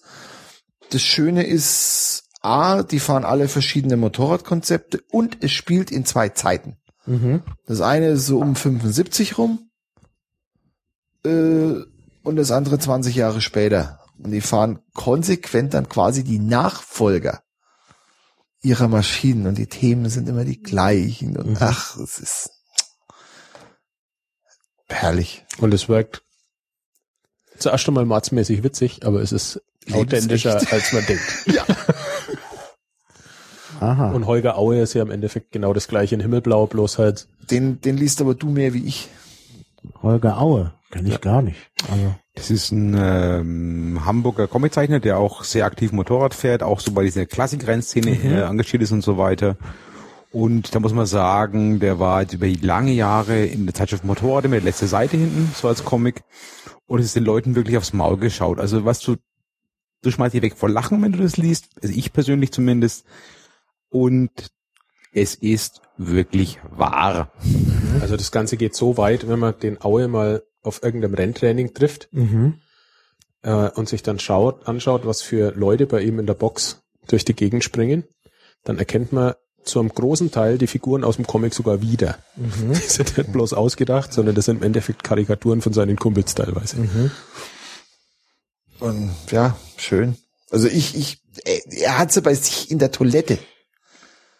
Und ich, was, wenn ich bei Ich muss immer raustun, weil die Leute stehen immer vor der Tür und keiner kommt mehr rein. weil sie alle die Comics lesen. Ah ja, gut. also Comics. Gibt's denn auch noch andere Dinge, die man lesen muss? Oder, äh, oder Filme? Oder irgendwie, gut, Easy Rider wurde schon erwähnt. Es gibt einen guten Film und zwar, der hat die Historie eines Australiers äh, verfilmt. Das Ganze heißt The World's Fastest Indian. ja, Da gibt's Bird Monroe. Genau, Bird Monroe, der hat sich da in den über Jahre hinweg ähm, Ich kenn's genauer. gut, dann erzählst du. Er hat sich 1920 eine Indian Scout gekauft. Er ist 1899 geboren, Mhm. Kauft sich mit 21, also 1920, einen Indian Scout und fängt ab 1925 oder 26 an, die schneller zu machen. Ähm, 1948 hat er nichts anderes mehr gemacht. Alles aufgehört, er hat in seiner Werkstatt gelebt, seine Nachbarn genervt und hat nur an dieser Indien rumgeschraubt und ist dann in den 60er Jahren, da war er selber schon in den 60ern, das erste Mal nach Amerika in den Bonneville Salt Flat und ist dort Rekorden hinterhergejagt, wovon einer 1968 aufgestellt mit einer 1920er Indien mit 295, Komma irgendwas. Offizieller Rekord gilt bis heute. Wir müssen dazu sagen, aus Respekt für Bird wird er nicht angegriffen. Aber das Ding ist mal trotzdem mit über 320 durch ein Messgerät gelaufen. 20er Baujahr, Baujahr. Baujahr 1920. Der Mann hatte es drauf und ist eine Legende. Wobei neuseeländische Motorradlegenden. Aber der Film ist jetzt schon verfilmt. Das ist Ja. verfilmt worden, die Lebensgeschichte 1905, Fünf, 2005. 2005, genau. Mit Anthony Hopkins in der Hauptrolle. Ja, also den Oh. finde ich sehenswert, den Film. Deutscher Titel mit Herz und Hand. Mhm. Sehr sehenswerter Film. Eventuell noch, jetzt sind wir wieder von Neuseeland weg. Wir müssen noch mal nach Neuseeland dann. Ähm, Mammut mit Gérard Depardieu, ich glaube letztes Jahr, 2011. Die Geschichte eines französischen frisch gebackenen Rentners, der in der blöden Situation ist, seine Arbeitsnachweise nicht zusammenkriegt, um seine Rentenansprüche Mhm. lückenlos darzustellen und seine verstaubte Münch Mammut, deutsche Motorradlegende, aus der Garage holt und quasi seine Arbeitsstellen abfährt. Aha. Und Gérard Depardieu auf einer Münch Mammut Tja. ist ganz einfach ein stimmiges Bild. ein Riesenkerl auf einer Riesenmaschine. Mhm. Ein ganz übles Gegenstück dazu aus meiner Sicht ist so äh, Hollywood. Der Film hieß Born to be Wild, Born to be Wild mit John Travolta und irgendwie drei so ja sind sind vier Kumpels, die jetzt so als Midlife Ja, ja. Crisis so eine so eine so eine Wochenendtour machen, Harleys mieten, irgendwo hinfahren. Ist so eine Pers- Persiflage auf das ganze Rockertum ein bisschen, aber der ist aus meiner Sicht eher misslungen. Also das war Also mein Tiefpunkt des Filmes Harley Davidson, The Marlboro Man. auch der, ja. Gott, oh Gott. Mickey Rook und Don Johnson Mhm. Machen einen Biker-Film und der war so unterirdisch. Mhm. Der war in jeder Beziehung schlecht. Das einzige Gute war das Motorrad, was Mickey Rook gefahren hat. Die war echt Mhm. im zweiten Blick wert. Wobei es das natürlich auch gibt, dass, dass Leute sich irgendwann ein Motorrad kaufen und ein gewisses Image nachspielen. Mhm. Also wo es eigentlich nicht das Motorradfahren an sich ist, sondern wo man dann versucht, einen Nimbus anzuziehen. Du meinst jetzt Harley Davidson als Zahnrad, als Zahnarztmotorrad? Ja, so könnte man es ausdrücken. Wie hieß der Film, von dem du abrätst? Ich wollte. Harley Davidson and the Marlboro Man.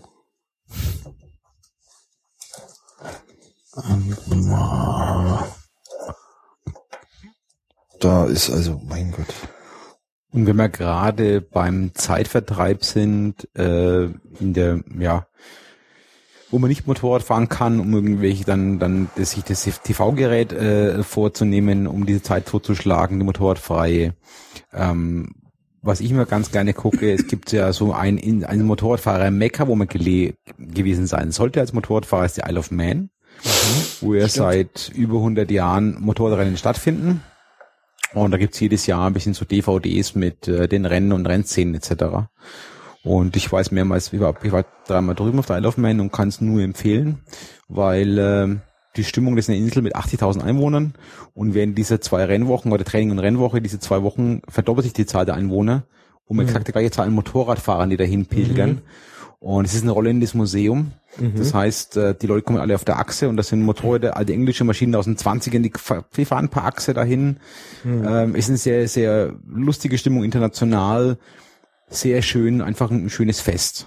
Ja, und ich kann es nur empfehlen. Also wer Motorrad fährt und irgendwann sagt, Und man kommt da hautnah hin. Das ist nicht so eine distanzierte ja, Angelegenheit. ja, Es ist nebenbei auch das gefährlichste Motorradrennen der Welt. Aha. Die fahren über englische Landstraßen. Oder in dem Fall irische So groß Landstraßen. ist die Isle of Man ja gar nicht. Nee, aber da, da, Wie da gesagt, wird, und diese eine Straße, ich gesagt, ist halt eine öffentliche Straße. Ich war zum Beispiel so, wenn Trainings, wenn Trainings ist, Trainings morgens von sechs bis neun und Nachmittag von, ich glaube, von zwei bis fünf, ist die Straße gesperrt. Da laufen dann die Trainings und auch die Rennen dann irgendwann. Und danach kann jeder nach auf der Straße ganz normal fahren. Und es gibt zum Beispiel in Western'insel, ich kenne da in, in, in Kirk Michael, das ist in Western'insel, da gibt's so ein, dafür die, die Straße, das Rennen dran vorbei, dann hast du einen, einen Gehsteig, der ist 50 Zentimeter breit und dann kommt so eine hohe Mauer, die ist einen Meter hoch und dahinter ist ein Pub. Das heißt, man geht, sich, man geht sich in den Pub ein Bier holen, legt sich auf diese Brüstung und die fahren so anderthalb Meter an dir vorbei. In den Ort rein, so mit 150 Sachen. Wow, ja. Und also näher kommt man nicht ran. Und ich finde es, also ich finde es super faszinierend, ja. Und äh, das Rennen als solches, aber auch die Stimmung in diesen zwei Wochen auf der Insel ist einfach sehr, sehr schön. Ja? Weil du nur Gleichgesinnte triffst, einfach Motorrad verrückt sind. Und ja, du erlebst da alles, du erlebst 80-Jährige, die mit dem Motorrad noch kommen, aktive Leute. Also ich finde es sehr spannend, auch im Fahrerlager, du kannst wirklich bis an die Box rein, wo die Privatteams schrauben, du kannst alles zugucken. Also das finde ich sehr schön, das ist eigentlich ein, für mich ein Must. Ja. dort werden Motorradmythen geboren. Hm. Also, pff, Ducati, Halewood, Replika, Joey Dunlop, der es letzten Endes nicht überlebt hat, ne? No, mein, der Joe Dunlop ist nicht auf der Isle of Man gestorben. Sondern Joe Dunlop ist verunglückt bei einem Rennen in, in Irland oder, oder in Lettland, bei einem Rennen, Okay, nicht, auf Isle of Man. War ich falsch? Ich dachte, er wäre bei der TT gestorben. Nein. Okay, gut. Sorry, behaupte das Gegenteil. Ja. Ja, jetzt haben wir schon so viele Aspekte. Irgendwas ganz Wichtiges noch? Ja, Neuseeland. Neuseeland. Ach ja, richtig, Neuseeland. Mein, Dann sag. den verrückten Neuseeländer. Den einen hat man schon, den John Britton und ähm, Bert Monroe. In den 90er gab's einen Glaskünstler.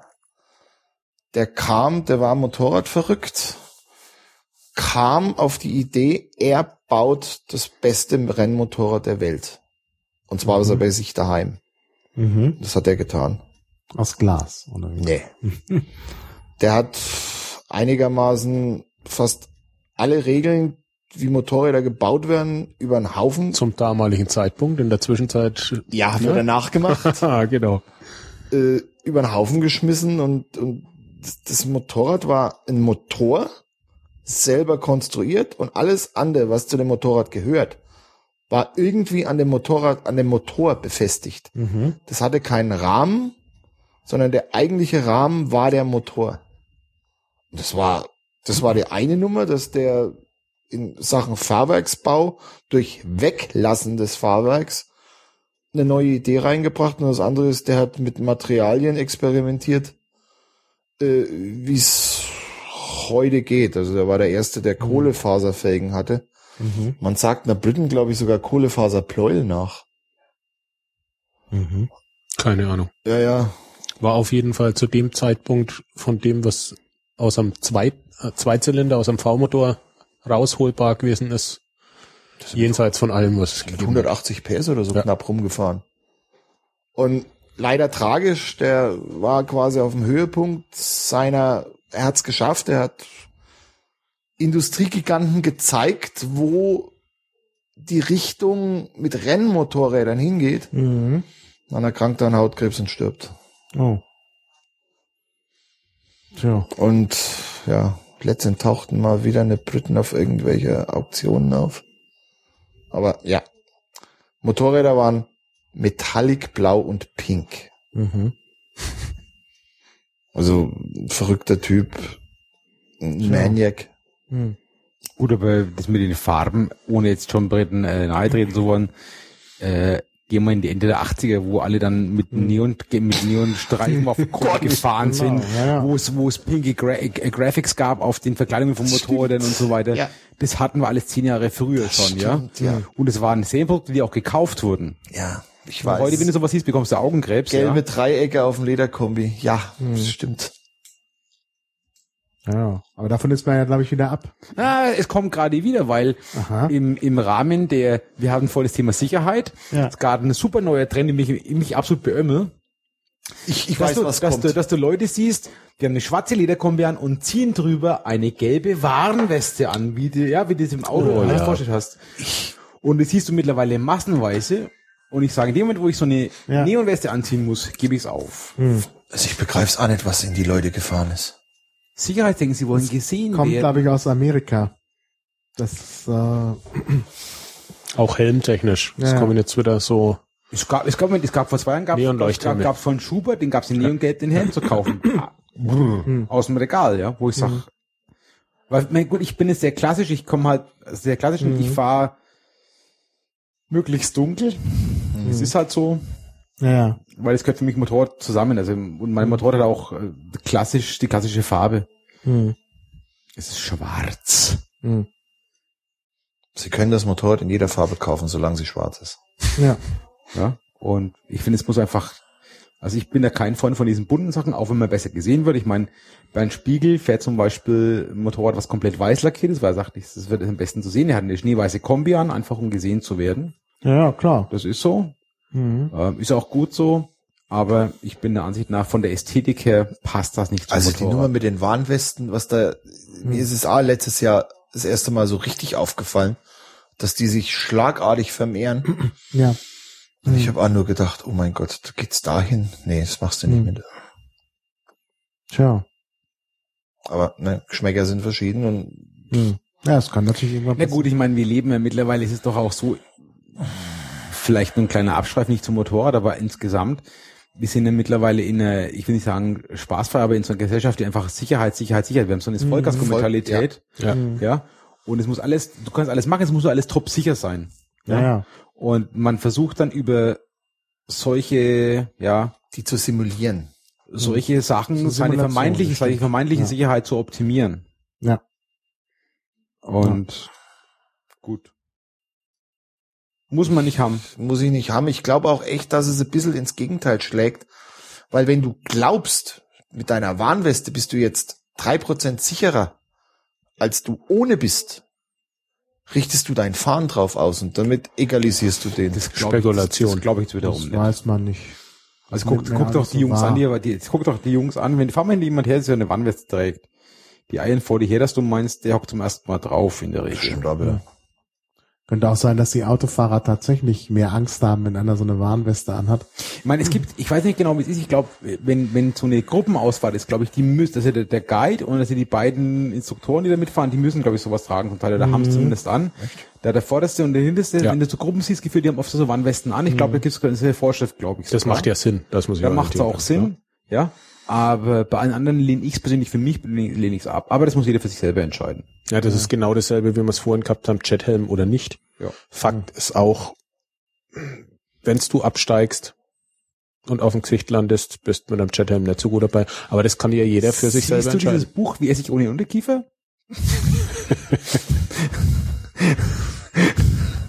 Was? Wie? Wie esse ich ohne Unterkiefer?